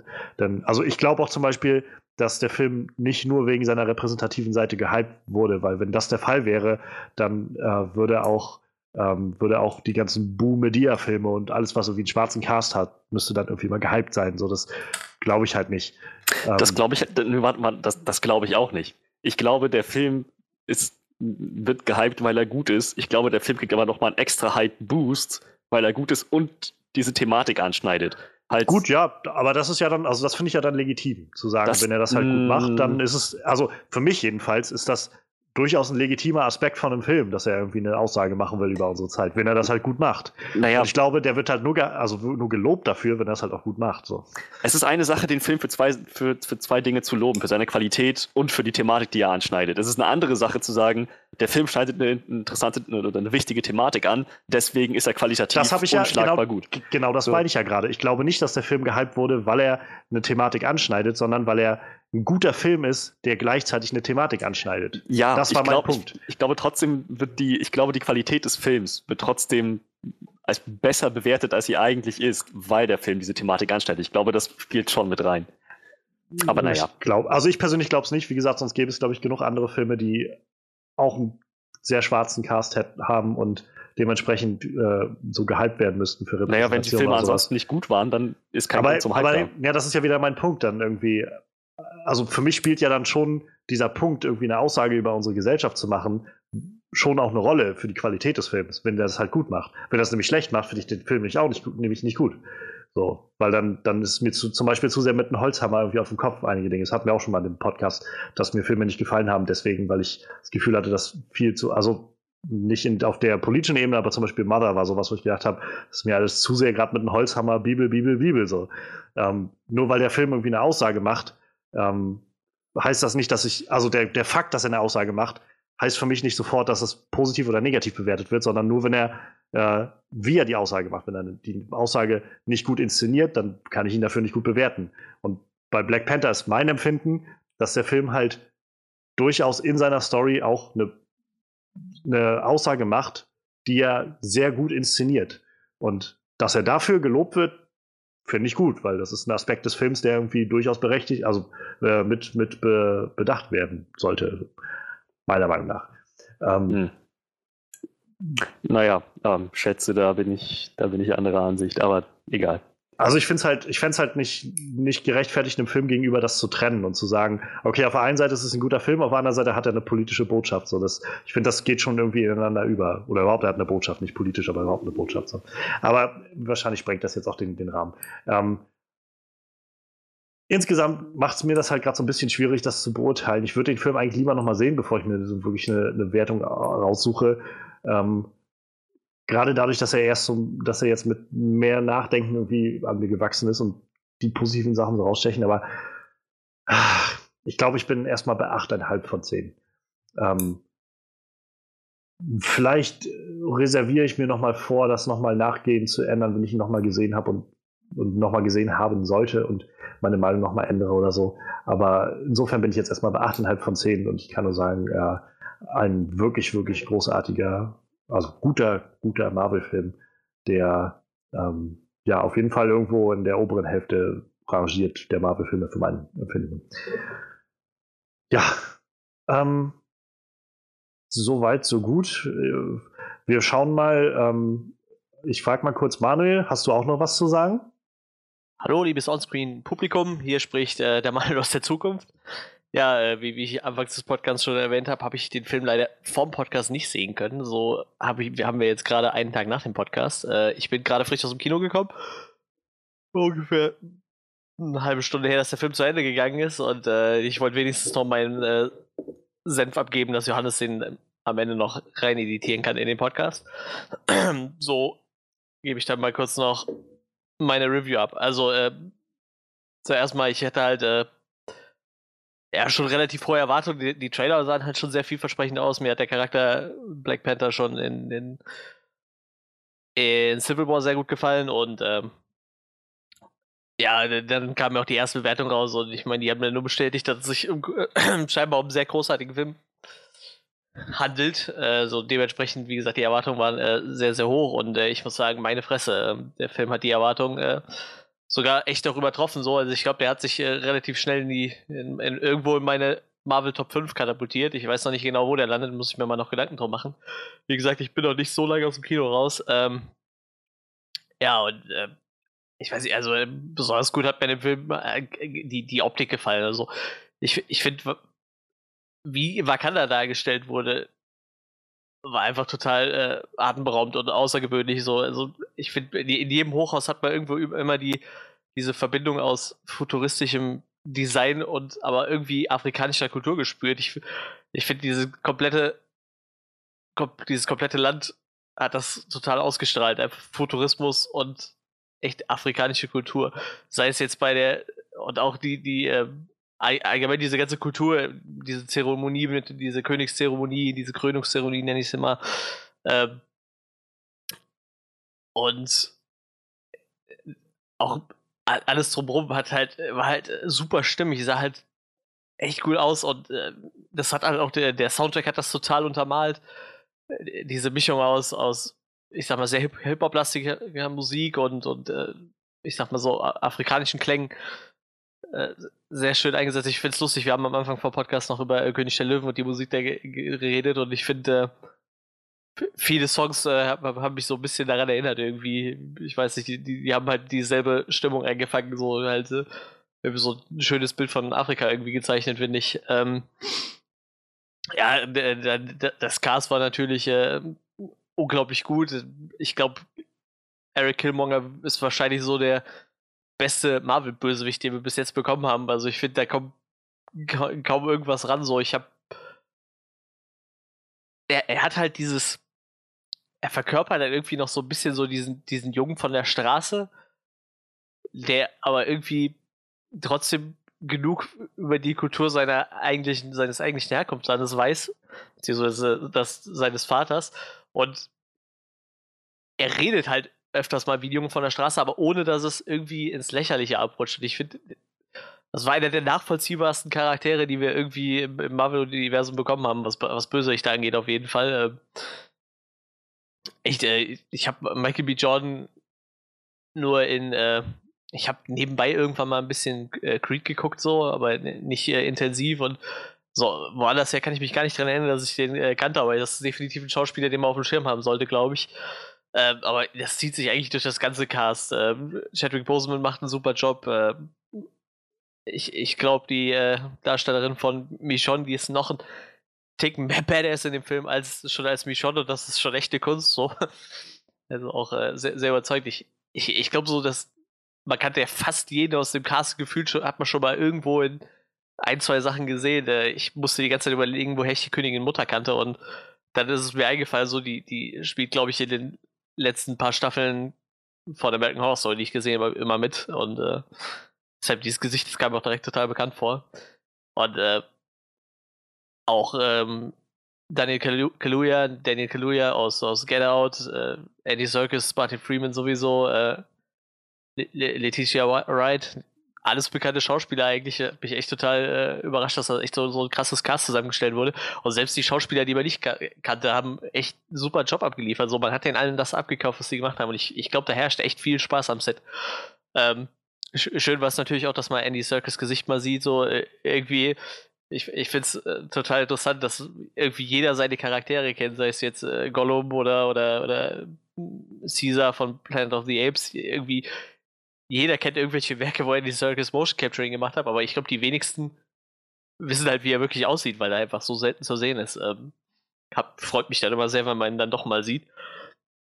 wie gesagt, kommt, kommt ja äh, doch sehr selten vor. Aber ist äh, total lustig, weil halt sein Gesicht ja doch sehr bekannt ist, weil es ja auch als, als Vorlage für die für, für Gollum zum Beispiel oder auch für Caesar gilt. Und äh, es ist halt sehr interessant, wenn man sein Gesicht sieht, erkennt man auch irgendwie die ganzen Charaktere wieder, die er jemals mal gespielt hat. Ähm, ja, also äh, Ryan Kugler hat einen echt äh, hervorragenden Job gemacht. Ich, äh, wie gesagt, habe halt von ihm nur äh, Creed habe ich mal nebenbei geguckt und sonst kann ich von ihm halt auch gar nichts. Und äh, ich bin echt gespannt, was der noch auf die Beine stellt. Ich meine, der Mann ist jetzt 32, wird dieses Jahr 33. Der ist gerade mal zwei Jahre älter wie ich so und hat äh, jetzt schon zwei Filme gemacht, die unglaublich gut angekommen sind. Also Creed kam ja auch unglaublich gut an und wie gesagt, Black Panther ist ja jetzt bricht ja jede Menge Rekorde und äh, ich weiß gar nicht, wo es bei Rotten Tomatoes steht, aber äh, ich glaube, der hat auch ein sehr, sehr hohes Rating. Äh, Rotten Tomatoes. Ich weiß nicht, egal. Finde ich gerade nicht. Ist ja auch äh, egal. Ah, doch, 96% der Kritiker. Alles klar. Also bei 96%, ich glaube, Creed damals war bei, bei 95%. Ich bin echt gespannt, was der Mann noch auf die, äh, auf die Beine stellt. Ähm, ich, ich, hoffe, er wird für den zweiten Black Panther Teil, den wir mit Sicherheit kriegen werden. Also, wie gesagt, der, der Film ist echt großartig. Äh, hoffe ich, wird er dann wieder mit, mit von der Partie sein. So, ähm, so habe ich jetzt irgendwas vergessen. Also, die Musik fand ich ziemlich sehr, sehr passend gewählt. Fand ich ziemlich episch. Äh, die Optik war für mich so das Highlight in dem ganzen Film äh, wie gesagt, diese Kombination aus, aus äh, Technologie, und, aber trotzdem irgendwie so, so afrikanische Kultur mit einbeziehen, äh, fand ich total super. Äh, wie gesagt, ich glaube, mit dem Cast ist keiner, wo ich wirklich sagen würde, der, der hat seinen Job nicht gut gemacht. So. Also ich war echt total überzeugt von. Hat mir echt sehr, sehr gut gefallen. Da war keiner, wo ich hätte jetzt dran meckern können. Und äh, ja, wie gesagt, äh, Ryan Kugler hat einen hervorragenden Job gemacht mit dem, was er da getan hat. Ich glaube, er hat ja auch ja, am Drehbuch mitgeschrieben, genau äh, Regie geführt, Drehbuch mitgeschrieben und dann sowas rauszuhauen. Ich, ich hoffe einfach nur, dass er für den zweiten Teil wieder dabei ist, aber ich glaube, Marvel ist da doch sehr überzeugend. Das funktionierte doch bei ein, einigen Filmen. Äh, tatsächlich habe ich mich so am Anfang von dem Film ein bisschen gefühlt wie, wie damals bei Iron Man 1. Also ich hatte, das hatte so diese selbe, dieses selbe Epic-Level irgendwie, wenn man den Film guckt. Also ich, ich fand schon, äh, allein schon die Szene, wenn er dann so, so, die Tür von dem Auto abschlägt und damit einen wegschleudert. Ich, ich fand die Szene einfach total episch. Aber so ein paar Szenen, wo ich so dachte, so, das hat so ein bisschen den Flair damals, den Iron Man 1 hatte, wie, wie der halt gerade so frisch ins Kino kam. Und das so für mich der erste große Comicfilm war, den ich richtig abgefeiert habe. Ähm, ja, es gibt halt eigentlich auch kaum was zu meckern. Ich habe so ein paar Kleinigkeiten, die mir halt. Das eine gut, das eine ist vielleicht keine Kleinigkeit. Also ich finde halt den Charakter von, von äh, Andy Serkis, Ulysses Claude, der ist. Ich finde, den haben sie dann am Ende ein bisschen zu schnell verholzt. So. Also ich fand den ziemlich episch, den Charakter. Der hat mir sehr gut gefallen. Andy Serkis hat ihn auch großartig gespielt.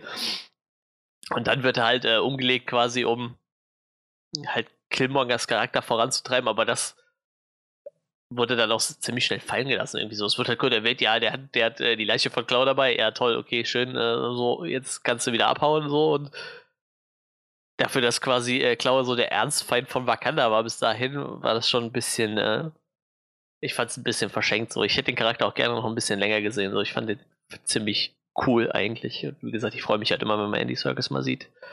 Nicht nur als, als Affen oder als, als Gollum. Ähm, das war so eine Sache, die ich ein bisschen, die mich ein bisschen gestört hat. Äh, dann zum anderen äh, war mal wieder so, dass bei ganz vielen Marvel-Filmen, da war halt wieder so eine, so eine kleine Todesszene drin, wo, wo man meinen sollte, die sollte jetzt irgendwie was auslösen oder dramatisch wirken und war es einfach nicht. Das war das, äh, die Szene, wo die waren es drei Wachen oder vier, ich will gar nicht lügen. Also die, die drei Königswachen gegen äh, Killmonger gekämpft haben, so ziemlich am Ende und äh, dann ein, eine von ihnen stirbt, so wo man dann ganz kurz so merkt, oh Gott, das ist jetzt total tragisch und im Endeffekt ist aber nichts draus geworden. So, das war wieder so, so ein verschenkter Tod, der irgendwie zeigen sollte, wie grausam dieser Killmonger eigentlich ist und es kam halt nichts warum. Äh, des Weiteren fand ich halt auch die, die Nashörner in der Endschlacht nicht so. Irgendwie sah es zwar fett aus, aber ich glaube, die hätte es da echt nicht gebraucht. Ich glaube, die Schlacht war schon episch genug das, das waren auf jeden Fall so, so Kleinigkeiten, die mich irgendwie so ein bisschen gestört haben, aber das ist halt echt auf Meckern auf hohem Niveau, wie gesagt, bis auf, äh, dass ich halt Klauer echt verschenkt fand, so, der, der hätte halt echt, da hätte man noch ein bisschen mehr rausholen können, glaube ich. Ich hatte auch eigentlich noch einen kleinen Punkt, der mich gestört hat. Ich bin mir nur gerade nicht mehr sicher, was es war. Ja, ich glaube, wir belassen es dann einfach bei den Sachen. Also, wie gesagt, das war, wie gesagt, Klaue fand ich äh, unglaublich verschenkt leider. Äh, der hätte wegen mir ruhig noch eine größere Rolle oder irgendwie den hätten sie dann vielleicht nicht so sinnlos ums Eck bringen sollen. Das war irgendwie ein bisschen, bisschen komisch. Ähm, ja, wie gesagt, und dieser eine Tod, der war halt verschenkt. Ach, jetzt weiß ich wieder, was das letzte war. Das letzte war, ähm, irgendwann ging mir äh, dieses Vibranium ziemlich auf die Nerven, weil irgendwie war das nachher so die, die Allround-Lösung für alles so. Ja, wir können Menschen heilen. Warum? Ja, wir haben Vibranium. Ja, wir haben so eine hohe Technologie. Warum? Wir haben Vibranium. So, äh, klar, irgendwie beruht schon die Technologie darauf, aber so, vielleicht wenigstens, dass sie Menschen heilen können, hätte man vielleicht nicht auf Vibranium schieben sollen. Ich, ich weiß nicht, also. Das klingt ja so, als, so, als wäre das die Allround-Lösung für alles auf der Welt. So, ja, wir haben Vibranium, was können wir damit machen? Wir machen damit einfach alles. So, so nach dem Motto kam das irgendwie rüber. Das hat mich. Einfach dachte ich so, ja, jetzt langsam haben wir es verstanden. Also Vibranium ist schon verdammt äh, wertvoll und das kann schon einiges. So, irgendwann dachte ich mir so, ja, jetzt könnt ihr auch aufhören damit. Ähm, ja, aber wie gesagt, das ist halt eher so Meckern auf hohem Niveau. Was mich halt eigentlich wirklich gestört hat, war nur, dass sie, dass sie halt äh, Klaue so, so versch verschwendet haben. Ja, ähm, dann zum, zum, zur Abschlusswertung. Also, wie gesagt, ich, ich müsste jetzt nochmal meine kompletten Marvel-Filme irgendwann sortieren. Ich glaube, Johannes hatte da eh schon mal sowas geplant, dass wir das irgendwann nochmal machen, nochmal die ganzen Marvel-Filme durchgehen und nochmal ein Ranking zusammenzustellen im MCU. Ich denke, der Film wird sich irgendwo Top 5, vielleicht sogar den Top 3 platzieren. Ich bin mir noch nicht so sicher und ich, ich lande dann letztendlich irgendwo bei, bei 9,5 von 10. Und äh, damit verabschiede ich mich auch wieder. Äh, ich weiß nicht, ob Johannes das als letztes reinstellt oder danach noch was sagen will, sonst gebe ich jetzt wieder ab zu Johannes und äh, ich wünsche euch noch einen schönen Tag, schönen Abend, schöne gute Nacht. Auf Wiedersehen. Interessant. Ich wünschte, ich wüsste, was er gesagt hat. ähm, aber wir äh, sind dann sonst soweit fertig für heute. Lasst uns gerne wissen, was ihr von Black Panther haltet. Ähm, es ist ein sehr spannendes Thema, finde ich, gerade was damit aufgemacht wird. Es gibt ja auch viele Leute, die sich zum Beispiel, oder einige Leute, die sich daran stören, dass der Film zum Beispiel sehr, ähm, so sehr versucht, politisch relevant zu sein oder sowas. Ähm, auch das, lasst uns gerne hören, wenn ihr, wenn ihr der Meinung seid, dass es wichtig, dass Marvel sowas macht, dass überhaupt sowas gemacht wird in Filmen, in Blockbustern. Findet ihr, dass es sollte nicht so sein, sollten diese Filme mehr äh, Escapism sein, dass man irgendwie der, dem Tag irgendwie entfliehen kann, der Realität und irgendwie mit seinen Superhelden rumhängen kann. Ich bin, wir sind gespannt, was ihr dazu zu sagen habt. Ähm, ja, wir haben nächste Woche The Shape of Water anstehen. Da bin ich auch schon sehr gespannt, was das wird. Äh, nach allem, was man hört und nach allen Oscar-Nominierungen und so weiter. Ich, ich, ich, weiß noch nicht so recht, was mich erwartet oder was uns erwartet, aber es wird spannend, glaube ich. Genau, bis dahin, wenn ihr Lust habt, uns zu helfen oder überhaupt uns äh, zu folgen, dann könnt ihr das natürlich gerne tun. Findet unseren Podcast, den Onscreen Podcast bei Soundcloud, findet ihr bei iTunes, ihr findet äh, auch alles weitere bei Facebook und auf unserer Website onscreenreview.de. Ihr könnt mir auf Twitter folgen und alles das findet ihr auch in der Beschreibung zu diesem Video. Und ihr könnt natürlich auch äh, der großartigen Misha folgen auf allen möglichen äh, sozialen Netzwerken, bei der wir uns auch nochmal bedanken wollen dafür, dass sie uns wieder großartig zur Seite gestanden hat äh, heute. Und wo kann man dich finden, Misha? ja, man findet mich auf äh, über uns. Wir sind ja jetzt ein Duo auf Facebook unter Thunderhawk Cosplay. Genau unter demselben Nick findet man uns mittlerweile auch auf Instagram und Twitter. Also so die üblichen Sachen. Ähm, wir sind eigentlich bei fast allen großen deutschen Anime, Manga, Comic-Cons zu treffen und außerdem kann man uns als Teil von Kira Kira Hikaru mit unserem Stück Guardians of the Galaxy dieses Jahr noch circa zweimal live erleben. Falls man also Guardians-Fans unter euch hat, schaut doch einfach mal vorbei. Das klingt doch sehr verlockend, würde ich sagen. Und wenn ihr, wenn ihr äh, vorbeischaut, dann äh, geht zu Misha zu Nova Prime und sagt, und der Onscreen äh, Podcast hat euch darauf gebracht. Ähm, ja, ich würde sagen, bis dahin. Das war eine sehr schöne Runde und es war sehr schön, das alles mal Revue passieren zu lassen. Ich freue mich aufs nächste Mal und ich freue mich auch darauf, wenn Misha das nächste Mal vorbeischaut. Ähm, wahrscheinlich dann allerspätestens zu äh, Infinity War, rate ich mal so. Mal gucken, was davor noch so kommt. Und ja, bis dahin bleibt uns wohlgesonnen, macht's gut und bis dann.